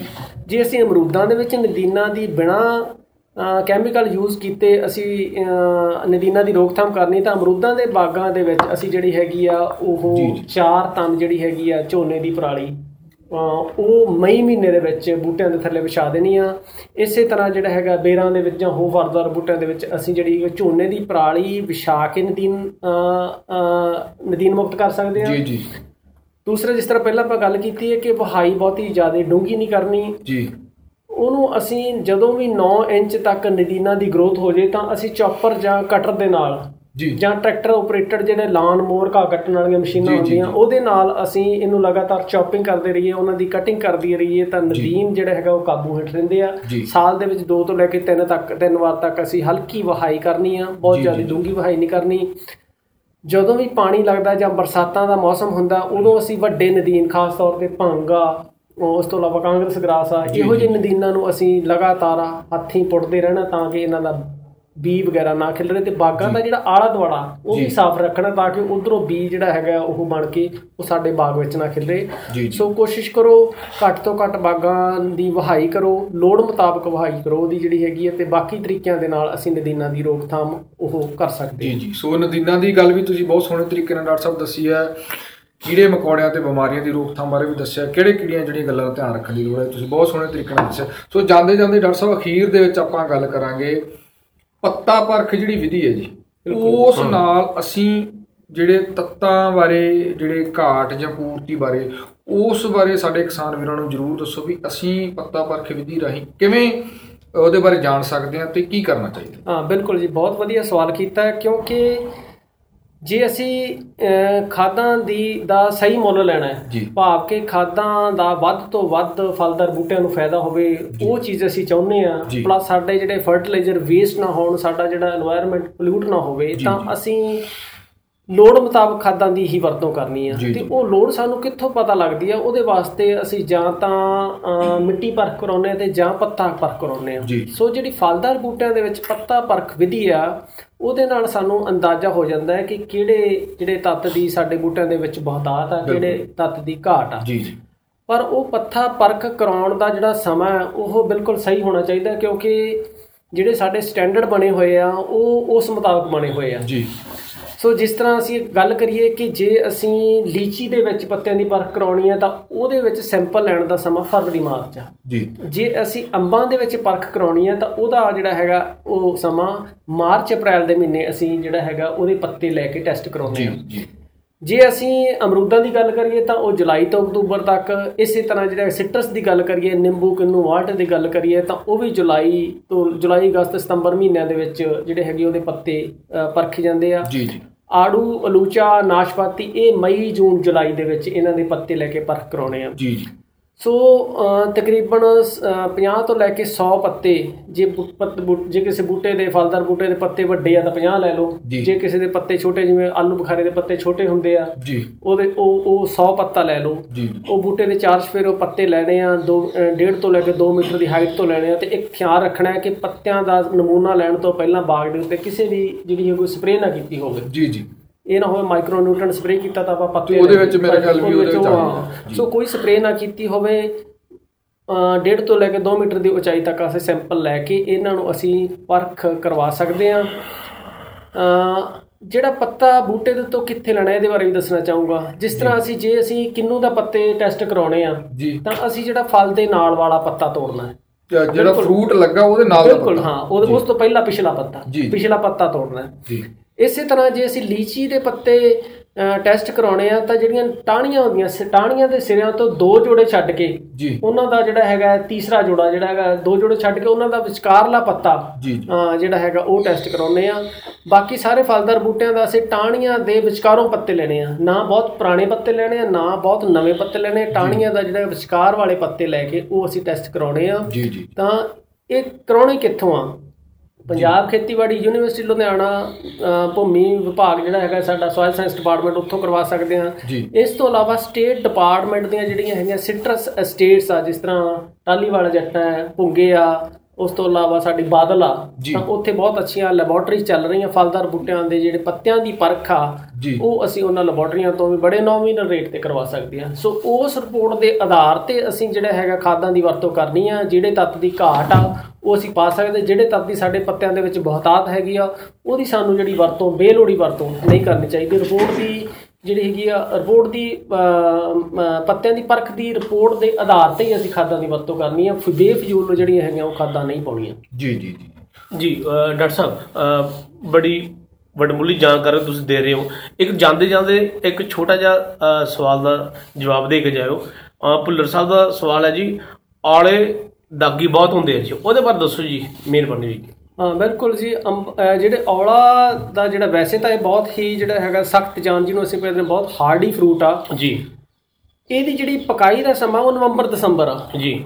ਉਸ ਤੋਂ ਬਾਅਦ ਬਹੁਤ ਠੰਡ ਆਉਣ ਕਰਕੇ ਜਿਹੜਾ ਹੈਗਾ ਠੰਡ ਨਾਲ ਜਿਹੜਾ ਇਹਦਾ ਇੱਕ ਤਾਂ ਦਾਗੀ ਹੋਣ ਦਾ ਕਾਰਨ ਹੁੰਦਾ ਹੈ। ਜੀ ਸੰਬੰਧ ਹੈ। ਹਾਂ ਬਿਲਕੁਲ। ਉਸ ਤੋਂ ਬਾਅਦ ਇਹਦੇ ਉੱਤੇ ਇੱਕ ਨੈਕਰੋਸਿਸ ਦੀ ਪ੍ਰੋਬਲਮ ਆਉਂਦੀ ਹੈ। ਜੀ। ਨੈਕਰੋਸਿਸ ਜਿਹੜਾ ਹੈਗਾ ਉਹਦੇ ਵੀ ਕਾਲੇ ਧੱਬੇ ਬਣ ਜਾਂਦੇ ਆ। ਸੋ ਅਸੀਂ ਇਹਦੀ ਕਟਾਈ ਕਟੂਈ ਕਰਕੇ ਜਦੋਂ ਵੀ ਇਹਦਾ ਬੂਟੇ ਦਾ ਜਿਹੜਾ ਫਲ ਟੁੱਟ ਗਿਆ ਉਸ ਤੋਂ ਬਾਅਦ ਇਹਦੀ ਕਾਂਟ ਛਾਂਟ ਕਰਕੇ ਵਾਧੂ ਘਟੂ ਟਾਣੀਆਂ ਇੱਕ Blitox 3 gram per litre ਦੇ ਹਿਸਾਬ ਨਾਲ ਆਪਾਂ ਸਪਰੇਅ ਕਰ ਦੇਣੀ ਆ ਤਾਂ ਕਿ ਜਿਹੜਾ ਹੈਗਾ ਫਲਦਾਰ ਬੂਟਿਆਂ ਦੇ ਉੱਤੇ ਜਿਹੜਾ ਹੈਗਾ ਫਰਦਰ ਕੋਈ ਪੈਸਟ ਜਾਂ ਡਿਜ਼ੀਜ਼ ਦਾ ਕੋਈ ਅਟੈਕ ਨਾ ਹੋ ਸਕੇ। ਜੀ। ਸੋ ਟਾਈਮ ਸਿਰ ਤੜਾਈ ਕਰੀਏ ਤੜਾਈ ਤੋਂ ਬਾਅਦ ਅਸੀਂ ਜਿਹੜੀ ਹੈਗੀ ਆ ਉਹਦੀ ਹਲਕੀ ਕਾਂਟ ਛਾਂਟ ਕਰਕੇ ਕਬੋਰਡੋ ਮਿਕਸਚਰ ਦਾ ਸਪਰੇਅ ਕਰ ਦਈਏ ਜਾਂ ਬਲਾਈਟ ਟੌਕਸ ਦਾ ਸਪਰੇਅ ਕਰ ਦਈਏ ਤਾਂ ਇਹ ਜਿਹੜੇ ਹੈਗੇ ਆ ਦਾਗੀ ਹੋਣ ਤੋਂ ਬਚ ਸਕਦੇ ਆ ਅਹ ਡਾਕਟਰ ਸਾਹਿਬ ਇੱਕ ਹੋਰ ਜਾਂਦੇ ਜਾਂਦੇ ਸਵਾਲ ਤੁਸੀਂ ਅਹ, ਲਿਓ ਤਾਂ ਤੁਸੀਂ ਉਹ ਕਹਿੰਦੇ ਨੇ ਸਾਹਿਲ ਹਾਂਡਾ ਜੀ ਪੁੱਛਦੇ ਨੇ ਕਿੰਨੇ ਵਿੱਚ ਇਹਨਾਂ ਦਿਨਾਂ ਵਿੱਚ ਪਾਣੀ ਦੀ ਸਿੰਚਾਈ ਬਾਰੇ ਦੱਸੋ ਜੀ? ਧੰਨਵਾਦ। ਵੈਸੇ ਤਾਂ ਕਿੰਨੂ ਨੂੰ ਇਸ ਸਮੇਂ ਜਿਹੜੇ ਫਲਦਾਰ ਬੂਟਿਆਂ ਦੇ ਉੱਤੇ ਕਿਉਂਕਿ ਬਹੁਤ ਸਾਰੇ ਫਲਦਾਰ ਬਾਗਾਂ ਨੇ ਬਾਗਬਾਨਾਂ ਨੇ ਅਜੇ ਤੱਕ ਫਲ ਨਹੀਂ ਤੋੜਿਆ। ਸੋ ਜਿੰਨਾ ਚਿਰ ਫਲ ਨਹੀਂ ਤੋੜਿਆ ਅਸੀਂ ਇਹਨਾਂ ਨੂੰ ਇਹ ਸਿਫਾਰਿਸ਼ ਨਹੀਂ ਕਰਦੇ ਕਿ ਇਹਨੂੰ ਪਾਣੀ ਲਾਓ। ਪਰ ਕਿਉਂਕਿ ਹੁਣ ਜਿਹੜਾ ਆਉਣ ਵਾਲੇ 15 ਕੁ ਫਰਵਰੀ 10-15 ਦਿਨਾਂ ਤੱਕ ਜਿਹੜਾ ਹੈਗਾ ਉਹ ਖਾਦ ਪਾਉਣ ਦਾ ਸਮਾਂ ਹੈ। ਜੀ। ਖਾਦ ਪਾਉਣ ਦੇ ਸਮੇਂ ਤੋਂ ਪਹਿਲਾਂ ਇਹਦੇ ਵਿੱਚ ਜਿਹੜੀ ਹੈਗੀ ਆ ਬਾਗ ਦੇ ਵਿੱਚ ਵੱਤਰ ਹੋਣਾ ਜ਼ਰੂਰੀ ਆ। ਬਹੁਤ ਖੁਸ਼ਕੀ ਦੇ ਵਿੱਚ ਅਸੀਂ ਖਾਦ ਨਹੀਂ ਪਾ ਸਕਦੇ। ਸੋ ਖਾਦ ਦਾ ਅਸਰ ਬੂਟਿਆਂ ਦੀਆਂ ਜੜ੍ਹਾਂ ਤੱਕ ਜਾਵੇ ਜਾਂ ਖਾਦ ਬੂਟਿਆਂ ਦੀਆਂ ਜੜ੍ਹਾਂ ਤੱਕ ਜਾਵੇ ਇਸ ਵਾਸਤੇ ਬਾਗ ਦੇ ਵਿੱਚ ਅਸੀਂ ਹਲਕਾ ਪਾਣੀ ਜਿਹੜਾ ਹੈਗਾ ਉਹ ਲਗਾ ਸਕਦੇ ਹਾਂ। ਜੇ ਉਹਨਾਂ ਦੀ ਕਾਂਟ ਛਾਂਟ ਹੋ ਚੁੱਕੀ ਆ ਫਲ ਤੁੜਾਈ ਹੋ ਚੁੱਕੀ ਆ ਜੀ। ਤੇ ਖਾਦ ਪਾਉਣ ਦਾ ਜਿਹੜਾ ਹੈਗਾ ਸਮਾਂ ਖਾਸ ਤੌਰ ਤੇ ਯੂਰੀਆ ਦਾ ਸਮਾਂ ਜਿਹੜਾ ਹੈਗਾ ਉਹ ਅੱਧ ਫਰਵਰੀ ਹੁੰਦਾ ਹੈ ਉਦੋਂ ਸਾਨੂੰ ਬੂਟਿਆਂ ਦੇ ਵਿੱਚ ਜਿਹੜੇ ਹਲਕੀ ਜਿਹੜੀ ਹੈਗੀ ਉਹ ਹਲਕੀ ਸਿੰਚਾਈ ਕਰਨੀ ਪੈ ਸਕਦੀ ਹੈ ਜਿਨ੍ਹਾਂ ਬਾਗਾਂ ਦੇ ਵਿੱਚ ਬਹੁਤ ਜ਼ਿਆਦਾ ਖੁਸ਼ਕੀ ਹੈ। ਜੀ ਡਾਕਟਰ ਸਾਹਿਬ ਬਹੁਤ ਤੁਸੀਂ ਵੱਡਮੁੱਲੀ ਜਾਣਕਾਰੀ ਦੇ ਰਹੇ ਹੋ। ਇਸ ਬਾਬਤ ਕਿਉਂਕਿ ਸਮਾਂ ਇਜਾਜ਼ਤ ਨਹੀਂ ਦੇ ਰਿਹਾ ਅਸੀਂ ਆਲਰੇਡੀ ਵੀ ਹਾਂ ਸਮੇਂ ਤੋਂ ਅੱਗੇ ਨਿਕਲ ਗਏ ਹਾਂ। ਬੜੇ ਸਾਡੇ ਵੀਰਾਂ ਦੇ ਸਵਾਲ ਹੋ ਸਕਦੇ ਆ ਇਸ ਬਾਬਤ। ਜੇ ਕੋਈ ਸਵਾਲ ਹੈ ਤਾਂ ਡਾਕਟਰ ਸਾਹਿਬ ਤੁਸੀਂ ਆਪਣਾ ਡਾਇਰੈਕਟ ਨੰਬਰ ਦੇ ਦਿਓ ਤੁਹਾਡੇ ਨਾਲ ਸਿੱਧਾ ਸੰਪਰਕ ਕਰ ਲੈਣਗੇ ਅਸੀਂ ਸਾਈਟ ਤੇ ਹੋ ਜਾਵਾਂਗੇ ਜੀ ਪਲੀਜ਼ ਬਿਲਕੁਲ ਬਿਲਕੁਲ ਜੀ। ਮੇਰਾ ਜਿਹੜਾ ਮੇਰਾ ਨਾਮ ਹੈ ਡਾਕਟਰ ਜਸਵਿੰਦਰ ਸਿੰਘ ਬਰਾੜ ਫਲ ਵਿਗਿਆਨ ਵਿਭਾਗ ਪੰਜਾਬ ਖੇਤੀਬਾੜੀ ਯੂਨੀਵਰਸਿਟੀ ਤੋਂ। ਤੁਸੀਂ ਮੇਰਾ ਨੰਬਰ ਨੋਟ ਕਰ ਲਓ 99158 33793 ਦੁਬਾਰਾ ਫਿਰ ਮੈਂ ਦੱਸ ਦਿੰਦਾ 9915833793 99158 33793 ਤੁਸੀਂ ਮੈਨੂੰ ਡਾਇਰੈਕਟ ਕਾਲ ਕਰਕੇ ਵੀ ਕਿਸੇ ਵੀ ਸਵਾਲ ਦਾ ਜਿਹੜਾ ਹੈਗਾ ਉਹ ਜਵਾਬ ਲੈ ਸਕਦੇ ਆ। ਬਹੁਤ ਬਹੁਤ ਮਿਹਰਬਾਨੀ। ਡਾਕਟਰ ਸਾਹਿਬ ਬਹੁਤ ਬਹੁਤ ਸ਼ੁਕਰ ਹੈ ਜੀ। ਜੇ ਸਾਨੂੰ ਕੋਈ ਜ਼ਿਆਦਾ ਸਵਾਲ ਆਏ ਤਾਂ ਤੁਹਾਨੂੰ ਅਸੀਂ ਅਗਲੇ ਹਫ਼ਤੇ ਫਿਰ ਪਰੇਸ਼ਾਨ ਕਰਾਂਗੇ। ਬਹੁਤ ਬਹੁਤ ਸ਼ੁਕਰ ਬਹੁਤ ਬਹੁਤ ਸ਼ੁਕਰੀਆ ਜੀ। ਸੋ ਵੀਰੋ ਕਿੰਨੀ ਅ, ਵੱਡਮੁੱਲੀ ਜਾਣਕਾਰੀ ਅ, ਡਾਕਟਰ ਜਸਵਿੰਦਰ ਬਰਾੜ ਨੇ ਸਾਂਝੀ ਕੀਤੀ। ਡਾਕਟਰ ਨੀਨਾ ਸਿੰਘਲਾ ਤੋਂ ਪਹਿਲਾਂ ਵੀ ਜਾਣਕਾਰੀ ਸਾਂਝੀ ਕਰਕੇ ਗਏ ਹੈ। ਇਹ ਸਾਰੀ ਜਾਣਕਾਰੀ ਉਹੀ ਗੱਲ ਆ ਜਾਂਦੀ ਹੈ ਇਹ ਸਾਡੀ ਯੂਨੀਵਰਸਿਟੀ ਦੀਆਂ ਛੋਟੇ ਛੋਟੇ ਪ੍ਰਕਾਸ਼ਨਾਵਾਂ। ਛੋਟੇ ਛੋਟੇ ਪ੍ਰਕਾਸ਼ਨਾਵਾਂ ਇਹ ਪੈਕ ਜੋ ਪ੍ਰੈਕਟਿਸ ਇਹ ਫਲਾਂ ਦੀ ਹੈ ਸਬਜ਼ੀਆਂ ਦੀ ਅਲੱਗ ਤੇ ਤਿਆਰ ਕੀਤੀ ਆ ਅਸੀਂ। ਇਦਾਂ ਹੀ ਅਸੀਂ ਹਾੜੀ ਸੌਣੀ ਦੀ ਗੱਲ ਜੇ ਕਰੀਏ ਆ ਮੇਰੇ ਕੋਲ ਆ ਹਾੜੀ ਦੀ ਪਈ ਹੈ। ਠੀਕ ਹੈ ਜੀ। ਹੁਣ ਕਣਕਾਂ ਦੇ ਬਾਬਤ ਕੁਝ ਸਵਾਲ ਸੀਗੇ। ਅੱਜ ਅਸੀਂ ਮਾਹਰ ਨਹੀਂ ਸੱਦੇ ਸੀ। ਮੈਂ ਕੁਝ ਮਾਹਰਾਂ ਦੇ ਜਿਹੜੇ ਨੰਬਰ ਆਪ ਜੀ ਨਾਲ ਸਾਂਝੇ ਕੀਤੇ ਆ, ਉਹ ਇਹਨਾਂ ਪ੍ਰਕਾਸ਼ਨਾਵਾਂ ਤੋਂ ਹੀ ਮੈਂ ਸਾਂਝੇ ਕੀਤੇ ਨੇ। ਕਿਉਂਕਿ ਇਹਨਾਂ ਪ੍ਰਕਾਸ਼ਨਾਂ ਜੋ ਵੀ ਦਰਜ ਕੀਤਾ ਜਾਂਦਾ ਹੈ, ਉਹ ਗੰਭੀਰ ਖੋਜਾਂ ਤੋਂ ਬਾਅਦ ਦਰਜ ਕੀਤਾ ਜਾਂਦਾ ਹੈ। ਵੱਧ ਵੱਧ ਇਹਨਾਂ ਪ੍ਰਕਾਸ਼ਨਾਵਾਂ ਦੇ ਨਾਲ ਜੁੜੋ। ਮੈਂ ਪਹਿਲਾਂ ਹੀ ਆਪ ਜੀ ਨੂੰ ਬੇਨਤੀ ਕਰ ਚੁੱਕਾ 01612401 960 ਏਜੰਸੀ ਦਾ ਐਕਸਚੇਂਜ ਦਾ ਨੰਬਰ ਯਾਦ ਰੱਖਣਾ ਉਸ ਤੋਂ ਬਾਅਦ ਜਿਹੜੇ ਵਿਭਾਗ ਤੁਸੀਂ ਗੱਲ ਕਰਨੀ ਹੈ ਉਹ ਤੁਹਾਨੂੰ ਮੈਂ ਦੱਸ ਦਿੱਤੀ 417 ਤੁਸੀਂ ਪੌਦਾ ਰੋਗ ਹਸਪਤਾਲ ਆ ਉੱਥੇ ਗੱਲ ਕਰ ਸਕਦੇ ਹੋ। ਜੇ ਤੁਸੀਂ ਪ੍ਰਕਾਸ਼ਨਵਾ ਬਾਬਤ ਕੋਈ ਜਾਣਕਾਰੀ ਪ੍ਰਾਪਤ ਕਰਨੀ ਤੁਸੀਂ 475 ਤੇ ਉਹ ਜਾਣਕਾਰੀ ਲੈ ਸਕਦੇ ਹੋ। ਹਰ ਵਾਰੀ ਅਸੀਂ ਜ਼ਿਕਰ ਕਰਦੇ ਆ ਇੱਕ ਨੰਬਰ ਦਾ 9884477011 ਜੇ ਤੁਸੀਂ ਆਪਣੇ ਗਲੀ ਮੁਹੱਲੇ ਪਿੰਡ ਕਸਬੇ ਦੇ ਵਿੱਚ ਇਹਨਾਂ ਪ੍ਰਕਾਸ਼ਨ ਦਾ ਸਟਾਲ ਲਾਉਣਾ ਤੇ ਅਸੀਂ ਉਹਦੇ ਲਈ ਵੀ ਤੁਹਾਨੂੰ ਇਹ ਨੰਬਰ ਸਾਂਝਾ ਕਰਦੇ। ਹਾਂ। ਇਹ ਨੰਬਰ ਹੈਗਾ ਸ਼੍ਰੀ ਦੀਪਕ ਭਾਟੀਆ ਜੀ ਦਾ। ਤੇ ਅਸੀਂ ਚਾਹੁੰਦੇ ਸੀ ਦੀਪਕ ਭਾਟੀਆ ਜੀ ਨੂੰ 5 ਮਿੰਟ ਤੁਹਾਡੇ ਨਾਲ ਗੱਲਬਾਤ ਵੀ ਕਰਾਈਏ। ਤੁਸੀਂ ਸਿਆਣ ਵੀ ਲਓ ਬੰਦੇ ਨੂੰ। ਜਦੋਂ ਤੁਸੀਂ ਬੁਲਾਓ ਤਾਂ ਤੁਸੀਂ ਘੱਟੋ ਘੱਟ ਇਹ ਦੇਖ ਸਕਦੇ ਹੋ ਵੀ ਇਹ ਬੰਦਾ ਸਾਡੀ ਪੀਏਯੂ ਨੂੰ ਰਿਪਰੈਜ਼ੈਂਟ ਕਰ ਰਿਹਾ ਵਾ ਪ੍ਰਕਾਸ਼ਨਾਵਾਂ ਦੇ ਬ- ਬਾਬਤ। ਭਾਟੀਆ ਜੀ, ਪਹਿਲਾਂ ਤਾਂ ਆਪ ਜੀ ਦਾ ਸਵਾਗਤ ਹੈ ਜੀ। ਸਤਿ ਸ਼੍ਰੀ ਅਕਾਲ, ਡਾਕਟਰ ਸਾਹਿਬ। ਸਤਿ ਸ਼੍ਰੀ ਅਕਾਲ ਜੀ। ਭਾਟੀ ਜੀ ਪਹਿਲਾਂ ਤਾਂ ਇਹ ਗੱਲ ਸ਼ੁਰੂ ਕਰੋ ਵੀ ਇਹ ਪ੍ਰਕਾਸ਼ਨਵਾਂ ਕੁੱਲ ਮਿਲਾ ਕੇ ਹੈ ਕਿੰਨੀਆਂ ਤੇ ਤੁਸੀਂ ਕਿਹੜੇ ਕਿਹੜੀਆਂ ਸਹੂਲਤਾਂ ਰੱਖੀਆਂ ਪਾਠਕਾਂ ਤੱਕ ਇਹ ਪ੍ਰਕਾਸ਼ਨਵਾਂ ਪਹੁੰਚਾਉਣ ਲਈ? ਪਲੀਜ਼ ਸਾਡੇ ਕੋਲ ਐਗਰੀਕਲਚਰ ਦੇ ਨਾਲ ਰਿਲੇਟਡ 150 ਪਲੱਸ ਪ੍ਰਕਾਸ਼ਨਾਵਾਂ ਨੇ ਜਿਹੜੀ ਇੰਗਲਿਸ਼ ਤੇ ਪੰਜਾਬੀ ਭਾਸ਼ਾ ਦੇ ਵਿੱਚ ਸਾਡੇ ਕੋਲ ਛਪੀਆਂ ਨੇ। ਜੀ। ਤੇ ਇਹਨਾਂ ਨੂੰ ਪਹੁੰਚਾਉਣ ਦਾ ਜਰੀਆ ਕਿਸਾਨਾਂ ਤੱਕ ਹੈਗਾ ਜੀ ਡਾਕ ਰਾਹੀਂ ਅਸੀਂ ਉਹਨਾਂ ਨੂੰ ਪਹੁੰਚਾਉਂਦੇ ਆ ਜਾਂ ਖੁਦ ਜਿਹੜੇ ਅਸੀਂ ਸਟਾਲ ਜਿਹੜੇ ਲੱਗਦੇ ਨੇ ਕੋਈ ਐਗਜੀਬਿਸ਼ਨ ਲੱਗਦੀ ਕਿਸਾਨ ਮੇਲੇ ਹੋ ਗਏ ਜਾਂ ਫਾਰਮਰ ਸਰਵਿਸ ਆਤਮਾ ਵੱਲੋਂ ਟ੍ਰੇਨਿੰਗ ਕੈਂਪ ਲਗਾਏ ਜਾਂਦੇ ਨੇ ਉੱਥੇ ਵੀ ਸਾਡੇ ਸਟਾਲ ਲੱਗਦੇ ਨੇ। ਤੇ ਇਸ ਤੋਂ ਇਲਾਵਾ ਜਿਹੜੇ ਸਾਡੇ ਕ੍ਰਿਸ਼ੀ ਵਿਗਿਆਨ ਕੇਂਦਰ ਨੇ ਜਾਂ ਫਾਰਮਰ ਸਰਵਿਸ ਸੈਂਟਰ ਨੇ ਪੂਰੇ ਪੰਜਾਬ ਵਿੱਚ ਉੱਥੇ ਵੀ ਸਾਡੀਆਂ ਕਿਤਾਬਾਂ ਹੈ ਉਪਲਬਧ ਨੇ ਤੁਸੀਂ ਉੱਥੋਂ ਵੀ ਖਰੀਦ ਸਕਦੇ ਹੋ। ਇਸ ਤੋਂ ਇਲਾਵਾ ਅਗਰ ਤੁਸੀਂ ਯੂਨੀਵਰਸਿਟੀ 'ਚ ਚੱਕਰ ਲਗਾਉਂਦੇ ਹੋ ਇੱਕ ਨੰਬਰ ਗੇਟ ਦੇ ਉੱਤੇ ਸਾਡੀ ਕਿਤਾਬਾਂ ਦੀ ਦੁਕਾਨ ਹੈ। ਤੁਸੀਂ ਉੱਥੋਂ ਵੀ ਕਿਤਾਬਾਂ ਖਰੀਦ ਸਕਦੇ ਹੋ। ਜੀ। ਇਸ ਤੋਂ ਇਲਾਵਾ ਅਗਰ ਤੁਸੀਂ ਘਰ ਬੈਠ ਕੇ ਜਿਵੇਂ ਆਨਲਾਈਨ ਸਾਡੀਆਂ ਕਿਤਾਬਾਂ ਲੈਣਾ ਮੰਗਵਾਉਣਾ ਚਾਹੁੰਦੇ ਹੋ ਇਹਦੇ ਲਈ ਆਨਲਾਈਨ ਵਿਧੀ ਵੀ ਅਸੀਂ ਸ਼ੁਰੂ ਕੀਤੀ ਹੈ। ਉਹਦੇ ਲਈ ਆਪਾਂ ਅਸੀਂ ਬੈਂਕ ਖਾਤਾ ਨੰਬਰ ਵੀ ਪਿੱਛੇ ਜਾਰੀ ਕੀਤਾ ਸੀ ਜਿਵੇਂ ਕਿ ਡਾਕਟਰ ਸਾਹਿਬ ਤੁਹਾਨੂੰ ਹਰ ਲਾਈਵ ਪ੍ਰੋਗਰਾਮ 'ਚ ਦੱਸਦੇ ਹੀ ਦਿੰਦੇ ਨੇ ਉਹ ਖਾਤੇ ਦੇ ਬਾਰੇ। ਜੀ। ਉਹ ਖਾਤੇ ਦੇ ਬਾਰੇ ਮੈਂ ਤੁਹਾਨੂੰ ਫੇਰ ਦੱਸ ਦਿੰਦਾ 14 ਅੰਕਾਂ ਦਾ ਖਾਤਾ ਨੰਬਰ ਹੈਗਾ। 29038 702 ਉਹ ਯਾਦ ਕਰ ਲਓ ਜੀ 14 ਅੰਕਾਂ ਦਾ ਖਾਤਾ ਨੰਬਰ ਹੈ 29038 702 ਤੇ ਬੈਂਕ ਆਫ ਬੜੌਦਾ ਦਾ ਇਹ ਖਾਤਾ ਹੈ ਜੀ। IFC ਕੋਡ ਦਾ ਹੈਗਾ BARB0 PAULUD ਤੇ ਇਹਦੇ ਤੇ ਤੁਸੀਂ ਆਨਲਾਈਨ ਤੁਸੀਂ ਆਪਣੀ ਪੇਮੈਂਟ ਟ੍ਰਾਂਸਫਰ ਕਰ ਸਕਦੇ ਹੋ, ਜਿਵੇਂ ਕਿ ਤੁਸੀਂ ਅੱਜਕੱਲ Google Pay ਜਾਂ Paytm ਯੂਜ਼ ਕਰਦੇ ਹੋ, ਜਾਂ ਬਾਹਰ ਹੋਰ ਵੀ ਕਿੰਨੀਆਂ ਮੋਬਾਈਲ ਵਾਲੀਆਂ ਦੁਕਾਨਾਂ ਜਿੱਥੇ ਪੇਮੈਂਟ ਟ੍ਰਾਂਸਫਰ ਹੁੰਦੀ ਹੈ, ਤੁਸੀਂ ਜਾ ਕੇ ਤੋਂ ਕਰਾ ਸਕਦੇ ਹੋ। ਉਹ ਸਿੱਧੀ ਸਾਡੇ ਖਾਤੇ ਦੇ ਵਿੱਚ ਆ ਜਾਏਗੀ।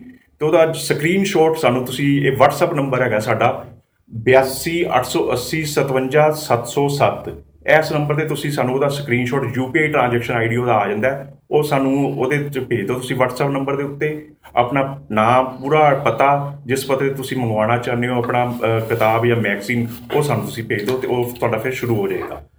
ਤੇ ਅਹ, ਭਾਟੀਆ ਜੀ ਇੱਕ ਚੀਜ਼ ਇਹ ਵੀ ਦੱਸੋ ਜਿਹੜੀ ਇਹ ਪ੍ਰਕਾਸ਼ਨਾਂ ਵਾ ਇਹ ਜਿੰਨੀ ਮੁੱਲ ਲੱਗਦਾ ਵੀ ਉਹ ਤਿਆਰ ਕਰਨ ਨੂੰ ਉਹਨੇ ਤੇ ਤੁਸੀਂ ਦਿੰਦੇ ਹੋ ਕਿ ਤੁਸੀਂ ਕੁਝ ਆਪਣਾ ਮੁਨਾਫਾ ਮੁਨਾਫਾ ਵੀ ਰੱਖਦੇ ਹੋ? ਨਹੀਂ ਇਹ ਸਾਡਾ ਯੂਨੀ ਖੇਤੀਬਾੜੀ ਯੂਨੀਵਰਸਿਟੀ ਮੰਨਦਾ ਹੈ ਜੀ ਆਪਾਂ ਕੋਸਟ ਟੂ ਕੋਸਟ ਤੇ ਹੀ ਕਿਤਾਬਾਂ ਤੁਹਾਨੂੰ ਪਹੁੰਚਾਉਂਦੇ ਆ ਬਹੁਤ ਘੱਟ ਮਾਰਜਨ ਨਹੀਂ ਕਹਿ ਲਓ ਸਿਰਫ ਸਿਰਫ ਡਾਕ ਖਰਚਾ ਬਹੁਤ ਮਾਮੂਲੀ ਜਿਹਾ ਜਿਹੜਾ ਹੁੰਦਾ ਬਸ ਉਹੀ ਅਸੀਂ ਉੱਤੇ ਰਹਿੰਦੇ ਆ ਬਾਕੀ ਕੋਸਟ ਟੂ ਕੋਸਟ ਹੀ ਆਪਾਂ ਤੁਹਾਨੂੰ ਵੀ ਦਿੰਦੇ ਆ ਜੀ ਕਿਤਾਬਾਂ। ਜੀ। ਜਿਵੇਂ ਤੁਸੀਂ ਦੇਖ ਲਓ ਸਾਡਾ ਚੰਗੀ ਖੇਤੀ ਮੈਗਜ਼ੀਨ ਆਉਂਦਾ ਜੀ।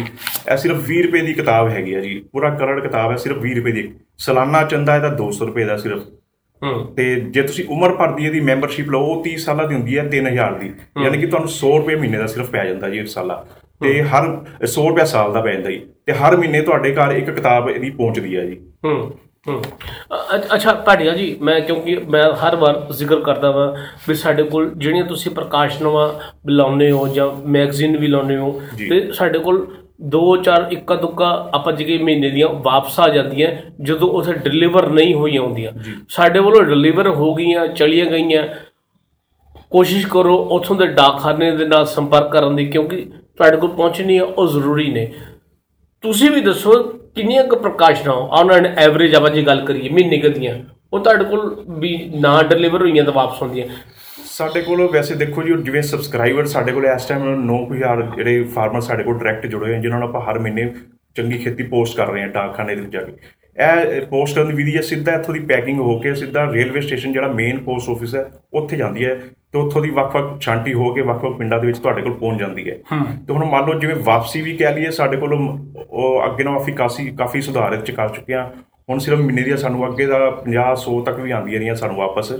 ਤੇ ਜੇ ਕਿਸੇ ਦੀ ਕੰਪਲੇਂਟ ਆਂਦੀ ਸੀ ਤੇ ਉਹਨੂੰ ਆਪਾਂ ਦੁਬਾਰਾ ਮੁਫਤ ਮੁਫਤ ਭੇਜ ਵੀ ਦਿੰਦੇ ਸੀ ਉਸ ਨੂੰ ਸਬਸਕ੍ਰਾਈਬਰ ਨੂੰ। ਪਰ ਹੁਣ ਇਸ ਟਾਈਮ ਸਿਰਫ 20 ਜਾਂ 10 ਐਵਰੇਜ ਸਾਨੂੰ ਮਹੀਨੇ ਦੇ ਵਾਪਸ ਆ ਸਿਰਫ 10 ਕੁ, ਅਹ, ਤੋਂ ਲੈ ਕੇ 15 ਤੱਕ ਆਪਾਂ ਜੇ ਕਹੀਏ ਉਹ ਮੈਗਜ਼ੀਨ ਵਾਪਸ ਆਉਂਦੇ ਨੇ ਉਹ ਉਸ ਕੰਡੀਸ਼ਨ 'ਚ ਜਦੋਂ ਜਿਹੜਾ ਖਾਤਾ ਧਾਰਕ ਹੈ ਜਿਹੜਾ ਸਬਸਕ੍ਰਾਈਬਰ ਹੈ ਉਹਦਾ ਸਰਨਾਮਾ ਗਲਤ ਹੈ ਜਾਂ ਉਥੋਂ ਕੋਈ ਉਨਤਾਈ ਹੋ ਗਈ ਹੈ ਡਾਕ ਵਿਭਾਗ ਕੋਲੋਂ ਉਸ ਕੰਡੀਸ਼ਨ ਦੇ ਵਿੱਚ ਉਹ ਪ੍ਰਕਾਸ਼ਨਾਵਾਂ ਸਾਡੇ ਕੋਲ ਵਾਪਸ ਆ ਜਾਣੀਆਂ ਤੇ ਉਹਦੇ ਲਈ ਜ਼ਰੂਰੀ ਹੈ ਹਰ ਵਾਰ ਮੈਂ ਤੁਹਾਨੂੰ ਦੱਸਦਾ ਰਹਿਣਾ ਤੁਸੀਂ ਆਪਣਾ ਇੱਕ ਫੋਨ ਨੰਬਰ ਫੋਨ ਨੰਬਰ ਸਾਡਾ ਜ਼ਰੂਰ ਨੋਟ ਕਰਨਾ ਵਾ। ਉੱਥੇ ਜ਼ਰੂਰ ਸੰਪਰਕ ਕਰੋ 2401 ਉਹਦੇ ਵਿੱਚ 475 ਤੁਸੀਂ ਐਕਸਟੈਂਸ਼ਨ ਲੈ ਲੈਣੀ ਹੈ ਭਾੜੀ ਜੀ ਤੁਸੀਂ ਆਪਣਾ ਫੋਨ ਨੰਬਰ ਵੀ ਦੱਸ ਦਿਓ ਜੇ ਕਿਸੇ ਨੂੰ ਕਿਸੇ ਤਰ੍ਹਾਂ ਦੀ ਕੋਈ ਜੇ ਅਹ, ਮੁਸੀਬਤ ਆ ਰਹੀ ਹੈ ਕੋਈ ਅਹ, ਸੰਕਟ ਆ ਰਿਹਾ ਪ੍ਰਕਾਸ਼ਨਾ ਪ੍ਰਾਪਤ ਕਰਨ ਨੂੰ, ਤੁਸੀਂ ਇਹ ਸੈਕਸ਼ਨ ਦੇ ਇੰਚਾਰਜ ਨੇ ਇਹਦਾ ਨੰਬਰ ਵੀ ਲੈ ਸਕਦੇ ਸਕਦੇ ਹੋ ਹਾਂਜੀ ਮੇਰਾ ਮੋਬਾਈਲ ਨੰਬਰ ਹੈਗਾ ਜੀ 98884 37011 ਇਹ ਮੇਰਾ ਪਰਸਨਲ ਮੋਬਾਈਲ ਨੰਬਰ ਹੈ। ਇਸ ਤੋਂ ਇਲਾਵਾ ਅਸੀਂ WhatsApp ਨੰਬਰ ਵੀ ਆਪਣਾ ਜਾਰੀ ਕੀਤਾ ਹੈ। ਉਹਦੇ ਤੇ ਵੀ ਤੁਸੀਂ ਕੰਪਲੇਂਟ ਪਾ ਸਕਦੇ ਹੋ 82880 57707 ਇਹ ਤਾਂ ਸਾਡਾ ਹੋ ਗਿਆ ਜੀ ਮੋਬਾਈਲ ਨੰਬਰ ਜਿਹੜਾ ਲੈਂਡਲਾਈਨ ਨੰਬਰ ਡਾਕਟਰ ਸਾਹਿਬ ਨੇ ਤੁਹਾਨੂੰ ਉਹਨੇ ਦੱਸਿਆ ਹੈ 0161 ਜਿਹੜਾ ਯੂਨੀਵਰਸਿਟੀ ਦਾ ਹੈਗਾ ਕੋ- ਅ, ਲੁਧਿਆਣੇ ਦਾ ਕੋਡ ਹੈ। ਉਸ ਤੋਂ ਇਲਾਵਾ 2401960 ਇਹ ਸੈਂਟਰਲਾਈਜ਼ ਨੰਬਰ ਹੈ ਜੀ ਯੂਨੀਵਰਸਿਟੀ ਦਾ। ਉੱਥੇ ਆਪਰੇਟਰ ਚੱਕੇਗਾ ਚਾਹੇ ਉਹ ਤੁਸੀਂ ਉਹਨੂੰ ਕਹਿ ਦਿਓ ਐਕਸਟੈਂਸ਼ਨ 475 ਤੇ ਮੇਰੀ ਗੱਲ ਕਰਾ ਦੇ ਜਾਂ ਸਿਰਫ ਸਿੱਧਾ ਉਹਨੂੰ ਕਹਿ ਦਿਓ ਕਿ ਕਿਤਾਬਾਂ ਦੀ ਦੁਕਾਨ ਤੇ ਗੱਲ ਕਰਾ ਦੇ ਉਹਨੇ ਸਿੱਧਾ ਸਾਡੇ ਨਾਲ ਸੰਪਰਕ ਕਰਵਾ ਦੇਣਾ ਜੀ ਤੁਹਾਡਾ ਬਸ। ਭਾਟਿਆ ਜੀ ਜਾਂਦੇ ਜਾਂਦੇ ਨਾ ਇਹ ਤੁਸੀਂ ਅਹ, ਆਪਣੇ ਮੂੰਹੋਂ ਦੱਸੋ ਜੇ ਕੋਈ ਸੰਗਠਨ ਕਿਸਾਨ ਵੀ ਦੋ ਚਾਰ ਇਕੱਠੇ ਹੋ ਕੇ ਚਾਹੁੰਦੇ ਨੇ ਸਾਡੇ ਪਿੰਡ ਦੇ ਵਿੱਚ ਸਟਾਲ ਲਾਈ ਜਾਵੇ ਜਾਂ ਸਾਡੇ ਮਹੱਲੇ 'ਚ ਸਟਾਲ ਲਾਈ ਜਾਵੇ ਜਾਂ ਸਾਡੇ ਕਾਲਜ ਵਿੱਚ ਸਟਾਲ ਲਾਈ ਜਾਵੇ ਕਿ ਉਹਦੇ ਲਈ ਤੁਹਾਡੇ ਕੋਲ ਕੀ ਪ੍ਰਾਵਧਾਨ ਹੈ ਕੀ ਪ੍ਰੋਵੀਜ਼ਨ ਉਹ ਉਹਦੇ ਬਾਰੇ ਜ਼ਿਕਰ ਨਹੀਂ ਕਰੋ ਉਹ ਜੇ ਕੋਈ ਕਿਸਾਨ ਕਲੱਬ ਜਾਂ ਸੁਸਾਇਟੀ ਜਾਂ ਕੋਈ ਸੰਸਥਾ ਸਾਨੂੰ ਇਨਵਾਈਟ ਕਰਦੀ ਹੈ ਅਸੀਂ ਉਹਦੇ ਲਈ ਬਿਲਕੁਲ ਤਿਆਰ ਹਾਂ ਸਾਡੀ ਟੀਮ ਤਿਆਰ ਹੈ ਬਕਾਇਦਾ। ਜਦੋਂ ਵੀ ਸਾਨੂੰ ਸੱਦਾ ਆਏਗਾ ਤੇ ਅਸੀਂ ਉਹਨਾਂ ਕੋਲ ਜ਼ਰੂਰ ਪਹੁੰਚਾਂਗੇ ਸਾਡੀ ਕਿਤਾਬਾਂ ਦੀ ਗੱਡੀ ਜਾਂ ਸਾਡੀ ਪੂਰੀ ਟੀਮ ਤਿਆਰ ਹੈ ਉਹਨਾਂ ਕੋਲ ਪਹੁੰਚਣ ਵਾਸਤੇ ਜੀ। ਸੋ ਬੜੀ ਵਧੀਆ ਗੱਲ ਕੀਤੀ ਪਾਠਿਆ ਜੀ ਨੇ। ਤੁਸੀਂ ਸਿਰਫ ਸਿਰਫ ਕੋਸ਼ਿਸ਼ ਇਹ ਕਰਨੀ ਹੈ ਇਹਨਾਂ ਨੰਬਰਾਂ ਨਾਲ ਸੰਪਰਕ ਕਰੋ ਸੰਪਰਕ ਕਰੋ ਤੁਹਾਡੇ ਦੁਆਰ ਪੰਜਾਬ ਐਗਰੀਕਲਚਰ ਯੂਨੀਵਰਸਿਟੀ ਦੀਆਂ ਪ੍ਰਕਾਸ਼ਨਾਂ ਤੁਹਾਡੇ ਤੱਕ ਪਹੁੰਚਣ ਲਈ ਬਤੌਰ ਤਿਆਰ ਨੇ। ਸਿਰਫ ਤੇ ਸਿਰਫ ਤੁਸੀਂ ਇੱਥੇ ਕਾਲ ਕਰਨੀ ਹੈ। ਬਹੁਤ ਬਹੁਤ ਸ਼ੁਕਰੀਆ ਪਾਠੀ ਸਾਹਿਬ। ਬਹੁਤ ਬਹੁਤ ਧੰਨਵਾਦ। ਜੀ। ਸੋ ਵੀਰੋ ਅੱਜ ਅਸੀਂ ਜਿਵੇਂ ਗੱਲ ਕੀਤੀ ਚੂਹੇ ਦੀ ਰੋਕਥਾਮ ਬਾਰੇ ਸੰਯੁਕਤ ਖੇਤੀ ਪ੍ਰਣਾਲੀ ਬਾਰੇ ਪ੍ਰਕਾਸ਼ਨਾਂ ਬਾਰੇ ਬਾਰੇ ਜ਼ਿਕਰ ਕੀਤੀ ਵੀ ਆ। ਬਾਗਾਂ ਦੇ ਵਿੱਚ ਇਸ ਵੇਲੇ ਖਾਦਾਂ ਦੀ ਸੱਜੀ ਵਰਤੋਂ ਕਿੱਦਾਂ ਕਰਨੀ ਆ ਸਾਰੇ ਵਿਗਿਆਨੀਆਂ ਸਾਥੀਆਂ ਦੇ ਨੰਬਰ ਤੁਹਾਡੇ ਨਾਲ ਸਾਂਝੇ ਕੀਤੇ। ਇਸੇ ਵਾਅਦੇ ਦੇ ਨਾਲ ਅਗਲੇ ਹਫ਼ਤੇ ਵੀ ਅਸੀਂ ਇੱਕ ਉੱਚ ਪੱਧਰੀ ਟੀਮ ਦੇ ਨਾਲ ਤੁਹਾਡੇ ਸਾਹਮਣੇ ਪੇਸ਼ ਹੋਵਾਂਗੇ। ਬਹੁਤ ਬਹੁਤ ਧੰਨਵਾਦ ਸਾਡੇ ਨਾਲ ਜੁੜਨ ਦੇ ਲਈ। ਬਹੁਤ ਬਹੁਤ ਸ਼ੁਕਰੀਆ ਜੀ।